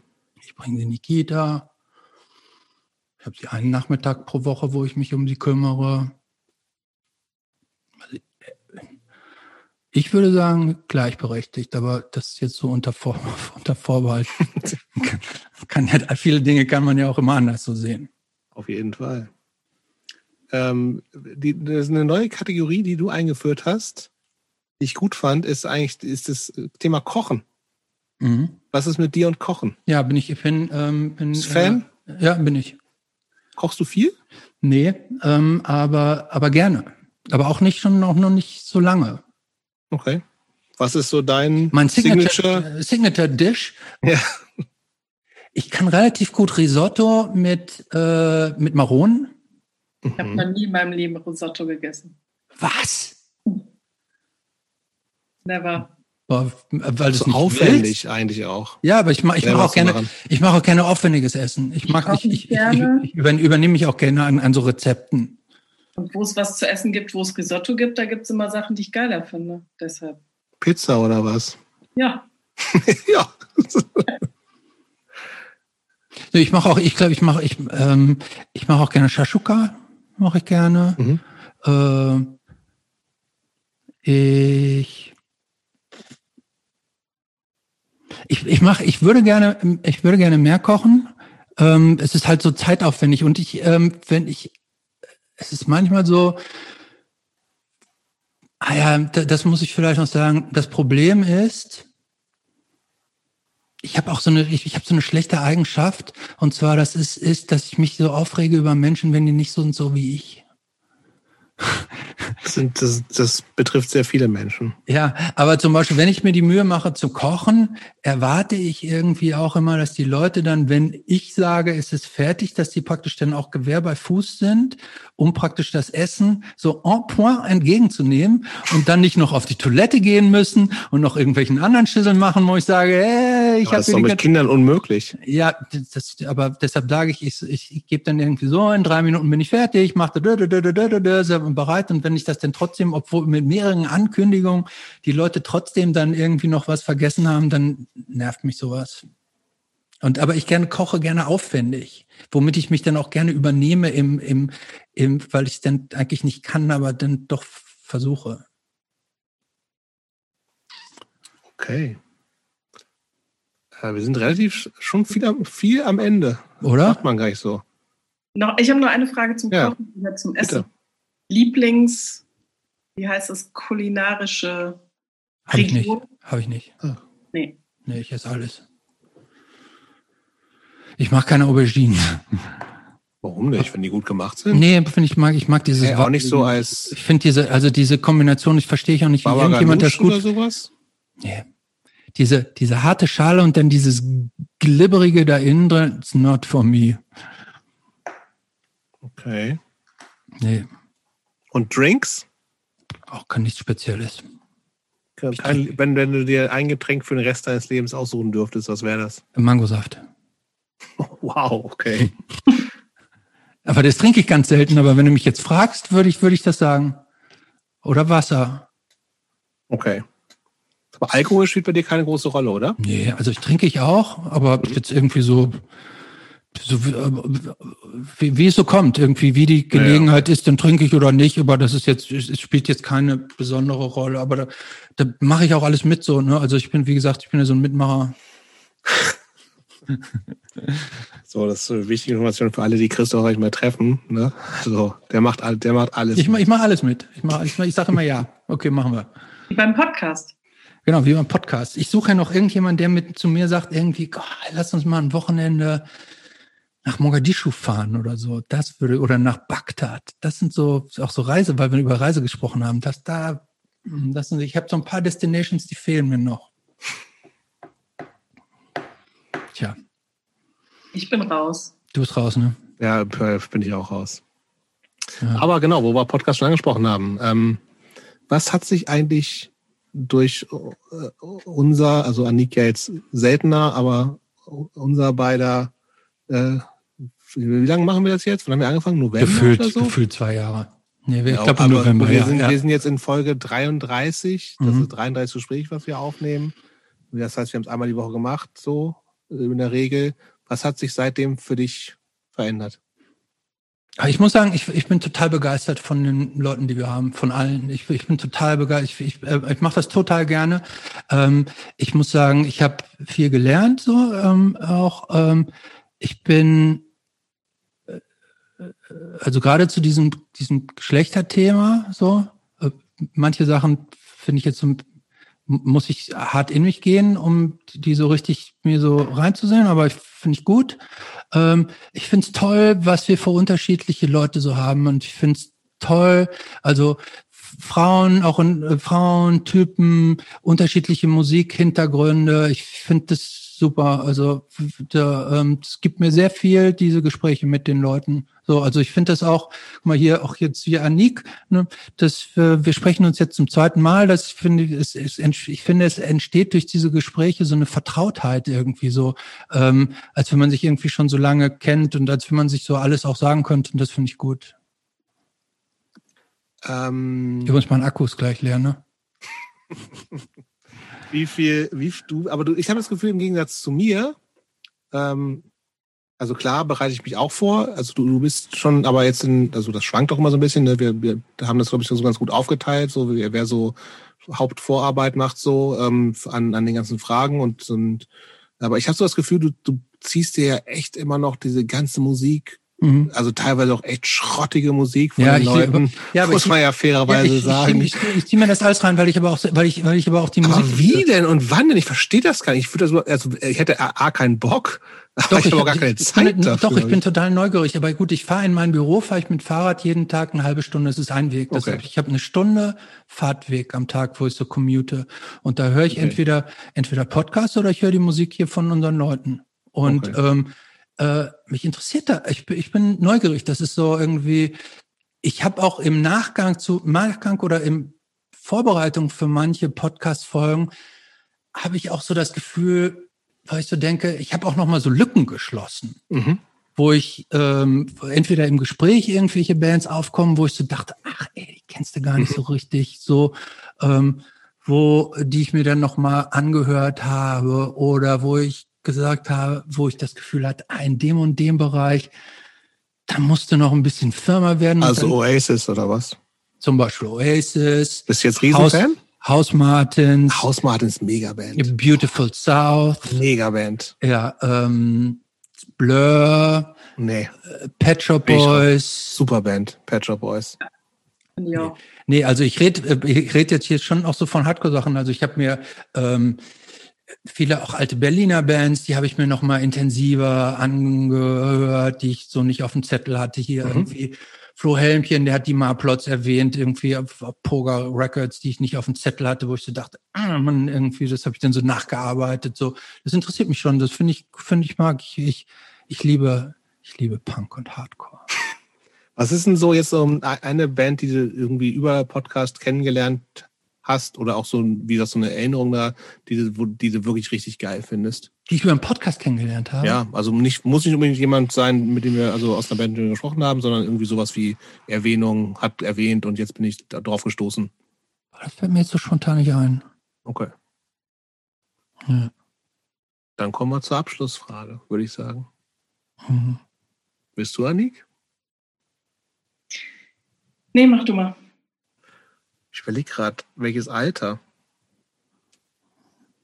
Ich würde vielleicht mal so einen ganz jungen Christopher nehmen. Ja, macht keinen Unterschied ja. eigentlich, ob jetzt einen ganz jungen oder den Zwölf. Uh. So, was würde so ein zwölfjähriger Christopher über den Christopher jetzt sagen? Es kommt jetzt überraschend so jung. Ne? Also jetzt hast du mich jetzt völlig aus dem Konzept gebracht. Mit, ja, also wir erinnern uns, ne? Du fängst langsam an, so. Ja, aber das ist ja noch so früh. Schon mal Sex Pistols gehört. Ähm, noch hart so unter der total junge Geschwister, anstrengende. Ich, ich glaube, ich glaube, der Fan, ich glaube, der hätte mich sogar so, so ganz gut gefunden, weil der, für den waren so Leute in meinem Alter, äh, klassisch Erwachsener, so im, im, im, im, na, im Äußeren wie im Inneren und so weiter. Ich glaube, der, der hätte mich so ganz gut gefunden. Wenn du mich jetzt fragen würdest, was der 17-Jährige von mir heute finden würde, der auch würde sagen, nee, ich weiß. Interessiert mich auch nicht. Oh, dann sagst du auch nicht. gut, dann sind wir fertig. Ja, mega. Nee, was würde, was würde Christoph so. jetzt dem Zwölfjährigen sagen? Stimmt. Studier kein Jura. Okay. Gut. Danke, Christopher. Bitte sehr. Danke.